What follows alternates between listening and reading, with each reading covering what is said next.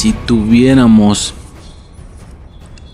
que tomar a todas las personas que vemos y disfrutamos películas de superhéroes y tuviéramos que partirlo super generalizando en tres categorías, yo creo que estas deberían de ser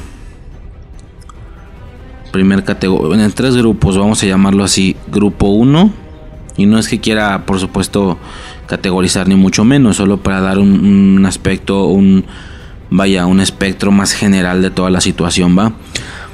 Grupo 1, las personas que leen cómics o que al menos leyeron los cómics en los que está basada dicha obra, el cómic o los cómics sobre los que orbita la película.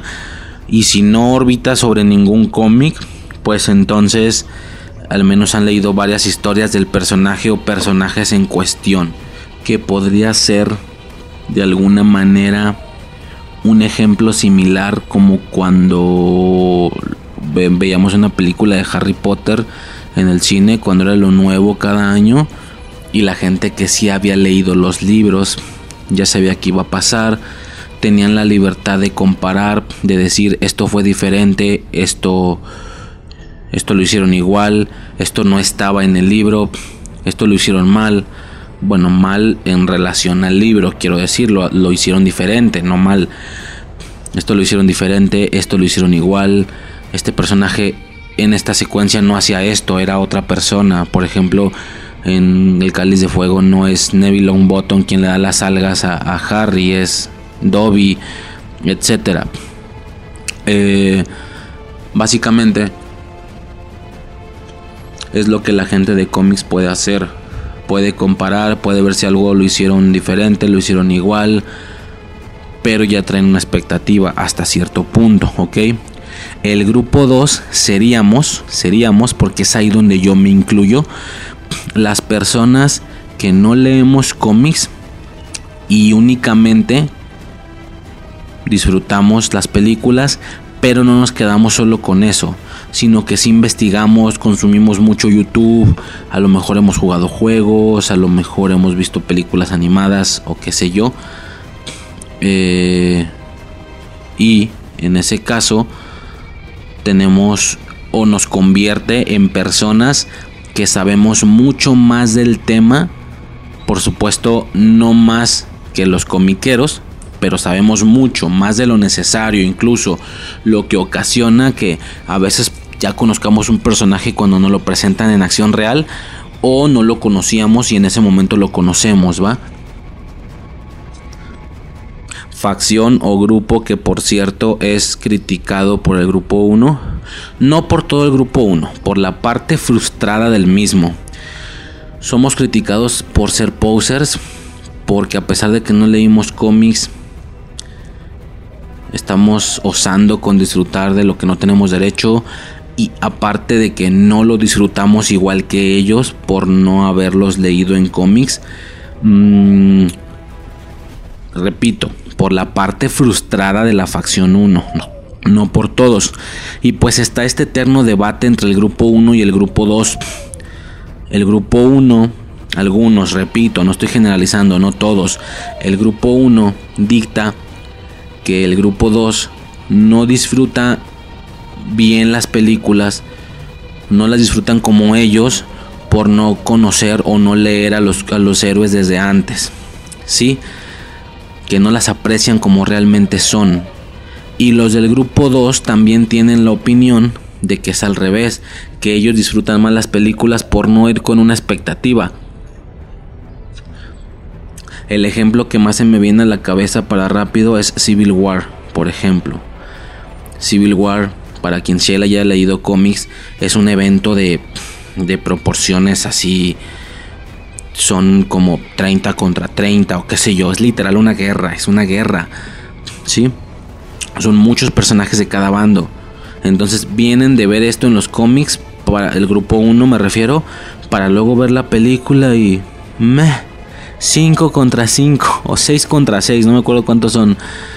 Y es como Digo, no estoy diciendo que se sorprendieran, ya sabían a lo que iban, ya habían visto el tráiler a lo mejor, pero no quita el hecho de que no es lo mismo. Y muchos, no todos, muchos hasta dicen, pues que no es lo mismo, porque en el cómic la Civil War es esto y es esto y es esto. Bueno, para los del grupo 2 y el 3, en un momento lo voy a mencionar, fue lo más grande que habíamos visto del MCU hasta ese momento. ¿sí? Solo teníamos lo del MCU, seguíamos la línea, la línea, y luego, ¡pum! Esa batalla en el aeropuerto no mames, o sea, no habíamos visto nada mejor. El, el, el Ant-Man haciéndose gigante, todo ese desmadre. Eh, salimos de la sala y me acuerdo que Suicide me dijo, güey, fue como ver las caricaturas, pero en la realidad fue épico, fue épico. Entonces, el grupo 2 tiene la opinión también su propia opinión y su propio punto de vista de que es al revés, que ellos por no llevar una expectativa previa, ellos disfrutan más las películas por vivirlas al 100% sin tener ningún punto de comparación, ¿sí? Obviamente va a estar este eterno debate y por eso es lo que es, es un debate, es un, un, tema sujeto a percepciones, a puntos de vista y a gustos. No creo que exista una respuesta correcta o una respuesta real de esta situación, ¿va? Y por último, ah, y sí, por cierto, sí, mencioné a Civil War, así es, mencioné una película de Marvel en un podcast de DC. ¿Por qué? Porque yo siento que es inevitable no hablar del uno sin hablar del otro. En diferentes aspectos, ya lo vamos a notar, pero es inevitable. Eh, definitivamente yo no me decanto hacia ningún lado. Como ya dije, yo no soy comiquero, yo pertenezco al grupo 2 por lo que al no conocer los superhéroes o al no, o no haber explorado su fuente raíz, ¿sí? su fuente original que son los cómics, pues no tengo un gusto particular por alguno de los dos.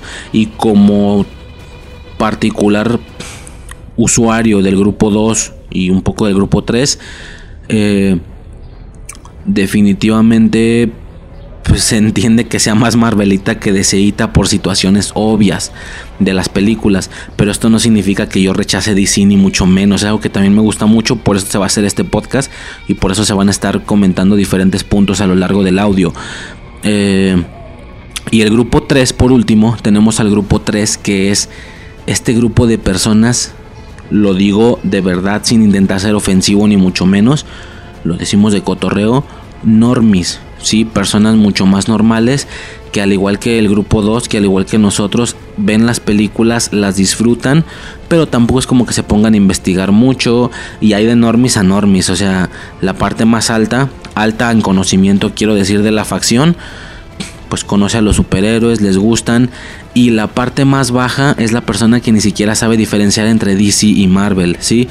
Eh, lo comentamos en algún podcast personas como alguna morra que en una sala de cine cuando Nick Fury en Infinity War hace la llamada por el Viper por ver los colores ella pensó que le están hablando a la Mujer Maravilla. Entonces mmm, y tampoco es juzgable o sea güey no pasa nada. Yo no siento que estén prohibidos de ver estas cosas güey. Si quieren que vayan y las disfruten sí eh, estereotipando mucho, nada más para que la situación en el grupo 3 quede claro, pueden incluso ser estas personas repito, estereotipando mucho y generalizando mucho. Son estas personas que podría ser la más popular del, campo social en el que se desenvuelve, la más popular de la escuela, del trabajo, junto con su novio que también es el más popular, eh, viendo películas de superhéroes, disfrutándolas sin conocer mucho, algunos más, algunos menos, y no pasa nada. Al final yo siento que es el grupo 2 y el grupo 3 los que generan las cantidades grandes en taquillas lo que ocasionan que las películas se sigan haciendo, seamos bien francos, sin todo ese público que esté viendo estas películas no las seguirían haciendo porque no saldría redituable. Es por esto que gracias a estas personas y por supuesto también al grupo 1, a los tres grupos en general que consumen estos productos es que se siguen haciendo, ¿sí? Y pues imagínense, si algunos, si la parte frustrada del grupo 1 critica al grupo 2 de posers, pues imagínense qué piensan del 3. El mismo grupo 2 también, la parte frustrada del grupo 2 también critica a los del 3 por ser posers también y bueno, es una situación ahí ya muy deprimente, muy triste. Yo siento que nadie está aislado ni prohibido de disfrutar estos contenidos definitivamente. Ahora, eh, si bien es un hecho que este gran número, esta gran masa de personas es lo que ocasiona que estos productos se puedan seguir haciendo, en alguna ocasión escuché a alguien, a un podcaster que pertenecía al grupo 1, decir que entendía esta situación y que entendía que gracias a esas masas es, por la, es el motivo por el que se pueden seguir haciendo estas películas, aunque no tienen el derecho de verlas Obviamente este, este, esta persona pertenecía al grupo 1 y la parte frustrada. Entonces, esta persona al final termina con un, refiriéndose al grupo 2 y al grupo 3, gracias, pendejos. Gracias, porque por ustedes, nosotros, los, verdaderos, los verdaderos fans, los verdaderos apreciadores y conocedores, podemos disfrutar de estos productos. Gracias, pendejos, al menos nos sirven de algo. Ah, bueno, creo que creo que el chiste se cuenta solo. No, no voy a decir nada más. Es triste, pero bueno. Eh, al final es importante notar cómo estas películas, estos contenidos han ocasionado que un grupo 3 pueda ver estos contenidos sin miedo a que sea algo raro, ¿sí? Ya no solo es algo de niños, ya no solo es algo de, de adultos raros, todo mundo, como ya dije, la pareja más formal, la pareja más natural, normie, que a lo mejor no le interesan tanto los superhéroes, sino que van más por el mame, porque todo mundo las va a ir a ver. Estas personas fueron a ver Batman v Superman, fueron a ver Liga de la Justicia, pero sobre todo Batman v Superman, que fue un eventazo. Liga de la Justicia ya venía mermada por la situación de, de que Batman v Superman no gustó, pero etcétera. Se hacía el mame de Team Batman, Team Superman. Estas mismas personas fueron a ver Civil War, Infinity War, Endgame. Mm, entonces el lograr que esto se normalizara y que no sea algo raro o algo de frikis nada más, a mí me tiene feliz que la situación se normalice de esa manera, ¿sí? Y absolutamente todos tienen el derecho de ver estos contenidos y estas películas. Totalmente. Entonces, eh, pues básicamente es esto de lo que vamos a estar hablando. Vamos a estar hablando del, universo extendido de DC, de las películas de acción real. Eh, por supuesto, y como ya dije, ¿se va a estar mencionando Marvel? Sí, sí, porque es inevitable. Es inevitable no hablar de ambos en algunos puntos y en otros, ¿sí? No compa o sea, sí comparando, pero no tirándole a ninguno de los dos, güey. Podemos ser personas, yo me siento totalmente neutro y disfrutar todos los productos porque me gustan los superhéroes, sin decir que porque me gustan unos tengo que odiar a los otros. Eso es para mí totalmente falso y absurdo, ¿sí? Para mí no funciona. Entonces, termino esta intro con definitivamente si perteneces al grupo 1 y sobre todo a la parte frustrada, yo no voy a poderte dar mucho, tal vez no te voy a dar nada, ¿sí? Tal vez este podcast va más enfocado al grupo 2 y al grupo 3 y por qué no a la parte más relajada del grupo 1 que también quiere escuchar el audio, ¿sí? Eh, al final esto es de lo que vamos a estar hablando, de las películas de DC y pues nada, empezamos. ¿Necesitas ayuda? Solo hay un hombre que puede ayudarme. Mr. Satán, me tienes sorprendido. En realidad tú eres el salvador del universo. Tantas bromas me están matando. Usted no sabe qué es la muerte. Esto es muy fenomenal. Puedes volar, puedes pelear y cacarear. Está bien perder con el oponente, pero no con el miedo. ¡Vengadores! Unidos. Gracias, capitán. Cuando sean mayores ya no podrán volver. 1136A 120421. Este es el podcast número 30 eh, de Infancia Eterna. Yo soy Riser y en esta ocasión, como ya habíamos estado mencionando en el pasado podcast, eh, Suicide deja de aparecer mucho menos, ¿sí? se vuelve un poco más ocasional, a veces más, va a ser muy recurrente, a veces no. En esta ocasión, si no me equivoco, creo que todo este audio me lo voy a aventar yo solo, ¿sí? va a ser algo que se va a volver un poquito más normal para que quien fuera más fan de ella que mí, o no fan, pues ya entienden, quien, quien la siguiera más a ella que a mí, pues bueno, ya, ese pedo ya, ni, pedo, ¿no? Este, como dijo, como dije, va a seguir apareciendo, pero pues de una manera un poquito más, eh, a veces ocasional, a veces recurrente, ¿ok? Ahora, eh, pues básicamente tendré que empezar con lo que, que hice en la semana. Eh, pues básicamente en la semana, eh, como siempre no hice mucho, sobre todo porque es en la misma semana cuando se terminó de grabar el capítulo 29, se grabó el 30 y el 31, todo de un chingazo, ¿sí? en la misma semana. Ok, ¿qué he estado haciendo en la semana? Principalmente he estado jugando un juego. Para eso tengo que hacer contexto, sí, tengo que dar un contexto. que de hecho va a salir a colación después en el tema, va, a ser incluso de, utilidad. Eh, yo principalmente he estado jugando o, quise intentar jugar un juego de Marvel por una situación que voy a explicar después, pero yo necesitaba un juego de Marvel. ¿Por qué? Porque quería jugar un juego de Marvel por mis huevos. Yo antes, sí, antes jugaba en Facebook y en el celular un juego que se llamaba Marvel Avengers Alliance. Era un juego por turnos donde básicamente era, vaya, eran batallas por turnos y tenías un chingo de personajes, ¿sí? Esto fue aproximadamente en 2015, 2016 más o menos cuando jugaba este juego y estaba perro por algunas situaciones muy particulares del juego. Primero, como ya dije, era tu grupo de tres por turnos, pero uno eras tú o algo así. Eras una especie de agente de Shield. Eras un agente cuando en el MCU estaba todavía muy prendido el tema de Shield y demás. Eh, eras un, agente de Shield y tenías ropa como de Shield y así. Y podías usar diferentes armas. Eso era lo raro o lo que inclusive como que no concordaba mucho con Marvel en sí o con agentes de Shield. Porque usabas armas a veces tecnológicas, a veces alienígenas o algo así, o sea, como podías traer desde un blaster tecnológico, como podía ser el que usó Colson en la de Vengadores 1, como podía ser una espada ahí medio alienesca, un hacha, algún accesorio que te subiera alguna estadística, había una variedad de armas encabronada. Eso es lo que saltaba un poquito, no parecía mucho de Marvel, pero lo volvía muy interesante. Entonces eran triadas, eran grupos de tres. Eras tú, agente de Shield, hombre o mujer, lo que hubieras elegido.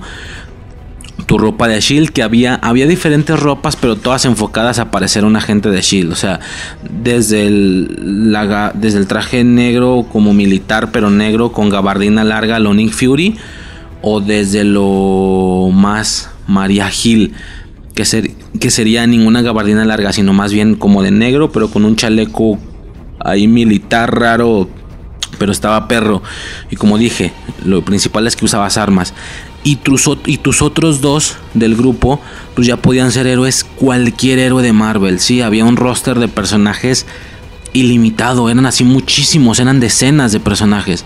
Podías ponerte un Iron Man y a un Wolverine, desde los más comerciales o los más bajillos sin, sin que fueran conocidos, una Luna Snow y una, no sé, o sea, eran así, una Emma Frost Ah, porque tengo que hacer la aclaración en podcast, un podcast previo, ya no me acuerdo en cuál, dije Emma Stone, Emma Stone es la actriz, me refería a Emma Frost, la mujer diamante. Ahora, ¿qué era lo interesante de este juego? Lo interesante era que había actualizaciones de uniformes, es decir, cada personaje tenía varios uniformes, ¿sí? Mm, y en ese punto íbamos en el MCU, en, en la era de Ultron más o menos por lo que esto ocasionó que Iron Man, por ejemplo, tuviera desde algunas skins muy comiqueras, unos uniformes más bien, que no solo eran estéticos, te daban estadísticas. Eh, un Iron Man podías traerlo así en su estado base, en el pinche, en la Mark 1. De inicio sus apariencias comiqueras, tenía por ahí dos, tres skins comiqueras. Y aparte el juego se actualizaba conforme el MCU iba avanzando. Entonces esta sinergia, esta conexión, esta, ¿cómo se le llama? Eh, sincronización de tú estar jugando un juego que se está actualizando conforme el MCU avanza nos generaba skins, sí, nos generaba nos generaba nuevas nuevos trajes. Por ejemplo, cuando salió la era de Ultron, pues vámonos, traje para todos, el traje que usó la bruja. Si bien el personaje raíz del juego de la Bruja Escarlata era la comiquera, pues nos dieron el traje de la Bruja Escarlata en la era de Ultron, que era pues algo así más normal, era que un vestido negro como con una chaquetilla roja. Iron Man lo mismo, tenía su Mark 1 del UCM, tenía la Mark que usó en Vengadores 1, que, que tiene estas como partes plateadas, o sea, todo es rojo y dorado, pero esta se caracteriza porque tiene partes plateadas en los muslos por adelante, en las piernas, vaya, de, la ingle a la, rodilla, tiene unas placas plateadas, grises.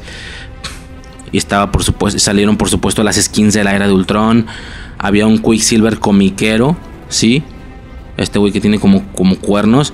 Y aparte estaba la skin del Quicksilver del UCM, de la era de Ultron. O sea, era interesante ver cómo se iban actualizando, ¿sí? ¿Por qué? Porque esto va a venir a colación con DC más adelante, lo, lo menciono. Eh, ¿Qué pasa? El juego se canceló. Se canceló, yo ya no calé nada por años, pero recientemente sentía la necesidad de tener algún juego similar, algún juego que fuera actualizándose. Y bueno, como dije, jugué el Marvel, el Marvel, Avengers Alliance.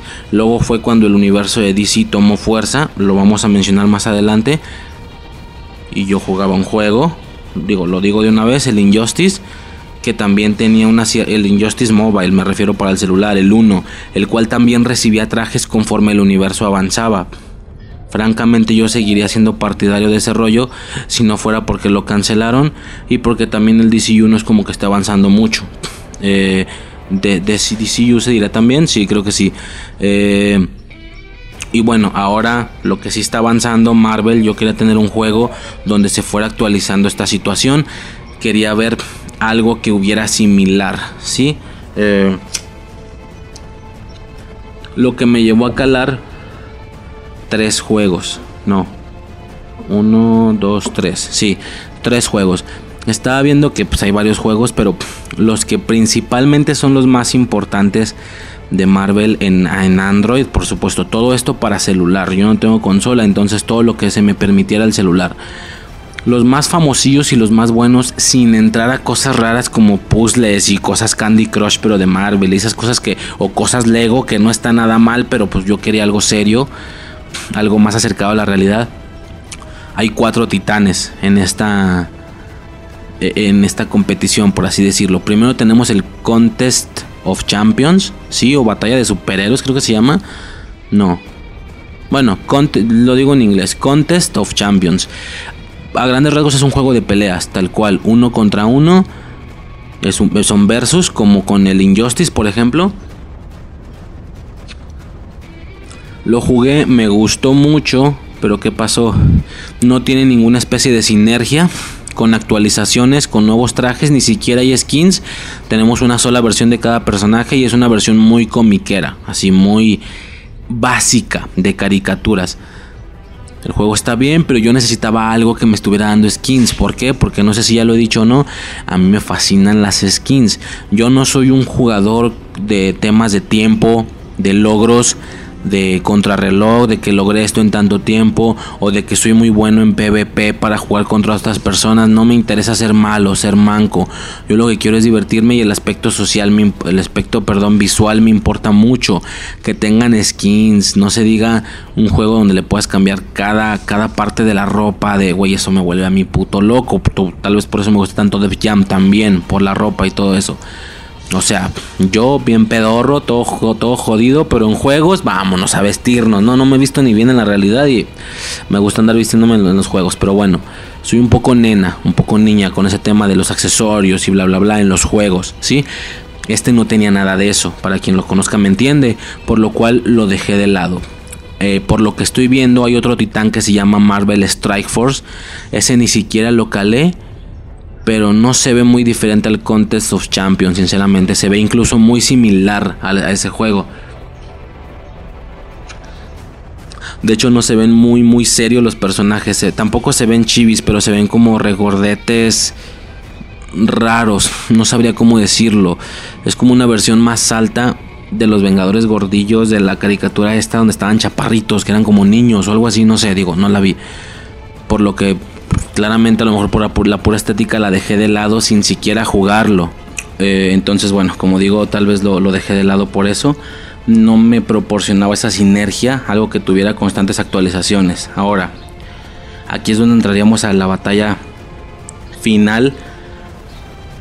Esta gran disputa de los dos juegos que me costó tanto trabajo decidir. Eh, estaría el primero, que es fue el que jugué primero, Marvel Realm of Champions, ¿sí? Este juego es una puta maravilla, o sea, búsquenlo, Realm, Realm de, Real, pero con M, Realm, Realm of Champions, ¿sí? Este juego está raro porque tú escoges una facción a, a los juegos medievales de que puedes escoger o, un güey que tira a distancia, que normalmente son arqueros o hechiceros, algún tanque, alguien cuerpo a cuerpo, ¿saben? O sea, un tema ahí. Aquí es por facciones. No sé si recuerdan o ubiquen el Dragon Ball Xenoverse. Que no agarras personajes del juego propiamente. Sino que tú eliges si ser un humano, un Saiyajin, un Majin Buu, me parece. Uno de la raza de Freezer. Y un androide, creo. Ah, pues es lo mismo. Tú eliges si ser un arácnido, por así decirlo, un Spider-Man no que tú elijas, recibes el molde de cada uno y ya tú le pones accesorios. Lo explico primero. Hay una categoría que es un arácnido, por así decirlo. Luego está un Hulk, de alguna manera, un Hulk, un güey tanque, un hechicero supremo, que de hecho es morra, el avatar a huevo es morra, no puede ser vato. Está un Capitán América, por así decirlo, y un Iron Man, ¿sí? Un güey de armadura. Una vez eligiendo la facción, tú empiezas a conseguir accesorios. Accesorios. Lo, y pues por supuesto, lo típico, las partes, ¿no? Que los guantes, que el torso, que la parte de arriba, que la parte del pantalón, las botas. Lo que ocasiona que haya ciertos conjuntos que pertenecen a un mismo diseño. Pero pues uno le pone lo que va consiguiendo y lo que tenga mejores estadísticas porque te dan estadísticas. Y pues esto hace que a veces el mono quede bien chilaquil. Así es posible que quede como, no sé, el Spider-Man, los diferentes conjuntos dan alusión a que fue un Spider-Man del Spider-Verse con ropa, pero así medio arácnida. Iron Man, pues obviamente diferentes partes de armadura, que ojo, no está tan variado. O sea, no, Iron Man, por ejemplo, no sale de los mismos. Todos los accesorios no salen de los mismos colores. Partes blancas, grises, amarillas y rojas. No sale de eso. Tú no puedes crearte un Iron Man azul, verde, no.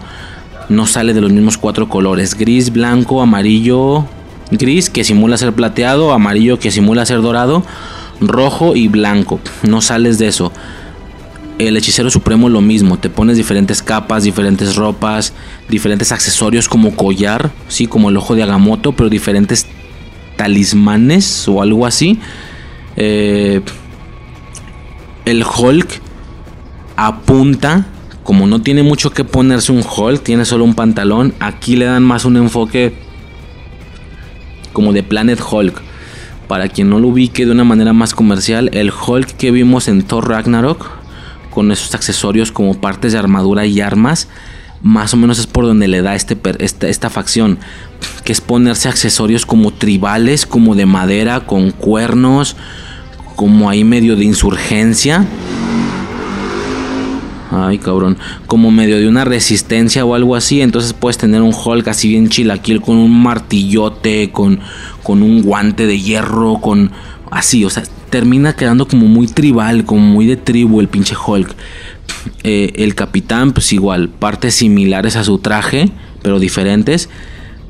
Este juego, a ver, aquí es donde empezó mi guerra personal porque este es uno. Como ya se los digo, suena fantástico. No me acuerdo, lo jugué poco. Creo que también hay una ruca azul. No me queda claro si es como tipo Nebula, Gamora. O es como una tormenta. Porque también había como una tormenta. No me acuerdo bien, la verdad. A lo mejor estoy inventando. Pero este juego era fantástico. ¿Sí? ¿Qué pasa? Que el espacio pedorro interno de mi celular solo daba para un juego más. Por supuesto, sin tocar mi tan amado Clash Royale que en una de esas lo ando dejando para poder tener los dos que quedaron en competencia. Este fue uno, el Realm of Champions. ¿Qué pasa? me llenaba el ojo y me llenaba el gusto del tema de accesorios, de skins y demás, pero no tenía una sinergia particular con el UCM, ¿sí? Es un juego contenido dentro muy bueno, como les estoy explicando a quien le guste Marvel y a quien le guste todo el tema de accesorios, armaduras, cascos y demás. Esta es la combinación putas perfecta, es bueno, es muy bueno. Tampoco había muchos accesorios, eh. Chequé a ver, llegué, también por eso creo que lo dejé, porque llegué a ver cuentas maxeadas. Ay, güey. Llegué a ver cuentas maxeadas en YouTube donde te mostraban ya todos los accesorios existentes y pues no eran tantos, al final no era tanto lo que se podía conseguir, el Iron Man no lograba verse tan diferente, a lo mejor el Hulk sí tenía más diversidad, el arácnido igual, pero pues no, no había mucho. Y el otro que probé, que al final fue con el que me quedé, Marvel Future Fight, ¿sí? Es un juego muy a lo... ¿Cómo se llama este juego? el Ay, cabrón, ¿cómo se llama? A ver, déjalo checo. Ya lo tengo. Tal cual es un League of Legends. League of Legends, pero de Marvel. Tienes personajes que del lado izquierdo mueves la dirección y del lado derecho se ven como bolitas, circulitos de los diferentes ataques que tienen. Este juego sí que llena lo que Marvel Avengers Alliance o lo que Injustice, el vacío que dejó ¿Por qué? Porque tiene una sinergia absoluta con el UCM, ¿sí? Aparte de que hay una infinidad de personajes, es todo un mundo, el pinche Future Fight, hay una comunidad, hay así, cabrón. Quien, quien quiera checarlo, póngale así, Marvel Future Fight, pelea del futuro, se llama.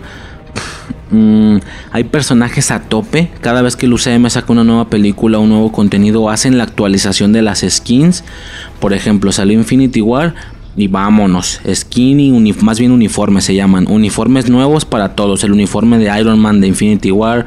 Eh, la, la, Iron Spider. Entonces cada vez que hay un evento importante, ojo, no solo de películas, también de cómics. ¿sí? Sale un nuevo cómic muy importante, algún evento. Y salen los trajes del cómic. Por ejemplo, salió el, de, el desmadre este del Capitán Hydra, del Capitán América. Se le agregó un traje al juego de Capitán Hydra como ya dije, Infinity War proporcionó la cantidad de, uniformes de, la película en sí. Salió Endgame, obviamente uniformes, todos los cuánticos, los, los normales, el Thor con ambas armas, Thanos por supuesto tiene su imagen comiquera, también tiene su uniforme, tiene por ahí un uniforme de un cómic como con una capa rota está el de Endgame, el de Infinity War, entonces va haciendo esta actualización. Por ejemplo, desde este punto que vamos a la mitad de Falcon and the Winter Soldier, obviamente se espera que en una siguiente actualización nos metan la skin del Visión Blanco y de Wanda Bruja Escarlata, pero la de la de WandaVision, la, de, la del capítulo final. Entonces, estar viendo el MCU conforme juegas este juego es fantástico porque se van viendo esas actualizaciones y esos nuevos uniformes y trajes.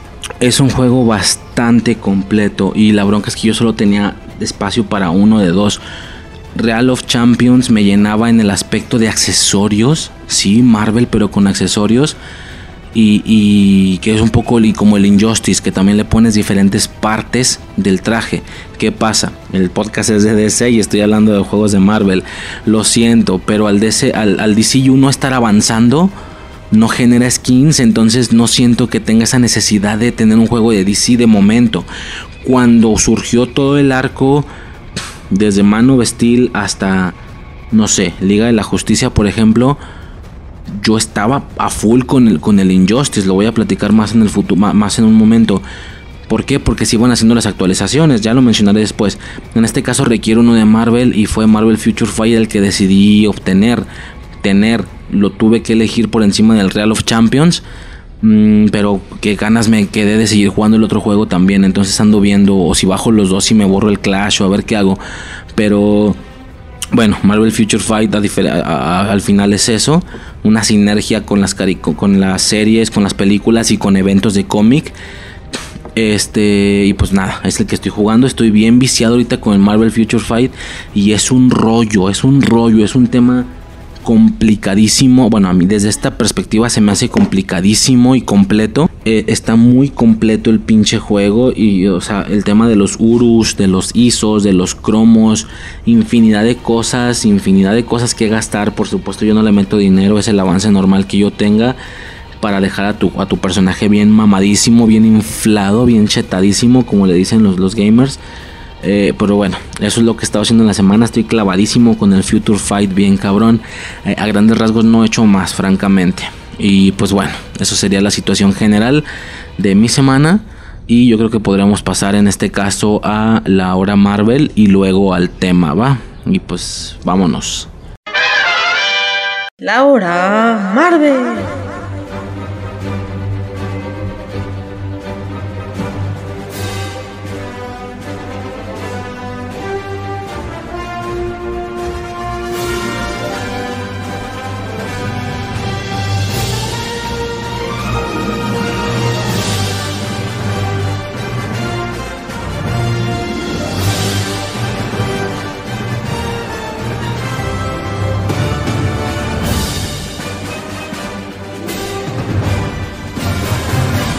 Ok, episodio 2 de Falcon and the Winter Soldier. Eh, nos quedamos desde un punto en el que al final del capítulo 1 vemos al nuevo Capitán América. En este caso, el señor John Walker. Eh, obviamente ya investigando y demás. eh, bueno, uno se entera que es un personaje igual de cómics llamado el US Agent. que básicamente es una especie de Capitán América antihéroe o algo similar. Es decir, incluso no es malo en sí, sino simplemente es un es el clásico antihéroe que no importa con qué métodos cumpla el objetivo. Eh, no importa si tiene que matar gente, si tiene que usar agresividad, etcétera. Básicamente es la, la situación de, de este héroe, pero como digo, no es ni siquiera un villano. O sea, es simplemente un antihéroe. Lo mismo que Ghost Rider, lo mismo que, eh, no sé, Punisher. Este señor John Walker ha sido incluso parte de los Vengadores en los cómics. Entonces, eh, bueno, no es como tal un villano. No sabemos si aquí le van a dar un enfoque de villano en sí o nada más se va a convertir en este antihéroe. eh, y bueno, obviamente estuvo el fin de el puñado de memes estos de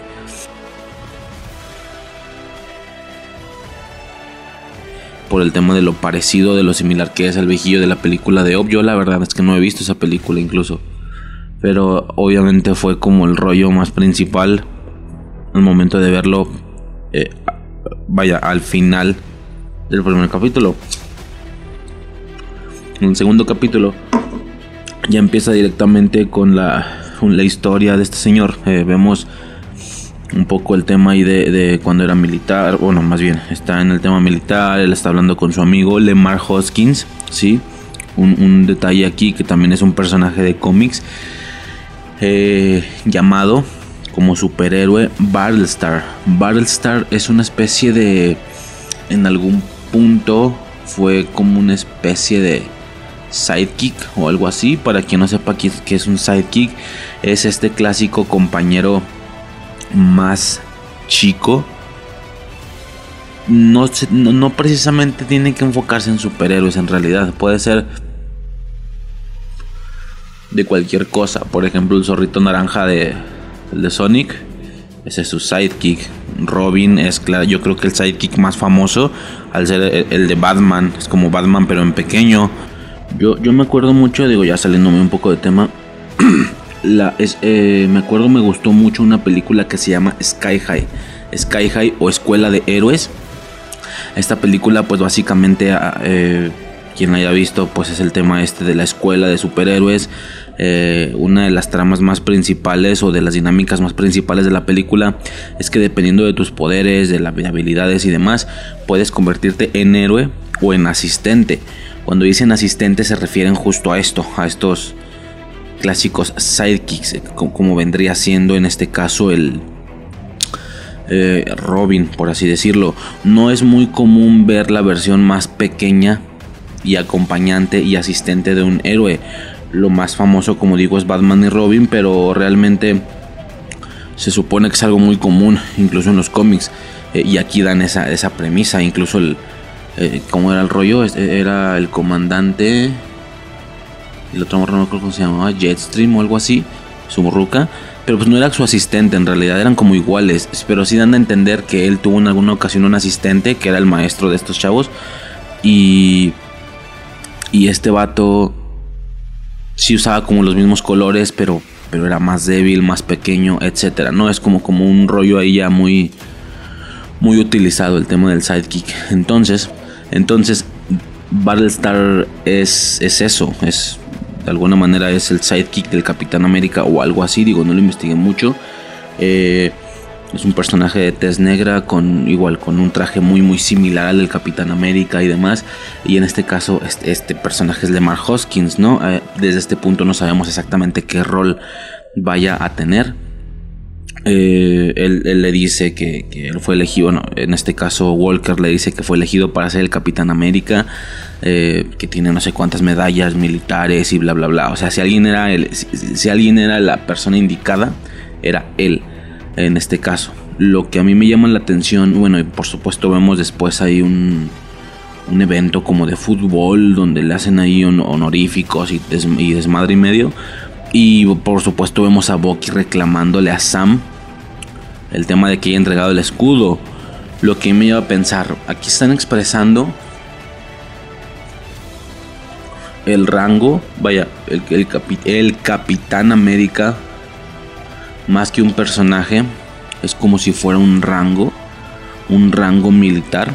Esto no me quedó muy claro porque al final, güey, que, o sea, ¿qué piensan los Vengadores de esto en general? O sea, no es como que Tony Stark se muera y el gobierno tiene que conseguir a otro Iron Man. O sea, no mames, entonces ¿por qué con el Capitán América sí? Ahora, si hubiera sido explícitamente un personaje del gobierno o que trabajaba para el gobierno, pues puedo entenderlo, pero no creo, o al menos no, no tengo fresco en este momento si alguna vez fue así. Digo, en todo caso, si no estaba con los Vengadores, trabajaba para Shield, como en el, al inicio, como, como podemos ver al inicio del Capitán América de Winter Soldier, del Capitán América 2, eh, que trabaja para Shield. Y en todo caso, en Civil War expresan que él estaba del lado opuesto a trabajar con el gobierno. O sea, en todo caso, tal vez por acuerdos de Sokovia, por el tema de que Tony sí firmó y demás, podría incluso tener, o sea, no sé si él tuvo que ceder los derechos de Iron Man o qué sé yo, pero no queda claro incluso si él, o sea, se, tendría incluso más sentido, creo yo, si bien el Capitán América es una esencia más patriótica, más del país y demás, uno podría pensar que más bien Iron Man es el que podría ser reemplazado por el tema de que él sí firmó los acuerdos de Sokovia. En este caso el Capitán América no los firmó. Entonces, pues bueno, está extraño ahí el tema de que tengan que reemplazarlo. O sea, los Vengadores están de acuerdo con esto, que yo creo que serían los que mayormente tendrían como agrupación o como asociación. Eh, son los que más tendrían los, los derechos o algo así del Capitán América. Eso no me quedó muy claro. Pero bueno, claramente están usando la parte más eh, como digo, como un rango militar por el tema de lo patriótico, de que es un símbolo de esperanza. Aunque ahorita estoy recordando, independientemente de que trabajaron o no para el gobierno, sí es cierto que estaba haciendo comerciales eh, en, Homecoming, creo. Sí, en Homecoming se ve ahí el tema de, de que les ponían comerciales a los niños en las escuelas. O sea, este cabrón se prestó para grabar esos. Steve Rogers me refiero. Steve Rogers se prestó para, para grabar estos comerciales simplemente. Eh, por lo que no, a lo mejor y por ese lado sí, no sé si en algún punto se entendió quedó firmado y claro que él era una imagen del gobierno, no sé, o del país, no tengo ni idea. Pero pues claramente lo han reemplazado. El traje, el traje del vato me gusta muchísimo, está muy muy perro. O sea, no sé si es el mejor traje que he visto del Capitán América me laten esos, ese, azul, porque no es un azul oscuro, es un azul ni marino, es un azul ahí raro, es como oscuro pero bonito, y luego con, con franjas en rojo, la estrella, eh, una combinación entre la A y la estrella, no sé, me gusta mucho el traje, la verdad está muy perro. Nada similar al traje, nada similar al traje, por ejemplo, de del USA Agent en los cómics porque es prácticamente una copia del, Capitán América pero más oscuro, es casi negro. Lo que tiene azul lo tiene negro, lo demás se mantiene, lo rojo y lo blanco. Entonces, pues bueno, vemos este, a, como digo, a este Capitán América expresándose, siendo la nueva imagen del gobierno, Bucky reclamándole a Sam por haber entregado el escudo, ¿sí? Y pues se genera toda esta situación de debate de quién está en lo correcto. No sé si haya generado algún tipo de debate esto en las personas que vieron el capítulo.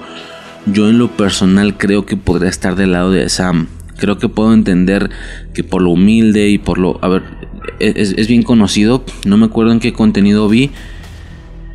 Que alguien tenía que recibir una especie de poder o una especie de rango. Y no sé, estoy no me acuerdo bien con qué o con quién, pero este maestro, por ejemplo, le dijo al discípulo que ya estaba listo para recibir cierto rango y la persona le dice, es que no sé si estoy listo, no creo que esté listo. Y el maestro le dice, eso es lo que me hace, eso es lo que me asegura que sí lo estás.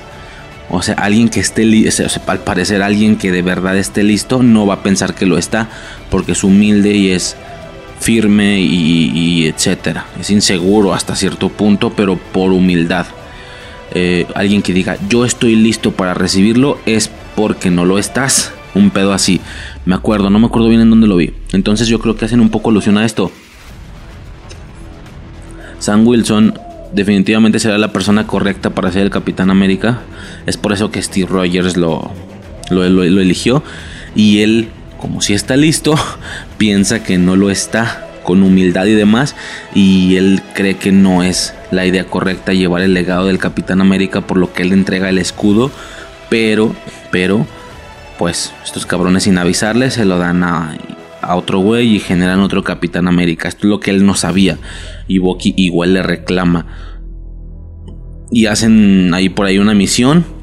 Es donde ya vemos la ropilla, digamos, de batalla que es útil, pero está chida, de Bucky en este caso, que es una especie de como de chamarra azul, se ve chida, la neta se ve chida.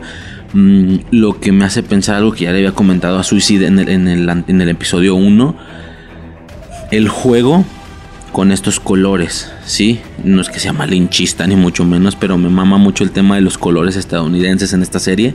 Está en el logo y claramente eh, pareciera Sé que ya no, porque estoy grabando esto desde un punto más en el futuro en la serie.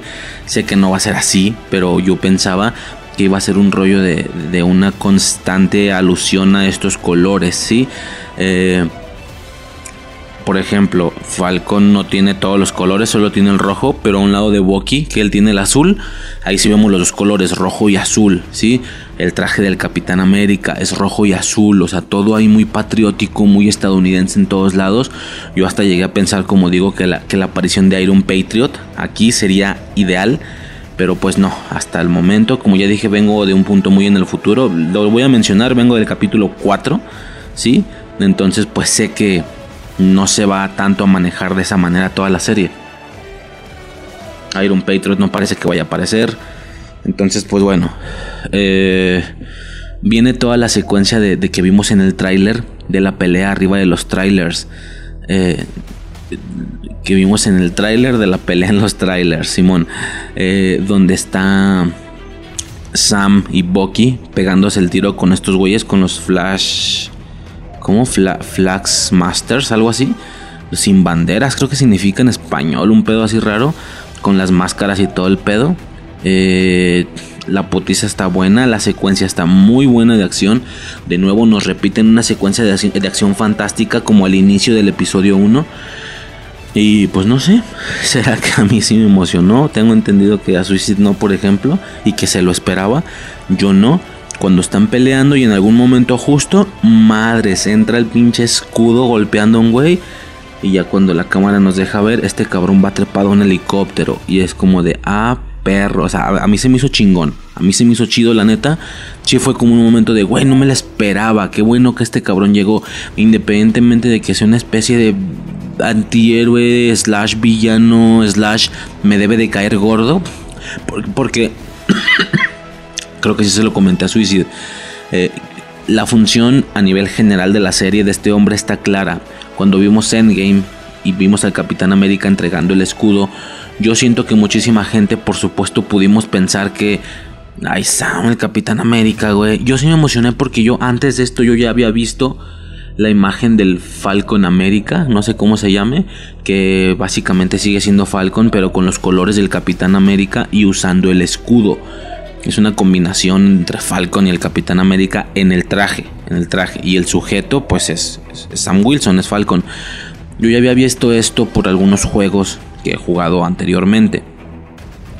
Eh, ya lo comenté, el tema de Marvel. ¿Cómo era? Marvel. No, Avengers Alliance o algo así. No. Sí, algo así. Avengers Alliance, algo así. Este, a ver, lo voy a checar. Sí, digo, para este punto ya lo dije, yo creo. Eh, es que estoy grabando todo esto como en órdenes diferentes. Pero bueno. Sí, Marvel Avengers Alliance. Eh, yo jugaba este juego, luego me pasé al Future Fight y por, por X, por situaciones de videojuegos y pues por imágenes, porque uno investiga, a mí ya me había tocado ver este Falcon América. Por lo que en cuanto dan el anuncio de que va a salir esta serie, de inicio cuando el Cap le entrega el escudo en Endgame, yo fui lo primero que pensé es, güey, en algún punto vamos a ver a este Falcon América en, el MCU. Chingoncísimo, a mí me late mucho el traje. Eh, ¿Qué pasa? Luego generan una serie donde yo pienso, pues prácticamente le van a dar todo un trasfondo al tema de la conversión de Falcon a Falcon América. Al, final creo que para esto va a servir todo esto. O sea, así como WandaVision sirvió para que al final nos dejara una Wanda con traje y con un chingo con un chingo de poderes y al White Vision y etcétera, esta serie nos va a servir entre todas sus tramas que así como se abrieron se van a cerrar, eh, ya que no no creo que tengan mucho interés en llevar alguna de estas tramas muy muy hacia el futuro porque pues por ahí estaba viendo que tienen interés en que quien vea las películas que es donde realmente cae el público que quien vea las películas las pueda entender sin haber visto las series y es como güey entonces para qué las haces eh, por, como parte de un universo compartido si esperas que la gente no las vea o que no sea necesario verlas entonces para qué las estoy viendo yo si no es necesario eh, aunque al final no me trago tanto esto, porque, güey, ¿cómo se supone que WandaVision no sea necesaria para el futuro? O sea, va a empezar la película y ya vas a ver una Wanda con traje bien inflada de poderes, porque ya se leyó el Darkhold tres veces. Vamos a ver un visión blanco. Eh, si bien Wiccan y Speed al final no quedaron cerrados, pero, pero, güey, ya, ya me entienden, ¿no? Ya los tenemos como medio eh, o sea, ya medio están en conocimiento de la gente, al menos de la gente que vio WandaVision. En este caso es lo mismo. A lo mejor con esta serie se, se aplica un poco más el tema de si no la viste de Tomos le entiendes. Porque francamente cuando yo vi esa escena en Endgame de que el capitán le entrega el escudo, yo lo primero que pensé fue, la siguiente vez que veamos a Falcon, la siguiente vez que entre en acción ya va a traer el traje. No requiero ninguna explicación, no requiero nada de eso. Simplemente el traje así ya directo y peleando. Y a lo mejor alguna línea, con una línea de guion lo arreglan, con una línea de... Eh, no sé, me costó trabajo, pero al final decidí tomar el manto. Eh, y luego alguien diciéndole, pues tu traje está... Está perro. Sí, ¿verdad? Yo también lo pienso. Algo así, o sea, con eso era suficiente. Pero no, van a generar todo un van a, van a generar todo un contenido de 6 horas o no sé cuánto vaya a ser para darle una situación más emotiva al que, al que Sam acepte el manto, ¿sí? Por lo que quien no haya visto Falcon and the Winter Soldier en la siguiente película de muchas personas, va a pasar lo que yo dije después de Endgame. Eh, va a entrar Falcon directo con el traje. Y no creo que pase nada si no viste Falcon de Winter Soldier. Fue lo que todos pensamos al ver Endgame. La siguiente vez que lo veamos lo vamos a ver ya con el traje. Nada más esto es un poquito más meticuloso en el tema de cómo va a llegar o cómo va a hacer esta transición y este proceso. Algo mucho más largo de lo que se pudo haber mostrado. Eso es lo que yo estoy pensando, salvo que pase algo diferente, pero no. Yo creo que esta serie definitivamente termina con Falcon América hecho y derecho. Este, entonces, bueno, como decía, la escena de, los trailers, la pelea y demás. Eh, aquí no solo llega el capitán, el nuevo Capitán América, también llega Lemar Hoskins, ¿sí? Lemar Hoskins, Battlestar, güey. Por supuesto una adaptación muy muy realista, no es para nada similar a la de los cómics, pero de nuevo, de nuevo, los colores. O sea, este vato, el Emar Hoskins, el Battlestar, tiene una especie de como de chaleco antibalas muy militar, muy muy al estilo del traje del Capitán América que combinaron el traje así de, de licra de malla del cómic y lo combinaron como con un traje militar y hicieron una dupla chingona siempre. todos los trajes que, todos los trajes que usó el Capitán América se ven se ven buenos. Todos tenían un cierto estilo militar ahí como que con unas como como cintillas, como fajos texturas no de licra, ni, sino algo así más militar. Su máscara pues pasa a ser una especie de casco, pero casco antifaz, no sé, o sea, el tema de la adaptación de Capitán América la realidad sí me mamó mucho. Y pues aquí en este caso vemos algo todavía mucho más aterrizado a Battlestar, que como digo simplemente tiene este chaleco tipo chaleco antibalas militar y en lo demás del traje, las mangas, los pies, todo ese rollo, tiene una especie como de ropa azul con rojo, como azul como con líneas rojas. Por supuesto, dando alusión a que es el asistente del Capitán América, por lo que también tiene que llevar sus colores. Entonces, para mí, para mí y para lo que yo esperaba ver y lo que yo quería ver, que, era mucho juego con estos colores. Obviamente la escena fue fantástica. Fue a cuatro cabrones con, con, los colores peleando. Como ya dije, Falcon y Bucky solo juntos dan este, esta amalgama. Pero bueno, al final los vemos.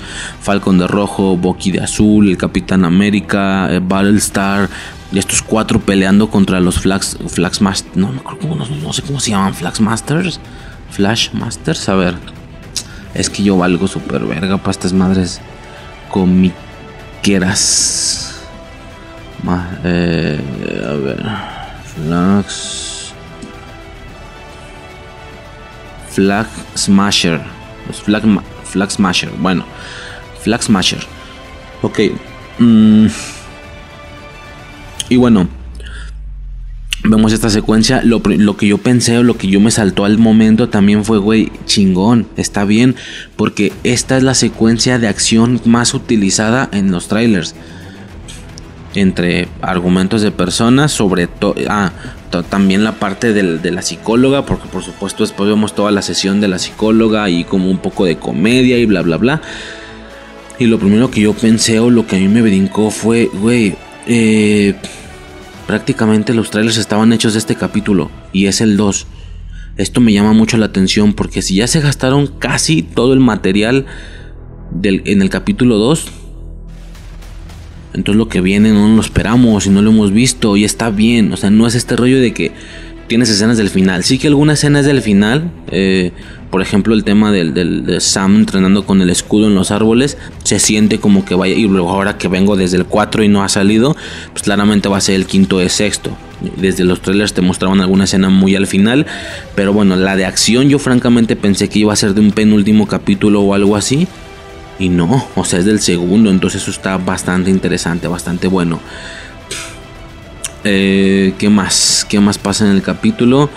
Pues a grandes rasgos, eh, como ya dije, hacen mucho la dinámica de la psicóloga y no sé qué. Me llamó la atención que ellos se tienen que regresar todos, después de esta secuencia de acción encabronada, tienen que regresarse en, como en una camionetita. Ah, chinga, y el helicóptero, güey, en el que llegaron. O sea, este cabrón llegó bien épico, trepado en un helicóptero. Y ahora ya no se pueden regresar en helicóptero, van como en una especie de, de, jeep, de, de un carrito ahí feo, raro. Este, simplemente eso, se me hizo extraño. Eh, ¿Qué más?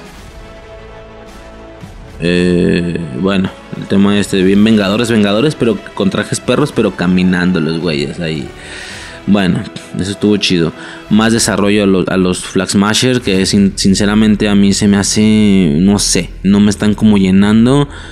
Están medio vergueados y demás. Otra secuencia interesante del capítulo es cuando estos güeyes, Bucky le dice a Sam que tiene que enseñarle a alguien.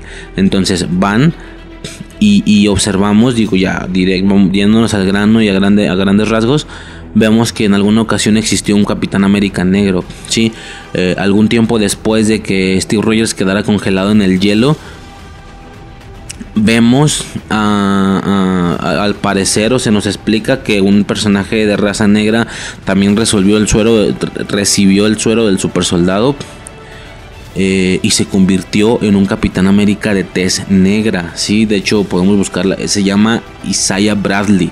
Se llama el güey.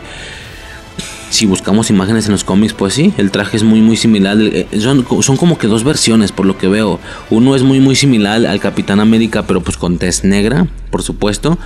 Y el otro, la otra versión, eh, sí es un traje muy diferente. Eh, como con un casco rojo y cinta de karateca rojo o algo así.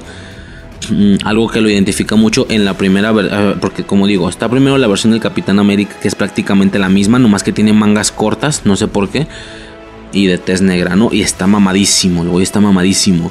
Y la otra versión eh, que, es como con rojo tiene mucho rojo tiene ahí un casco y una cinta a lo, a lo Iron Fist. Sí, más bien no tiene un casco, tiene como una máscara a lo Iron Fist, la amarilla que tiene Iron Fist, pero en rojo. Así de que le cubre toda la cara como antifaz, le cubre toda la cabeza y aparte le cuelgan dos tiras como, como pinche peleador arte marcial. No sé, hay, hay, una situación ahí. Eh, por supuesto, yo lo primero que él explica, vaya, que él fue el que le pegó en su madre a, Bucky, que él fue el que le voló el brazo.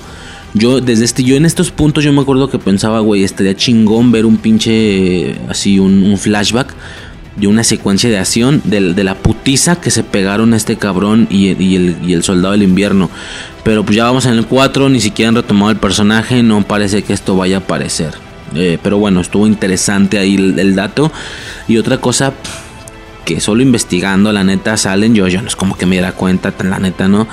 Pero hay un morro, un morro, se entiende que es el nieto de este personaje o algo así este nieto abre la puerta, primero no los deja pasar y luego sí, pásenle y bla bla bla. Este vato se llama Elijah Bradley, o el, hija Bradley se escribe, Elijah Bradley. Investigando nos damos cuenta que Elijah Bradley en los cómics es el patriota.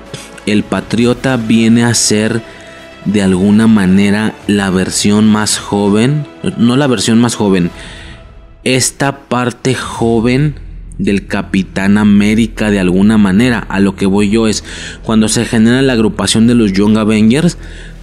Que hay, que, hay un personaje que cubre con la necesidad de cada uno, es decir, la morra de la armadura, la morra como Hawkeye con arco y flechas, eh, Wiccan que cubre la, la, la función de su mamá, la bruja escarlata, Speed, X, no, o sea, son así diferentes.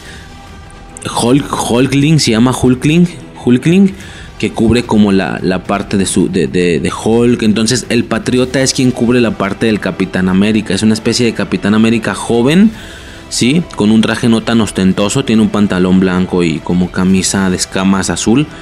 Muy parecido a las escamas del Capitán América. Eh, y un escudo que no es similar al del Capitán. Es un escudo más normalito, más convencional. Igual con rayas blancas y rojas y estrellas. Bueno, X es, básicamente es el Capitán América de los Young Avengers, el Patriota. Y aquí lo vemos. Yo no sé si fuese una referencia rápida de, hey, estamos usando nombres de los cómics. O tal vez, y solo tal vez, acabamos de ver un personaje que va a seguir saliendo muy concurridamente y que en algún punto vamos a verlo en los Young Avengers, ¿sí? Yo le había dicho a Suicide, eh, esto, aunque no viene en los banners, aunque no vino en el Investor Day, aunque no tenemos logo, por lo pronto en todo 2021 y 2022 no viene, pero claramente se, está se están generando los Young Avengers, eso está clarísimo. Ya tendremos al Patriota si es que lo siguen usando. Eh, mm, WandaVision medio nos introdujo a Wiccan y Speed, pero yo creo que quedan cerradísimos en en Doctor Strange Multiverse of Madness. Yo creo que ahí la película termina con Wiccan y Speed listos para la acción. Como los Power Rangers, listos para la acción. Eh, ya grandes con sus trajes para hacer desvergues. Por ahí tenemos a Wiccan y Speed, el Patriota que ya salió, pero pues no para nada queda cerrado, queda listo para la acción. Pues no, hasta este momento no y no parece que lo vayan a retomar desde este punto. Pero bueno, en el capítulo 4, repito. Pero bueno, eh, y luego tenemos a. Tenemos a. Hawkeye. Hawkeye, pero la hija va a ser su serie. Eh, ¿Qué, más tenemos? Eh, Ironheart ya tiene el logo de la serie. Y yo creo que aquí sale más de uno. Entre, yo creo que va a ser una dupla. Va a ser una dupla de series muy muy conectadas. Ironheart y Armor Wars. De hecho creo que van seguidas. Así de que después de una empieza otra. Creo, no me acuerdo. A lo mejor me equivoco. Armor Wars y Ironheart. Digo, Ironheart a huevo la, dejan lista. Digo, el, nombre, la serie lleva el nombre. Que Ironheart pues es esta versión más joven y femenina de Iron Man. Es una morra igual de tez negra. Y la... Pero no sé si salga alguno más. Porque realmente nunca nos ha brincado ver a dos personajes con armadura en el equipo. Teníamos a Máquina de Guerra y teníamos a Iron Man. Eh, yo no le veo ningún problema en que esto deje listo a dos personajes. Eh, al final en Endgame incluso teníamos tres con Rescue. el personaje de, de Pepper Potts. Este, entonces yo francamente no sé si en algún futuro vamos a tener a dos personajes porque Ironheart como digo ya está confirmada por el nombre en la serie pero también está el tema de Iron Lad. Iron Lad es la versión joven masculina de un Capitán América perdón de un Iron Man que en este caso vendría a ser tal vez el morro de Iron Man 3 si recordamos lo vimos en el funeral de Endgame. Para algo fue no fue tirado a lo pendejo o sea, a lo mejor este dúo de series, Armor Wars y Ironheart, nos dejan listos a Ironheart y a Iron Lad o algo así, no sé. Pero se están generando ahí los, los, integrantes. Y luego eh, en, en, Thor, Love and Thunder, también está ya como bien confirmado que Jane Foster se va, como que no sé si aplica como joven, porque al final empezó desde el inicio del MCU, no sé cuántos años tenga pero bueno, Jane Foster convirtiéndose en Thor femenino. Este, que es esta Thor que tiene un casco, pero también como con todo y antifaz, a diferencia del Thor normal. Eh, no sé. Se supone que esta ruca, la She-Thor, o no sé cómo se diga, también es parte de los de los Young Avengers. Eh, quien no sepa, todo el tiempo que he estado repitiendo Young, pues Young es jóvenes, joven, es como Vengadores jóvenes o algo así como un grupo lleno de sidekicks, un pedo así. Este, y luego, ¿qué más? Se supone que en She-Hulk va a salir Hulkling. Dicen, no sé, ¿verdad? Yo no, sé mucho de eso. Pero pues dicen. Entonces esto también dejaría listo a una versión de Hulk más joven. Y pues bueno, son varias cosillas ahí, ¿no? Pero esto estuvo interesante, la neta, lo del patriota. Ahora, pues vemos ahí la situación del racismo. Eso sí me, sí me hizo importante destacar. Yo no sabía si lo iban a tocar de esta manera tan directa y pues sí, cuando llega y el morro, ¿eres Black Falcon? Mm, Falcon nada más. Eres Black Falcon. por ahí escuché también que están haciendo alusión a que antes, si un, si un super, estoy hablando de así, de que los 70, 60, qué sé yo, en los cómics si un superhéroe era negro, tenían como la necesidad de ponerle Black al inicio. Black Panther, eh, luego está, ¿quién más? Black... Eh, por ahí había otros, ya no me acuerdo. Pero bueno, simplemente ese, ¿no? Black Panther es negro. Entonces dando la alusión de que Falcon es de los pocos héroes que no tiene, que no se llama Black Falcon. ¿Va? Este, nada más se llama Falcon. Y bueno, el tema de que por más, o sea, no más por andar un negro y un blanco, los policías. Eh, lo está molestando, señor. A la verga, güey. Nomás por ser negro, seguro te están molestando. Bueno, o sea, nomás por ser negro seguro estás molestando, quiero decir. Y al final incluso nos da como este juego de, güey, se supone que el, culpable por racismo era uno y más bien se llevaban al blanco. O sea, las apariencias se engañan. Se llevan a Bucky pues por el tema de que su libertad condicional y no sé qué. Ahí medio como que lo encierran. Y pues bueno, después de esto vemos a John Walker ayudándoles. Ya vemos lo que dije, la terapia de psicología. Y pues en general, a grandes rasgos es todo el tema del capítulo. Eh, bastante interesante por la presentación de Battlestar. La secuencia de los trailers a mí me mamó. La neta, todo estuvo muy, muy cabrón. ¿En qué se acaba este capítulo? A ver. Eh, estoy esperando, pero bueno. Eh, realmente no está teniendo. No está teniendo estos finales tan de güey. Es que no puedo esperar a la siguiente semana, como pasaba con WandaVision. Por favor, adelántame el tiempo. No, se acaba y es como, ah, estuvo chido y sí quiero ver el otro. Pero quieres ver ya. mm, puedo esperar los siete días tranquilamente, no me pasa nada. O sea, ya no se siente esta necesidad de los siete días. Si es un hecho que cuando es viernes hay capítulo, pongámoslo a gusto. Claro que lo voy a ver hoy, tampoco lo voy a dejar pasar uno o dos días. Hoy mismo lo voy a ver. Pero pues tanto así como WandaVision no creo. Eh, claramente esto es más relajado, más normalito, más de acción. A lo mejor Loki nos pone así de locos otra vez. O a lo mejor no, no sabemos. Este... La chingada madre, pero no, nomás no veo en qué acabó el pinche capítulo.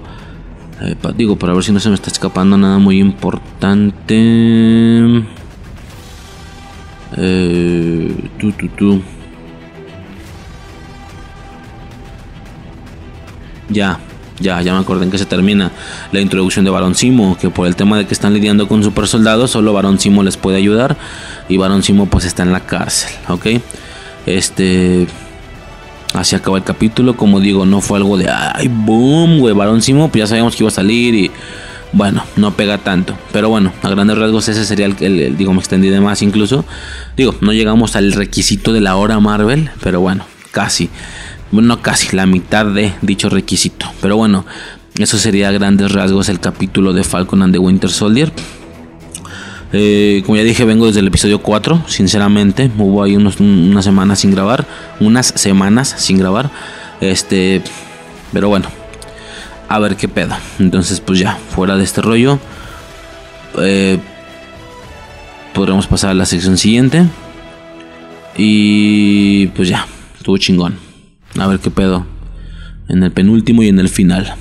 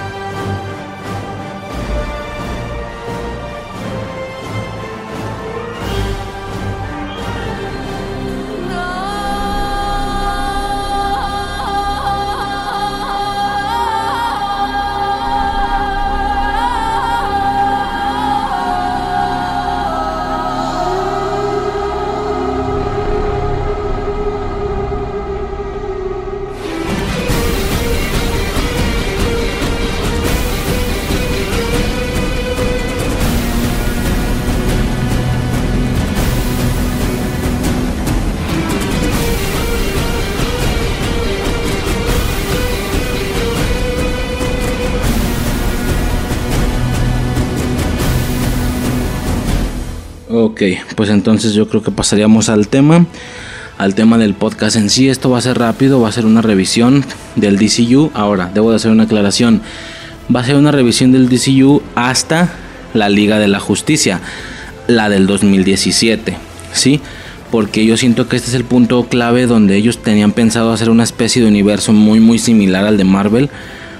¿Qué pasa? Hay todo un tema ahí de que se quisieron apresurar y demás. Bueno, lo estaremos checando en un momento. Eh, y bueno, en este punto es donde yo siento que es una antes y un después del DCU. Porque a partir de aquí es donde su universo compartido no funcionó. Y siguieron aventando películas en individual. Cosas como acaba de salir Wonder Woman 2, Aquaman, Shazam, eh, etcétera. No va a salir otra de Suicide Squad que no queda bien claro si es un reboot, un remake, una continuación. No, no sé qué pedo, no sabemos bien qué es claramente el tema de empezar a conectar películas no funcionó y lo que le empezó a funcionar fueron películas en individual lo que ocasionó que en teoría son del mismo universo pero no apunta para que todos se unan en un futuro. Y si se y si vamos a ver a más personajes juntos va a ser hasta Flashpoint Paradox se llama y esto va a ser hasta 2022 bueno todavía cuelga para ese rollo va independientemente de todo les acabo de mencionar yo nada más voy a hacer eh, quiero hacer una, una revisión de las películas pre Liga de la Justicia 2017 y por supuesto el Snyder Cut, que si bien es la última película, pre-Snyder Cut sería todo lo demás, pero temporalmente Snyder Cut viene siendo Liga de la Justicia del 2017, así que voy a hablar de las películas hasta ese momento. En resumen, estoy hablando por supuesto de Man of Steel, mm, Batman v Superman, Wonder Woman, Suicide Squad, todo lo que conllevó a un final Liga de la Justicia, fue donde oficialmente nada funcionó y desde un poco antes, al menos en aspectos generales de la gente, de ingresos y demás. Porque para mí sí que estaba funcionando bien, la verdad, para mí se me estaba haciendo bastante bien. Pero pues bueno, en, su caso no, no fue así, va, para ellos al parecer no fue así. Entonces, no para ellos, me refiero para ellos, para la gente en general, va, no, no para ellos. Eh, entonces, pues vamos a hablar simplemente eso, básicamente del DCU pre-Liga de la Justicia y del Snyder Cut, que al final viene siendo la Liga de la Justicia o lo que debió haber sido o no. Vamos a estar checando eso, ¿va? Primero que nada, ¿qué es el DCU? Pues es eso, es el universo extendido de DC, se escribe DCEU, ¿sí? Aquí en este caso no sería... A ver, MCU sería Marvel Cinematographic Universe. Aquí debería ser DC CU, o sea, DCCU, DC Cinematographic Universe. Como tal vez se veía mal, decidieron cambiarlo por la E, Extended, universo extendido de DC o algo así. Eh, bueno, eh, ¿de qué se conforma hasta el día de hoy? Este universo. Del Hombre de Acero del 2013, Batman v Superman del 2016, Escuadrón Suicida del 16 también, Wonder Woman del 17, Liga de la Justicia del 17 y hasta aquí vamos a hablar junto con el Snyder Cut, que es lo que de ahorita se está hablando. Ya está pasando un poquito de moda, pero es de lo que todavía se está hablando. Eh, después de Liga de la Justicia es donde viene esta nueva reestructuración del universo, que más que universo es sacar lo que funcione y lo que dé un poco de dinero para recuperarse o algo así, siento, y para reunir fuerzas y ver cómo van a continuar este universo. Y ahora con esta variante del Snyderverse, que en teoría sería otra línea si es que la hacen o no, es todo un rollo, ¿va? Pero bueno. Eh, después de Liga de la Justicia siguió Aquaman del 2018, Shazam del 2019. Aquaman yo no la he visto, la verdad. Shazam, qué gran película. Casi me cala no poder hablar de esta película en este podcast, pero como ya dije, tengo una cierta reestructuración específica, hasta Liga de la Justicia, todo lo demás está más sueltillo, no genera parte de un conglomerado ni de un todo. A lo mejor en un siguiente evento, a lo mejor hablamos de las películas restantes, ¿no? Eh, Aves de Presa del, del 20 y Wonder Woman 84 del 20 también. Y bueno, la última, la de Zack Snyder, ¿va? ¿Qué viene, se supone? aquí no es Suicide Squad, es The Suicide Squad. O sea, está raro, ni siquiera se llama Suicide Squad 2. Es, ahora no se llama Escuadrón Suicida, se llama El Escuadrón Suicida. Y por lo que vimos en el tráiler, no tengo claro si sea una, una un remake, reboot, eh, continuación, yo no sé qué van a ignorar la otra, yo no sé qué está pasando. Black Adam del 2022, The Flash del 2022, que es esta la que se supone que va a estar buena, que dice que va a salir el Batman de Tim Burton y bla bla bla. Bueno, un recurso que están utilizando es hacer un multiverso muy a diferencia de Marvel, ellos están haciendo un multiverso plan franquicias de güey. Ahora resulta que toda cosa que vimos pertenece al mismo multiverso en una tierra diferente. Hasta las series animadas, hasta bueno, o sea, hicieron ahí un junte. no, no solo las series de CW, eso ya queda claro. Hicieron un junte de putas todo. O sea, bueno, y se supone que en esta va a salir el Batman de, Tim Burton. A ver qué pedo, ¿no? Eh, Aquaman 2 en el 2022. Shazam Furia de Dioses. O sea, Shazam 2. 2023 y algunas cosillas más. Bueno, ok. Como ya dije, vamos a hacer una revisión. Exactamente qué salió mal y qué no para mí. Sí, claramente esto de inicios full spoilers, obviamente.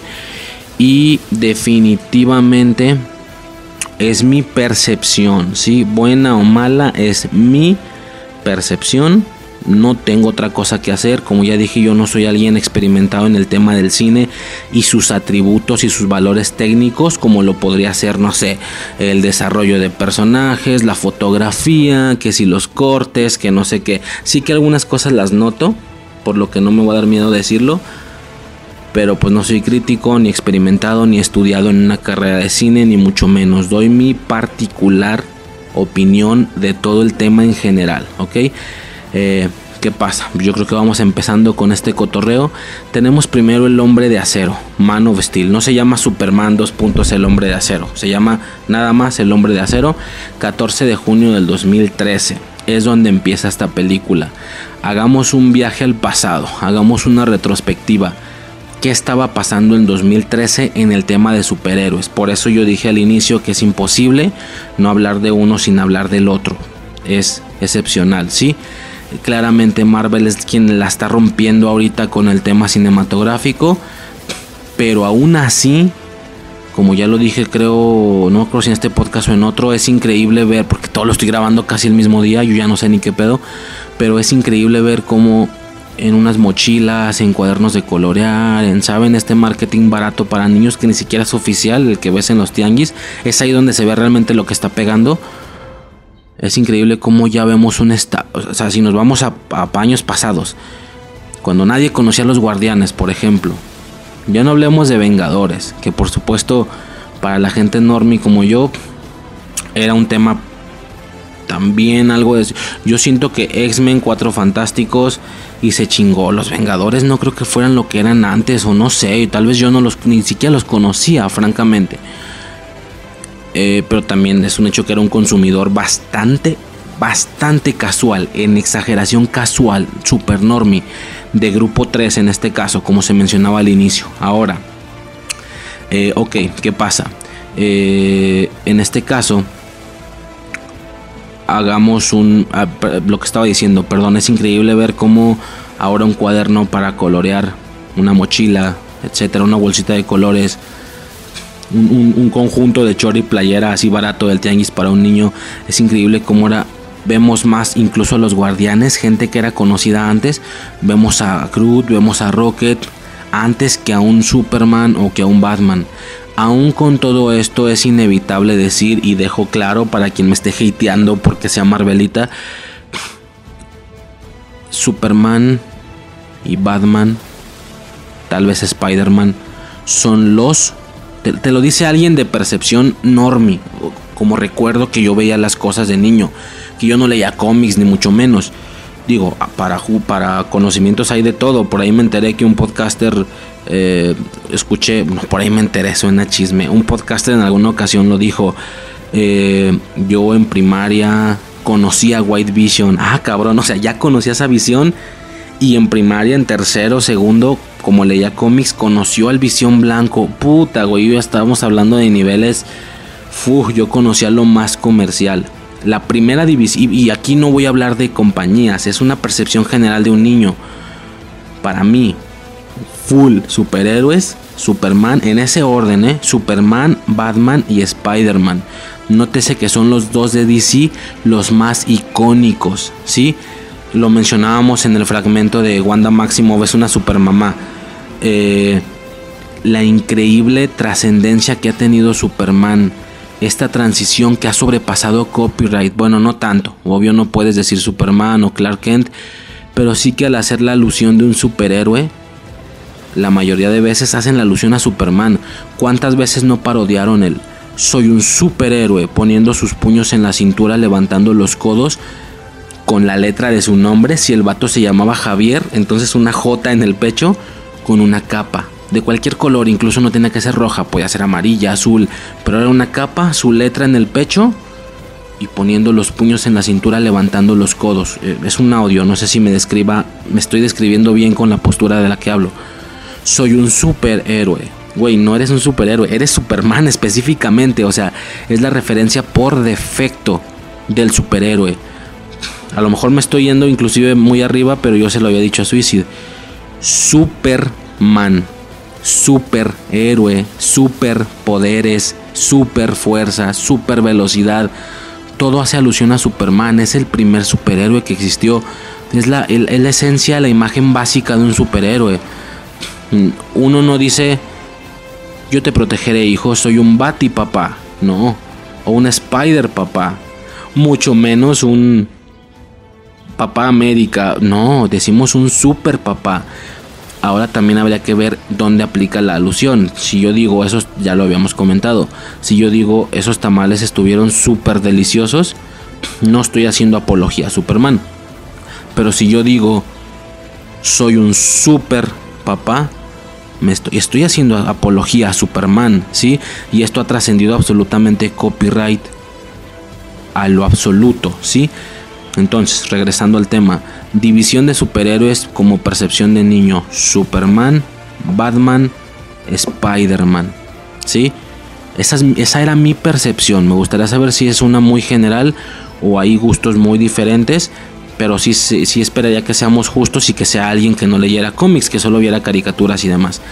Ahorita hay caricaturas de Vengadores, pero yo no recuerdo que hubiera antes. Entonces, eh, yo conocí a Capitán América, a los Cuatro Fantásticos por el juego de Spider-Man de PlayStation 1. Así, yo ahí conocí a Capitán América y no me lo grabé bien, por lo que no me quedó claro. Cuando se empieza a hacer todo el boom del Capitán América por el MCU, desde antes de su película, es como, me suena, es un superhéroe, ¿no? Ah, sí, ya de esos desconocidillos de Marvel, según yo, a lo mejor nunca fue desconocido, pero para mí lo era. Entonces, repitiendo y, vuelvo y repito, Superman, Batman y Spider-Man, primera división.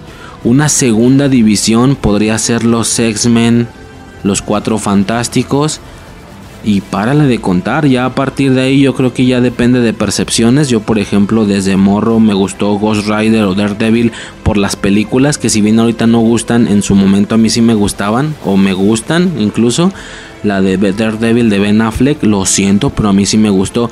Claro que se ve reducida a mierda después de la serie de Netflix, pero al final a mí sí me gustó en su momento y era lo único de Daredevil que teníamos en live action. Ghost Rider me gustó, Spawn me gustó mucho. Y no le quiero jugar al mamador diciendo, no, yo no soy el güey que le gustan los superhéroes infantiles como Superman o Batman. Yo soy oscuro. A mí me gusta Ghost Rider, Punisher, Deathpool, eh, Ghost Rider, Spawn. Güey, no, o sea... Que sí me gustan, sí.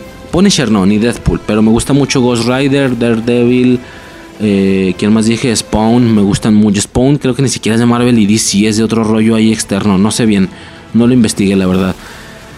¿Qué pasa? Sí soy de esos rollos, pero no le juego al mamón. No es que yo soy el único, soy único porque a mí me gustan los antihéroes y yo soy más agresivo. Güey, somos un vergo los que nos gusta ese pedo. Un vergo. No sé si hasta más que los que le gustan los superhéroes convencionales. Seguro hay más fans de Ghost Rider y de Spawn y de Punisher que de linterna verde, seguro. ni, de pedo somos únicos. Pero bueno, ¿a qué voy con todo esto? Eh, es increíble ver cómo a pesar de que Marvel ha tomado un gran campo en el aspecto social en general, DC no se puede quedar atrás. Por más que las cosas socialmente y económicamente le están saliendo mal, porque repito, a mí sí me gusta.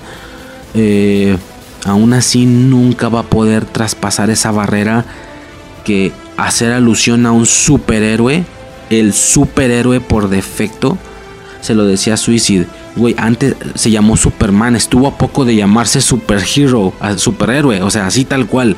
Pero bueno, es la básica, es la básica de los superhéroes. Superman. ¿Sí? ¿De quién es? De DC. El puesto 2 para mí lo tiene Batman, con la infinidad de referencias icónicas del Batimóvil ¿Quién no ha dicho para un carro su nombre y luego la palabra móvil? Si yo me llamo, si bueno, si mi seudónimo es Riser, vámonos al Riser móvil, a la Riser cueva, o sea, todo eso lo trajo Batman. Entonces, es una situación, por supuesto no digo que están los únicos que tienen referencias, más superhéroes tienen referencias en la vida social normal. Por ejemplo, Hulk, para Hulk decimos, eh, no te enojes porque te vas a poner verde. Mira, ya se enojó, se puso verde. Se refieren a Hulk. Por supuesto que los demás también tienen, pero las más icónicas son las de Superman y Batman. ¿Y de quién son los dos? De DC. Los superhéroes más famosos por defecto ni siquiera son uno de uno y otro de otro, uno de DC y uno de Marvel. No, son los dos de DC, güey. Y eso lo entendemos, ¿sí? ¿Qué pasa? Que últimamente los tiros tal vez no les, no les han salido tan bien o no como ellos y como todos quisiéramos. Pero bueno, es importante notar esa situación, cómo está la rivalidad entre comillas a nivel social que a pesar de que Marvel ha hecho mucho campo, es imposible no dejar de notar que quien manda es Superman y un poco más Batman en el aspecto de los superhéroes en general.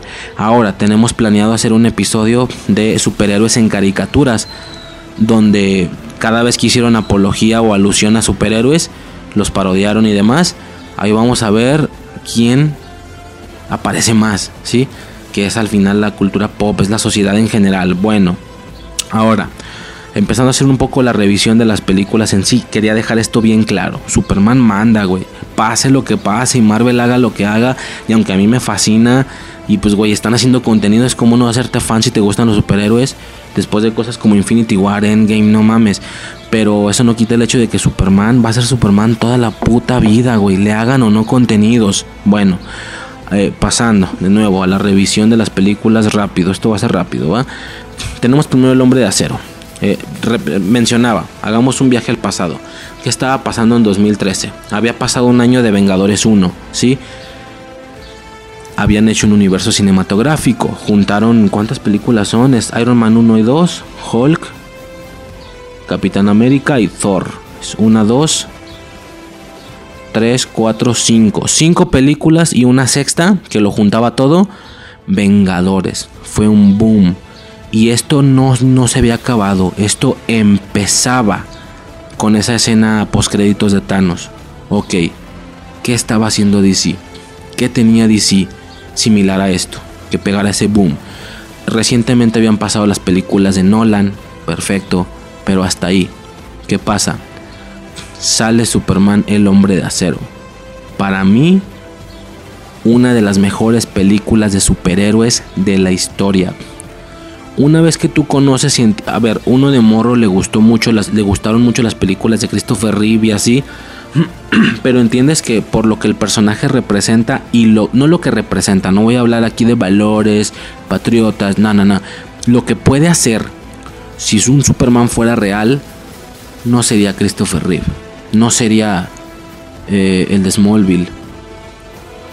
Tom Welling se llama. No.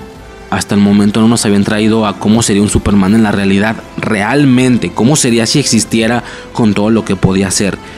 Man of Steel lo trajo.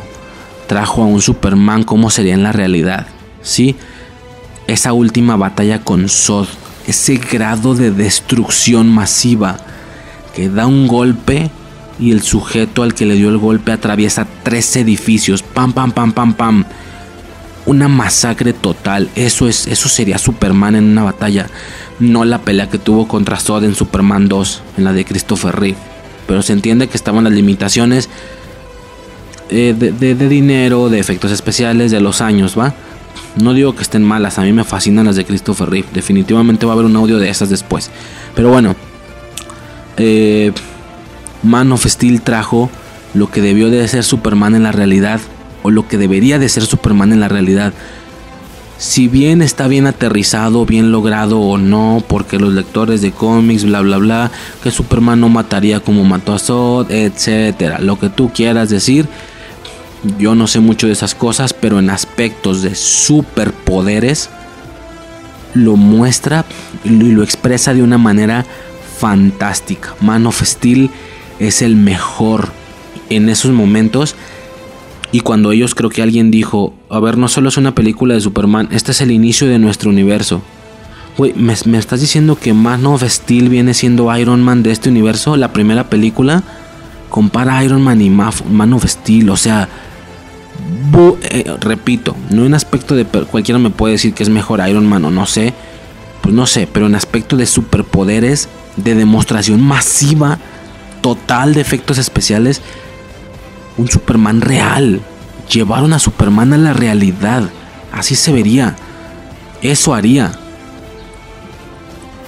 Repito, en superpoderes, no sé en comportamiento. Yo no leo cómics no mames, o sea, ese es el inicio de tu universo, cabrón, lo que me espera.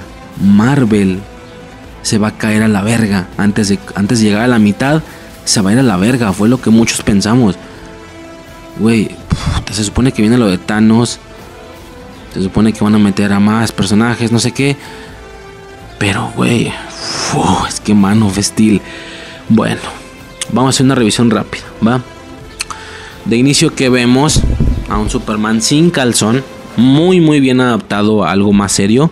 No tiene calzón, tiene todo el traje así completo azul, la capa, etcétera. Y una textura muy muy a lo MCU hasta ese momento, una textura de un traje realista, así como con hexagonitos, como con diamantitos, no sé bien cómo qué figuras son, pero se da así la textura. No fue el MCU quien empezó este pedo de estas texturas, siento que fue Tobey Maguire con la Spider-Man 1, que tú veías el traje de cerca y se veía el traje así chidote, textura diferente, se veía perro. Bueno, eh, a ver. Vemos el origen, un origen nuevo, muy muy diferente al que teníamos en Christopher Reeve, con todos estos picos de hielo y demás. Vemos un Krypton absolutamente diferente. Hay hasta dragones, no mames.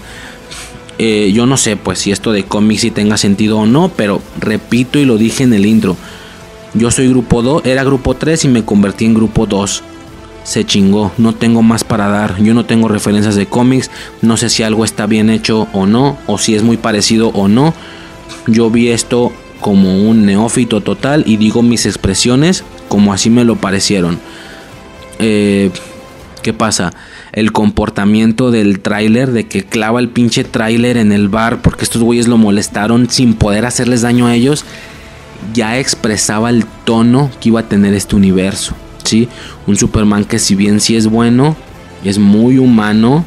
Y como humanos que somos, güey, yo no sé cómo se aguantó tantas veces de volarle la cabeza de un vergazo a un cabrón que lo molestaba.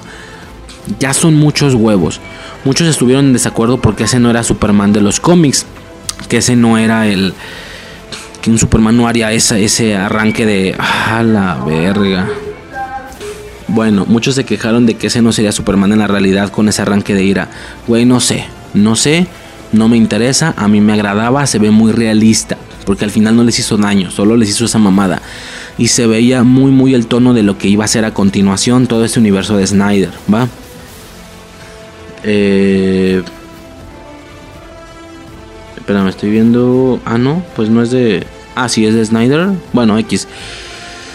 A ver, Man of Steel, regresando. Ah, me perdí. Eh, eso sí, da un origen muy rápido, muy acelerado. Es un hecho que tenían miedo que le fuera mal. Yo siempre he dicho, le he dicho a Suicide, la regla, yo le llamo la regla de los similares. ¿Qué es la regla de los similares? Spider-Man, por ejemplo, tiene personajes y villanos muy de Spider-Man. O sea, el Duende Verde, el Doctor Octopus, eh, eh Craven, etcétera, ¿no? Pero, ¿qué es lo que yo siento que al ojo humano, al ojo neófito que no sabe de. Es que la rivalidad de Spider-Man y el Duende Verde, la rivalidad con Craven tiene un valor. No, güey, dejémonos de esas cosas más técnicas. Al ojo que le llena ver cosas. No sé por qué nos llena mucho ver cosas similares otro güey similar a Spider-Man, Venom, ¿sí? Venom. Por eso nos gusta tanto ver el, cualquier variante del Spider-Verse. Tanto la película esta que se hizo de Miles Morales, que estaba en menos frames, como ver el capítulo especial este de la serie de los noventas, donde sale Madame Web, que salen varios Spider-Mans. Por eso nos llama tanto ver una imagen con tantos Spider-Mans diferentes, porque son parecidos, son similares pero diferentes. Por eso le llamo la regla de los similares. Siempre aliados o villanos similares al protagonista llama la atención. Es como ver a Iron Man y más personajes con armaduras. Es como ver a Spider-Man y más arácnidos. Es como ver... Eh, en este caso lo estamos mencionando Falcon and the Winter Soldier, más personajes similares como un patriotas norteamericanos, o sea, es la regla de los similares, eso siempre llama la atención. ¿Qué pasa? No se quisieron arriesgar con dar un tema ahí Lex Luthor, ahí más tradicional comiquero, no, vámonos directo con Sod, que es el que vende. Sod vende cabrón para los neófitos que no sepan de cómics. Sod es otro kryptoniano como él y nos dio esa gran batalla final. No nos dio ninguna escena de misiles, deteniendo misiles del Lex Luthor, no putazos, directo, vámonos, cabroncísimo. En Christopher, en perdón, pero es inevitable no compararla con las de Christopher Reeve, que es la, la adaptación de, de, Superman en películas más pegada y es de hace décadas. No había nada intermedio. Sí, la- está el tema de Tom Welling y no sé, alguna otra cosa que exista más, pero en películas nos, nos saltamos de Christopher Reeve hasta el hombre de acero. En Christopher Reeve daban, da- daban la, la alusión del traje, de los trajes kryptonianos que eran como blancos con el puro sello negro, por lo que no queda claro por qué él decidió tener ese traje con calzón y con capa. Bueno, aquí dan la alusión que el traje que él está usando o que él va a usar no es nada muy loco, es sencillamente el uniforme tradicional de su familia y de los kryptonianos en general. Como que por familia se manejaba un logo diferente al frente, un color diferente. Vemos el traje de Sod y tal cual, perdón, vemos el traje de su padre, de, de Jor-El, tal cual es el de Superman. Es azul, pero sin capa. Y creo que también pueden usar capa, no sé. Él tal cual está usando un uniforme kryptoniano, no hay nada más. Sí, eh, él no inventó lo- los colores o la capa, es un uniforme kryptoniano normal. Eso me mamó mucho. Claramente en la familia de los de los él era azul. En la familia de Sod, o más bien en el rango militar, tengo entendido, eran negros. Bueno, todo chingón, ¿no? Todo es diferente, como ya dije, el inicio es diferente. Desde el inicio no hubo una dualidad. Desde el inicio Luisa supo que Kent era Superman. De hecho, primero lo conoció, ya después lo vio llegar al, tema este de reporteros, pero ya sabiendo que era Superman vistiéndose para pasar desapercibido. O sea, es un origen bien diferente, ¿sí? Yo mamaba mucho, tengo que hacer esta aclaración y aceptar que me equivoqué. Yo mamaba mucho que el MCU no manejaba identidades secretas, que ya daba hueva. Que en DC sí lo hacían, pero no las había visto bien, o no las había visto recientemente, quiero decir, las refresqué. Y si bien sí tienen una identidad secreta ante ojos humanos, ante la sociedad en general, para nada es un recurso que hayan utilizado desde el inicio. O sea, Lex Luthor desde el inicio sabe que Superman es Clark Kent, Luisa también. Primero entra Superman antes que Clark Kent y, de inicio como primer suceso una batalla de proporciones colosales. El origen es muy diferente y eso me latió. No hubo ningún tipo de dualidad. Por ahí vi un video en YouTube donde comparaban las identidades secretas como dualidad de diferentes personajes. Daban alusión que Christopher Reeve hizo un buen trabajo porque como Superman era uno y como Clark Kent era otro completamente diferente. ¿Sí? Está la escena de Superman 2, creo, cuando, cuando, se, cuando mete la mano al fuego y, y se da cuenta que no se quema. El güey todavía no se ha puesto el traje. Nada más se quita los lentes, se desencorva y se siente un cambio de persona. O yo me estoy sugestionando porque me gusta, pero se siente un cambio de personalidad impresionante, impresionante. Uy, es otra persona diferente. La actuación está magnífica. Repito, no soy mucho alguien que sepa identificar esas cosas, pero eso lo noté. Aquí no. Aquí en ningún momento vemos a Clark Kent. Vemos a Superman pasando desapercibido como Clark Kent. No vemos una dualidad. Que está bien, es algo diferente, ¿sí? Vámonos directo al final, todo el tema de Sod y, los villanos. Aquí sale Faora. Yo en automático pensé que Faora era la morra de Superman 2 de Christopher Reeve. Vaya, la proporcional en personaje, quiero decir. Pero no me equivoqué, en teoría es otra morra, son morras diferentes. Eh, en el Man of Steel es Faora y en la de Christopher Reeve es Ursa. Ambas personajes kryptonianas de cómics, pero yo pensé que era la misma, que era la adaptación de Ursa, pero en esta nueva película. Y pues no, al final vemos que es una. Investigué que es un personaje diferente. Después que vemos eh, también el güey como enmascarado, grandote, musculoso, yo pensé que era referencia a Non, al otro güey de la, de la triada de Sod en Christopher Reeve. Ahí no me queda claro si se supone que sí era o no, creo que tampoco era. Bueno, este, como ya dije, el traje alienígena es el de Krypton, realmente es un uniforme normal. Eh, está toda la trama esta que van a extraer el códex de sus células para, para recrear Krypton. Y bueno, hay temas de trama que no voy a mencionar. En su momento, si el podcast hubiera existido cuando salió la película, tal vez si le hubiera hecho un podcast entero a la película y podríamos profundizar más. Pero en este caso voy modo flash, o sea, voy modo eh, notar las cosillas que me parecen realmente importantes a destacar. A mí, a mí que soy súper superficial, y que soy más de estéticas y de poderes y no tanto de actuaciones ni de valores técnicos de cine y bla bla bla. Bueno, eh, ¿qué pasa? Empiezan a terraformar. Las muertes son infinitas, son infinitas, o sea, muchísima gente muere. Entra una batalla final dividida en dos partes, ¿sí? Primero está el tema de las naves, la terraformación y el sacrificio del coronel para estrellar la nave en esta nave kryptoniana y que se acabe la terraformación, ¿no? Bueno, ok. Todo ese tema que son secuestrados, pero no, y que el aire, bla, bla, bla. Que el aire que no podía respirar bien, uno y el otro, y no sé qué. Bueno, la segunda parte es directamente Superman contra Zod, mano a mano. Güey, pásate de verga, no mames, o sea, qué batalla.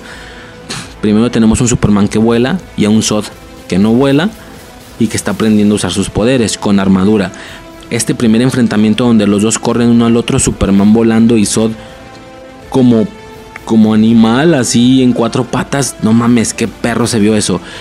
Superman volando y este güey así eh, eh, escalando, así pegando brincos y clamando las cuatro extremidades en los edificios para subir, güey, qué agresivo, qué impresionante, no mames.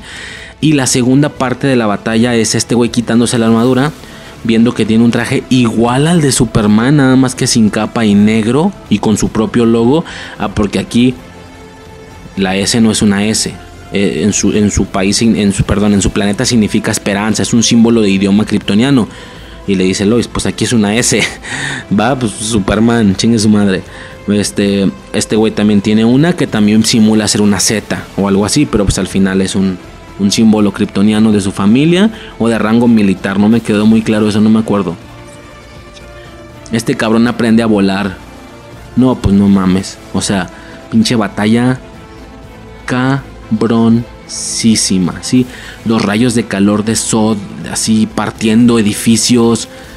Porque se dio cuenta de ese podrino, como que no lo resistía y no lo aguantaba. Y partiendo edificios para todos, para donde volteaba.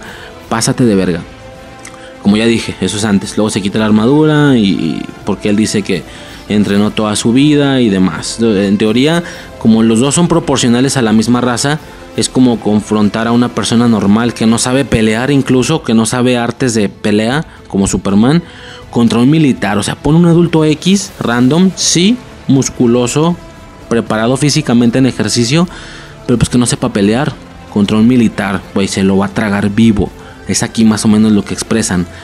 Despedazan un satélite en el aire y los pedazos caen. Ah, bueno, caen pedazos que ya después nos enteramos que era un satélite de Wayne, de, Bruce Wayne.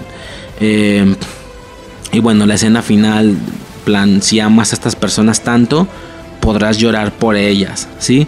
Y empieza a meter los rayos de calor que van avanzando hacia la familia y lo que, lo que tanto se le criticó que la verdad yo lo hubiera hecho, no sé si cualquiera, güey, su vida por la de la familia, o sea, por favor, creo que está claro, ¿no? Madres, le parte el cuello y lo mata. Superman no haría eso, no, no sé, güey, no me interesa. Se vio super perro y a mí se me hace bastante realista y bastante humano. Porque, a ver, un humano real no sería esta persona incorrompible, tendría por supuesto sus arranques de ira y sobre todo no, son, no, no es ira de maldad, no es ira de beneficio propio, es ira para salvar a personas. O sea, para mí se me hace bastante bien. A mí, a mí. Bueno. Eh, ¿Qué más? Eh, los... Eh, a ver, ¿qué pasa aquí? Me estoy confundiendo con las notas. Bueno, ya como último dato así interesante, Amy Adams, la Lois de este universo, salió en Smallville y en los primeros capítulos es la morra que es como una gorda y se quiere tragar a todo mundo y le crece la bocota. Por eso a mí se me hacía familiar. Ah, pues es esa morra, es la gorda de Smallville. Bueno, como último dato, como siempre mis paradojas. Clark Kent de niño juega a ser Superman. O sea, esta referencia, como ya estoy diciendo, de, de jugar a ser Superman, ponerte una capa y poner tus puños en la cintura y levantar los codos como soy un superhéroe, soy Superman. ¿Qué pasa? Que él es Superman. En teoría, antes de él no existía este concepto tan, tan clavado en la sociedad. Pero de todos modos, él como un niño juega a ser Superman porque se pone una capa roja y hace la posición de un superhéroe cuando esto no existía. Él lo genera. Entonces él juega a ser qué? ¿Hay alguien más similar antes de él? ¿Hay otra referencia en ese universo del superhéroe convencional? No queda claro y tampoco hay que sobrepensar mucho. Nada más quería destacarlo. Que juega a ser Superman desde niño o algo así. Bueno, eso sería todo por parte del de, hombre de acero. Luego tenemos Batman v Superman, Down of Justice. ¿sí? Down of Justice eh, del 25 de marzo del 2016, tres años después, director Zack Snyder, también igual que en El Hombre de Acero. Aquí es donde a lo mejor podría entender que empiezan los problemas de alguna manera. Y también mi percepción fue muy... Primero fue muy clavada con los haters y luego como que yo solo me fui dando palmadas en la espalda y me gustó. Vayámonos desde el título. Batman v Superman Down of Justice. Batman contra Superman. El amanecer de la justicia o el origen de la justicia. el levantamiento. Ah, no mames. El levant. El levantamiento de la justicia. Eh, ok, no hay. Desde el puro título vemos que se quieren tragar al mundo en una película, ¿sí? Sobre todo cuando Marvel nos tenía acostumbrados a mostrarnos personaje por personaje. Eh, y hasta eso no todos tienen su película. Avengers entra sin que Romanoff o Clint Barton tengan su película. Pero bueno, aún así les funcionó. Tampoco tienen que ser una película de todos. Yo me acuerdo que cuando sale esto fue, güey, Batman contra Superman. Por favor, es el, es el puto evento esperado por décadas. ¿Quién es el Batman? Eh, ¿Cómo? ¿Es el de Nolan? Porque son las películas más recientes de Batman. ¿Se va a pegar contra el de Nolan? Porque venimos de una costumbre de universo compartido. No, el Batman es nuevo. Espérame, ¿cómo que es nuevo? ¿No hay película de él? No. O sea, me estás diciendo que va a salir un Batman v Superman. Pero no sabemos quién es. O sea, vamos a ver un Batman contra Superman. O más explícitamente un Superman contra Batman. Y no sabemos quién es el Batman. No. Ok, algo, algo aquí no me cuadra. Algo, algo siento que va a estar mal. Aparte de eso, dos puntos. Subtítulo. El amanecer de la justicia. Ajá. Justicia por la Liga de la Justicia. O sea, ya la segunda. O sea, a ver. ¿Qué pedo? O sea, es como Batman v Superman. Y la entrada de la Liga de la Justicia. Espérame, ¿y están todas las películas? ¿Dónde la de Flash? La de Wonder Woman. A ver, espérame. Ay, cabrón. Estoy perdido. Pero bueno, vamos a ver qué pasa, ¿no? Ya desde ahí algo no me cuadraba, la verdad algo estaba raro. Definitivamente algo estaba raro. Mm, digo, ya hice todo el análisis del nombre. Batman v Superman y no sé quién es el Batman.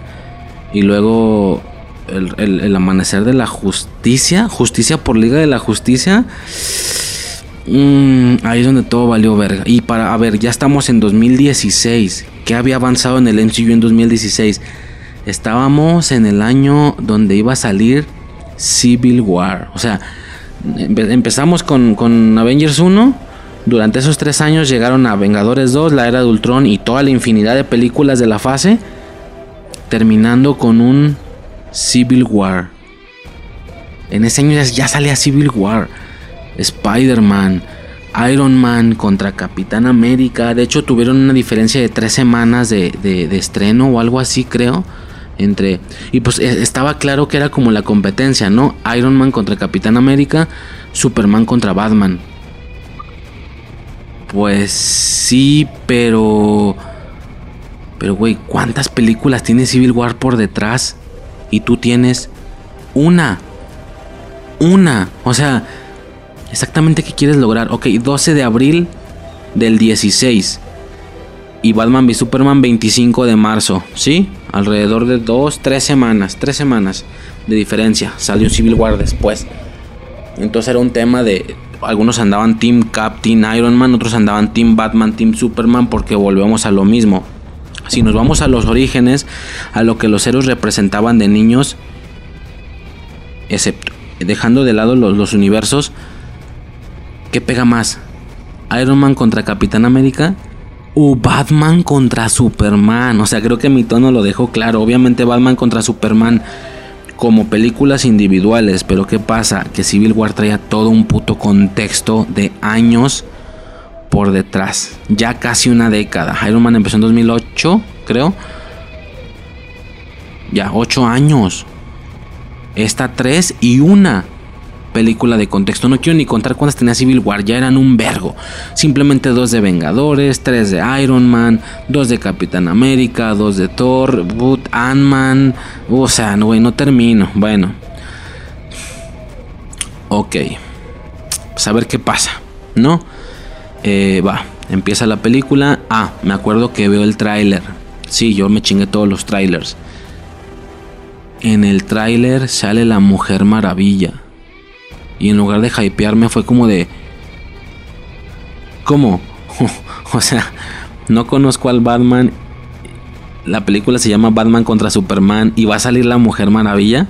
Y no sé quién es la Mujer Maravilla tampoco. Güey, quieren, quieren entrar directo a donde va del MCU y no, no va por ahí. A mí todo esto me brincó, lo siento, me brincó fatal.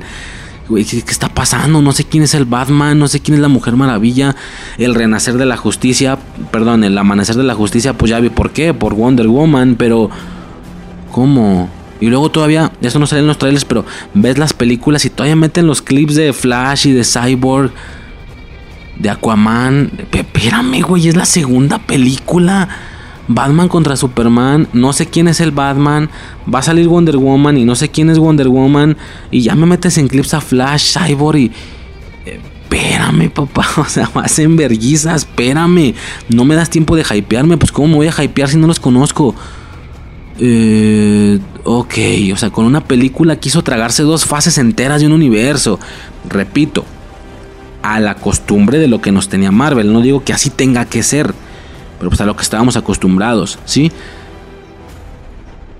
Eh, ok, y luego veo el, y, luego veo el tráiler y digo, sale esta ruca bajando y el escudo para un rayo, quién sabe de quién, no se ve en el tráiler. Y luego dice, en el tráiler le dice Superman, ¿viene contigo? y el Batman, pensé que venía contigo.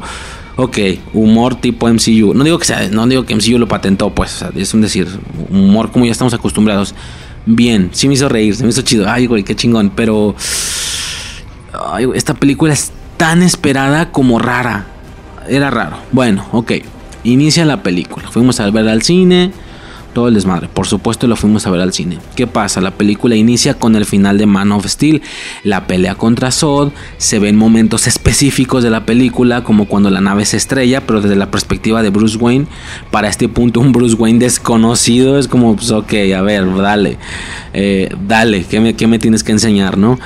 cuando la nave se estrella, se ve con los rayos de calor de Zod, se ve cómo salen de un edificio y parten todo el edificio, los, los, pedazos de satélite cayendo, momentos muy específicos se ve. Y, junto con los pedazos de satélite, pinche Superman cayendo con Zod. Que se supone que ahí a donde caen ya es la escena en la que lo mata. Bueno, eh, toda la escena del terrorista. De nuevo, que voy a dispararle a Lois, no sé qué. Y este vato, la Lois se suelta. Plan, pues dale. Porque lo estaba agarrando del brazo. Se suelta y este güey vuela a una velocidad güey, se supone que no lo mataste con eso. O sea, no mames, no lo mataste con eso. ¿Se da a entender que lo mató o no? Y luego atravesó la pared con él por delante. La o sea, atravesó la pared con él. Bueno, es un rollo ahí extrañísimo. Yo digo que lo mató, no, quién sabe. Bueno, se está delimitando un tono de todo el universo. Perfecto. Eh, ¿Qué pasa? Directo empezamos a ver a, Batman, pero como en las sombras, con el Batarang. Por ahí alguien dice que los renes los, los salvó un demonio. Y bueno, una situación ahí que francamente para no haber visto una película, a ver, como no existe una película de Batman, usaron esto a su favor y le dan a Batman un misticismo de... Hasta ahí medio pude empezar a entender con qué ojos y con qué percepción tenía que ver esto. Así es la realidad. Tú no, tú no ves el origen de todo mundo y luego se junta. No sé si me estoy explicando. En la realidad, por voy a dar un ejemplo pendejo con una pareja. En la realidad tú no ves todo el origen de una morra y luego te juntas, la conoces. No, tú llegas con la morra y ya vivió toda una vida, a lo mejor ya está divorciada, ya tiene hijos, son partes de su película que te perdiste. Entras directo a donde a lo que a ti te concierne, donde tú le empiezas a conocer, todo lo demás no lo viste pues porque no la conocías. Es algo así. Es como decir, estamos viendo la percepción de Superman. Para Superman esto pasaría. Batman ha existido todo el tiempo y ya se anda retirando. O sea, ya, ya tuvo toda una historia de rivales, de enemigos, con el tema este del traje de Robin pintarrajeado, de la broma eres tú, Batman. Que en subtitulaje me acuerdo, en subtitulaje, creo que en subtitulaje le pusieron te salió el tiro por la culata, Batman o algo así. Bueno, muy Joker. Y quieras que no, empiezan a usar otro recurso que no veíamos en el MCU, que es las cosas que ya existían y de tomos te hypean. Güey, este es el este es Batman, ok. Güey, el guasón, este es guasón, ya mató a Robin, o sea, ya pasaron cosas, ya pasaron cosas y no las viste. Eso pasa cuando conoces a una persona, ya pasaron cosas que no viste. Tú entras directo donde la empiezas a conocer y empiezas a ver lo que le pasa de ahí en adelante. Es lo mismo, desde la perspectiva de Superman, él conoce un Batman ya con historia y empezamos a ver lo que pasa de ahí en adelante. Y por supuesto no son tontos si usan esto de no tener un universo compartido previo a su favor porque le dan un misticismo al Joker. El vato creo que dice, estoy harto de luchar contra pingüinos y contra payasos. Y es como, sí, sí, sí, sí, sí entendí. Por el pingüino, por el Joker. O sea, cosillas así. Este, vemos al ex Luthor, sí. Este un Lex Luthor muy diferente. A nadie le gustó, a mí sí, lo siento. A mí sí me gustó este Lex Luthor, pues, me hizo chido. Como una combinación entre Lex Luthor y Joker. Era ahí raro, pero se me hizo chido. Con el pelo largo, claramente después iba, iba a haber pelón en algún punto, pero empezaba con el pelo largo, está bien. Nada diferente. En Smallville también empezó con el pelo largo el güey de morrito. Bueno, este... Así es la realidad. Entras ya con un contexto de todo lo que existía. Esa es la verdad. Eh, y, usan esto a su favor en plan... Hey, el Joker. Y luego el, Batman, le, el pinche Bruce Wayne le dice al, al Luthor, estamos, bueno, más bien le dice a Clark Kent refiriéndose a Superman, estamos hartos de, de güeyes vestidos de payasos. Sí, sí, sí, sí entendí. Por el Joker. Güey, ¿cómo es el Joker de este universo? O sea, así te empiezan a hypear, la verdad. A mí, pues de güey, a pesar de que no conocía al Batman, pues ya, ya me acostumbré, me dieron toda una secuencia ahí de desarrollo, se ve como un demonio, el traje me gusta, este Batman está mamadísimo, me gusta. En, menos, en una hora, en media hora me gustó más de, que... A, ver, aquí viene un punto importante y fuerte. Las películas de Nolan, esta trilogía puede ser muy firme, puede ser... Puede estar bien hecha, puede estar bien redonda pero en media hora, una hora, este Batman como personaje, no como películas, como personaje, como traje, como complexión, ya me gustaba más que el de Nolan, ya era mi Batman favorito, lo lograron. Pues va, están usando el tema de no tener un contexto previo a su favor y darle misterio a lo que no debería de ser un misterio si hubiéramos tenido una o dos películas de Batman previas, ya sabríamos, ¿sí? Este, pero no, le dan ese misticismo de, güey, en este universo existe Joker, existe el pingüino, ay cabrón, no los he visto.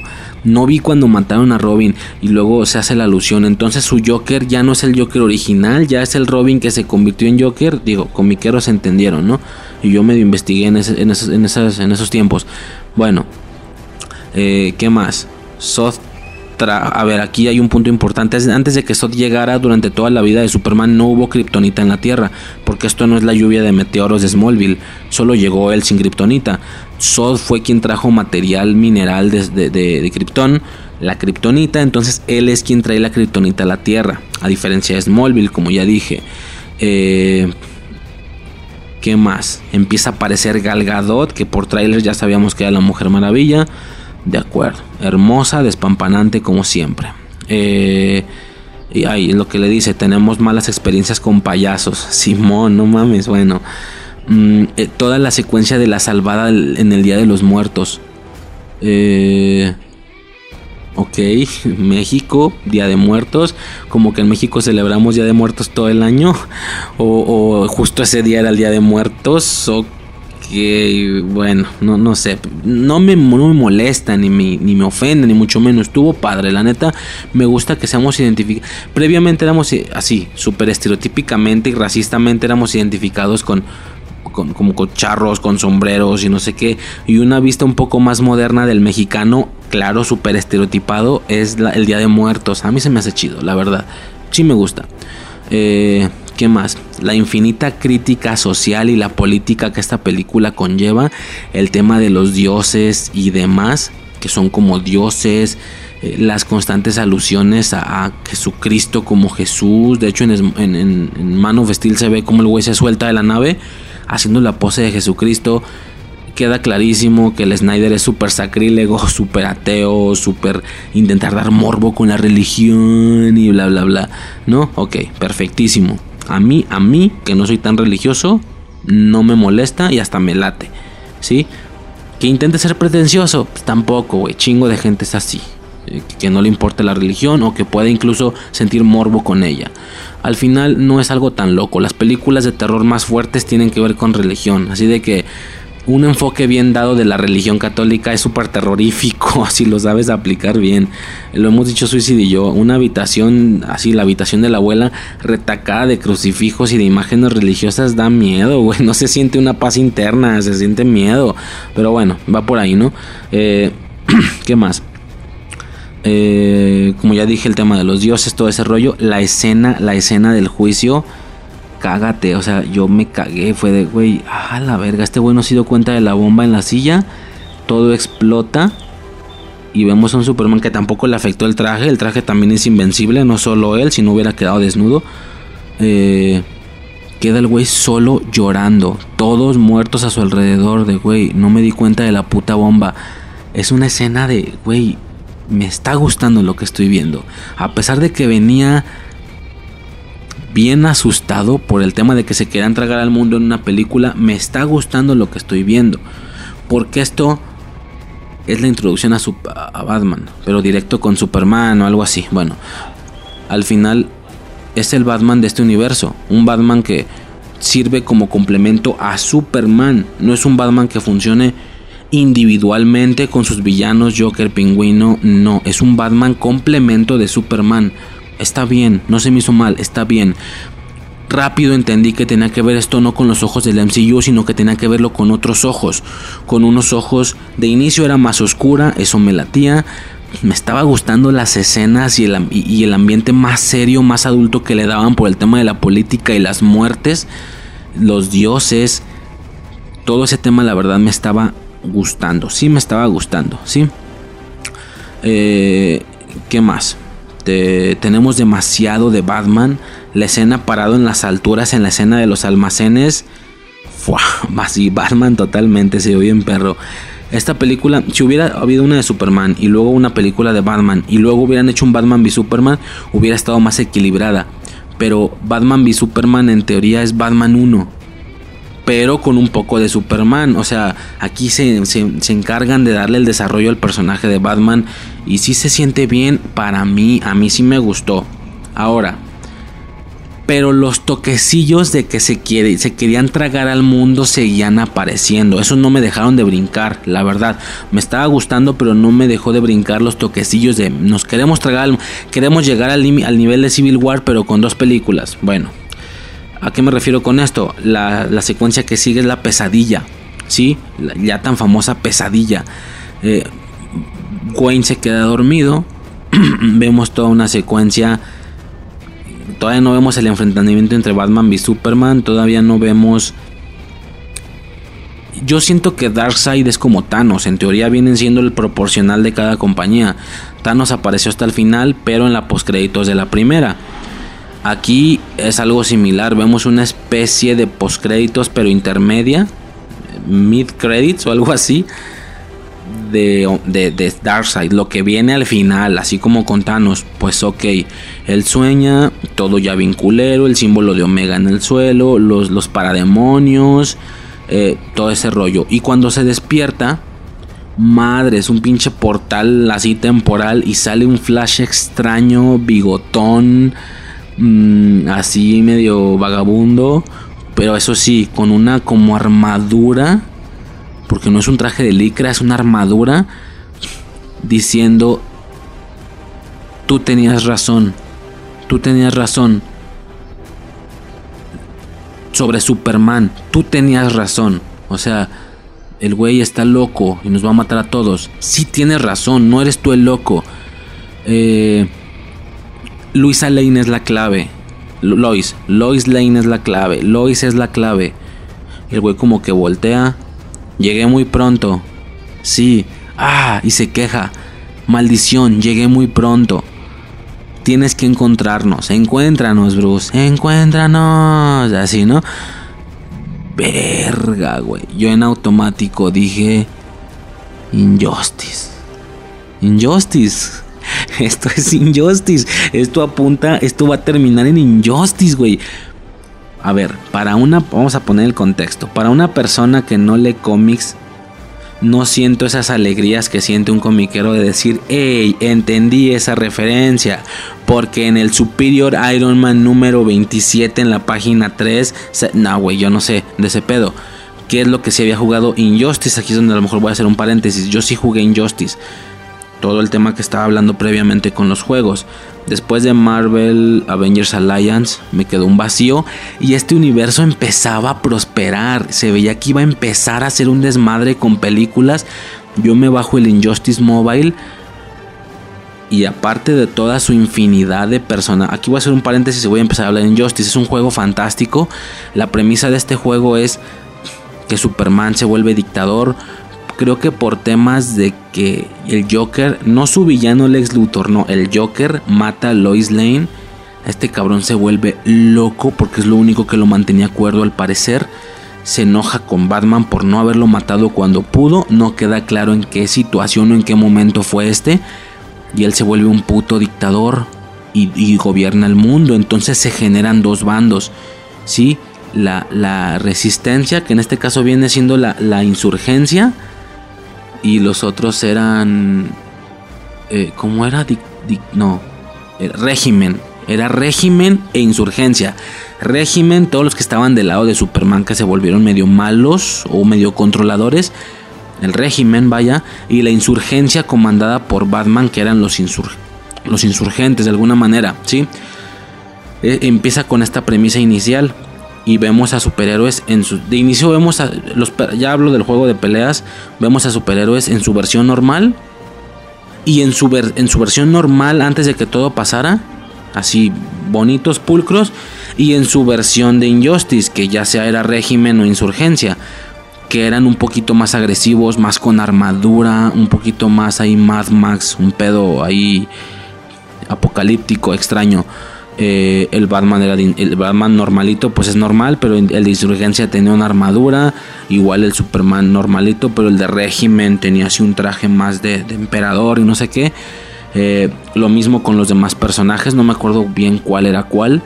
Esa es la trama general. Lo que hacía importante, lo que a mí se me hacía muy vergas de Injustice, es que tenía actualizaciones de personajes, porque no eran skins, eran un nuevo personaje conforme a cosas importantes en DC pasaban.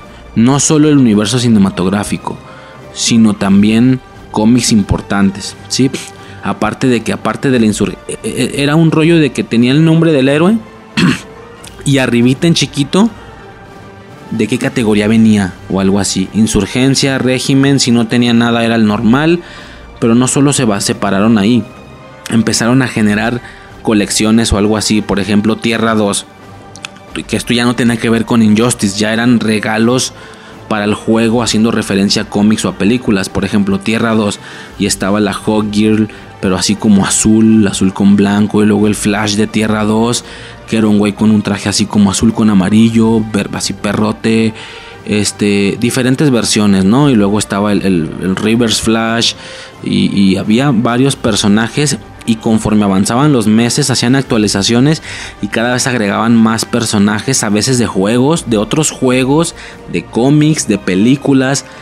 Y eso era fantástico ver esas actualizaciones, ¿sí? Salió el Batman de Arkham Knight, el del juego, así con la armadura todavía más perrota.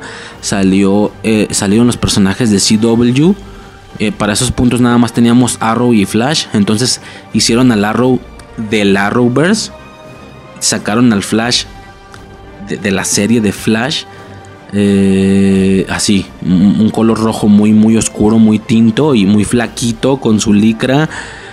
De todo, en realidad de todo ocasionaba que, que generara nuevos trajes o nuevos personajes.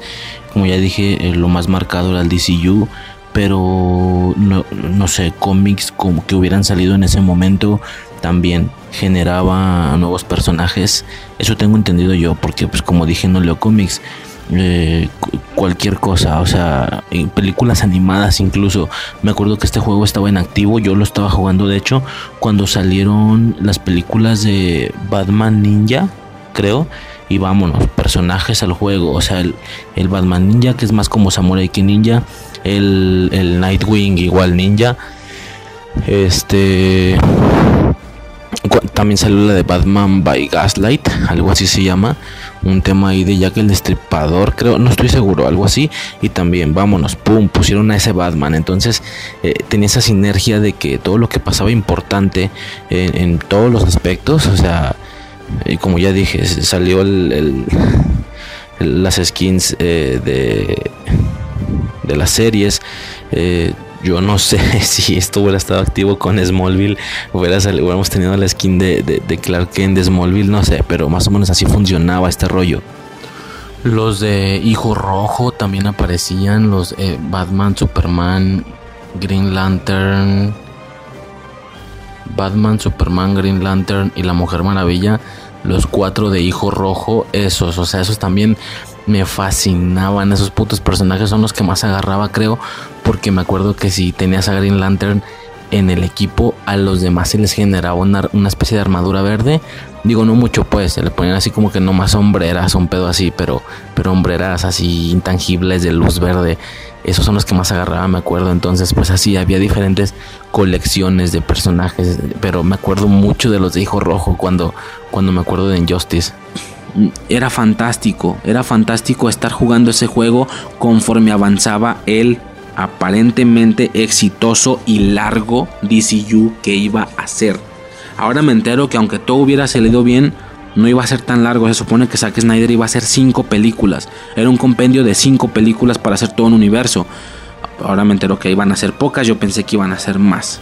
Zack Snyder en específico, porque también sacaron otras cosas por fuera como Suicide Squad, pero él en específico iba a ser Man of Steel, Batman v Superman, Liga de la Justicia tercera película y quién sabe que iba a ser la cuarta y la quinta, claramente resultando en este tema Injustice. Bueno, ¿Qué pasa? Claramente Zack Snyder jugó, Injustice y le gustó ese pedo o no sé. Pero bueno, ¿a qué voy con todo esto? Ah, perdón, y luego salen las actualizaciones. Por ejemplo, salió Man of Steel y sacaron el Superman de Hombre de Acero.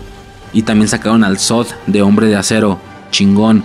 Sale esta película y hacen las actualizaciones sacan al, al, Superman otra vez de Down of Justice, porque no decía Batman v Superman, decía Down of Justice como categoría. Sacan al Superman, al Batman y a la Mujer Maravilla de Down of Justice. Y luego salió la de Suicide Squad y por supuesto también sacaron skins del Joker y de Harley Quinn, no de los demás, de Deadshot también creo. Sacaron de Deadshot, el de Will Smith, el Joker y Harley Quinn. Eh, así, de, la película de Suicide Squad. Entonces era magnífico sentir esas actualizaciones y sentir cómo el juego se actualizaba conforme el universo avanzaba. Y sacaban nuevas skins.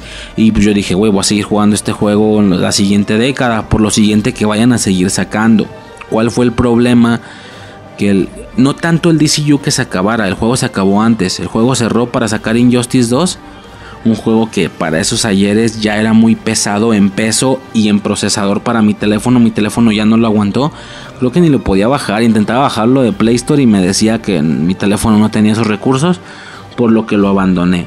Al día de hoy. Y bueno, lo abandoné y por suerte, entre comillas, también se acabó el DCU.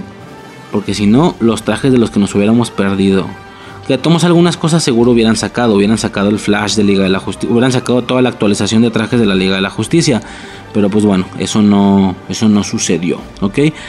Eh, entonces, bueno, al final fue un juego que dejé.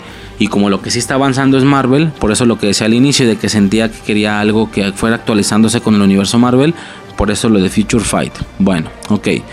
Eh, entonces, ¿qué pasa? Yo lo que, lo que sentí cuando vi esta pesadilla y al Flash viajando al pasado y diciéndole, eh, tú tienes razón, Superman es malo, yo lo que pensé fue, güey, Injustice. Me sentí como los güeyes que sí leen cómics o como los güeyes que sí leen libros en las de los Juegos del Hambre o en las de Harry Potter se, se sentían. Yo sí entendí esa referencia, ¿sí? Y todavía le jugué al mamón porque vi la escena y, güey, Injustice. Es Injustice. Porque yo sí jugué Injustice. Y, y luego creo, creo que Suicide me dijo algo así como de, ¿y qué, qué viene siendo eso? Así en la película. Y yo, es que hace cuenta que es un juego donde Superman se...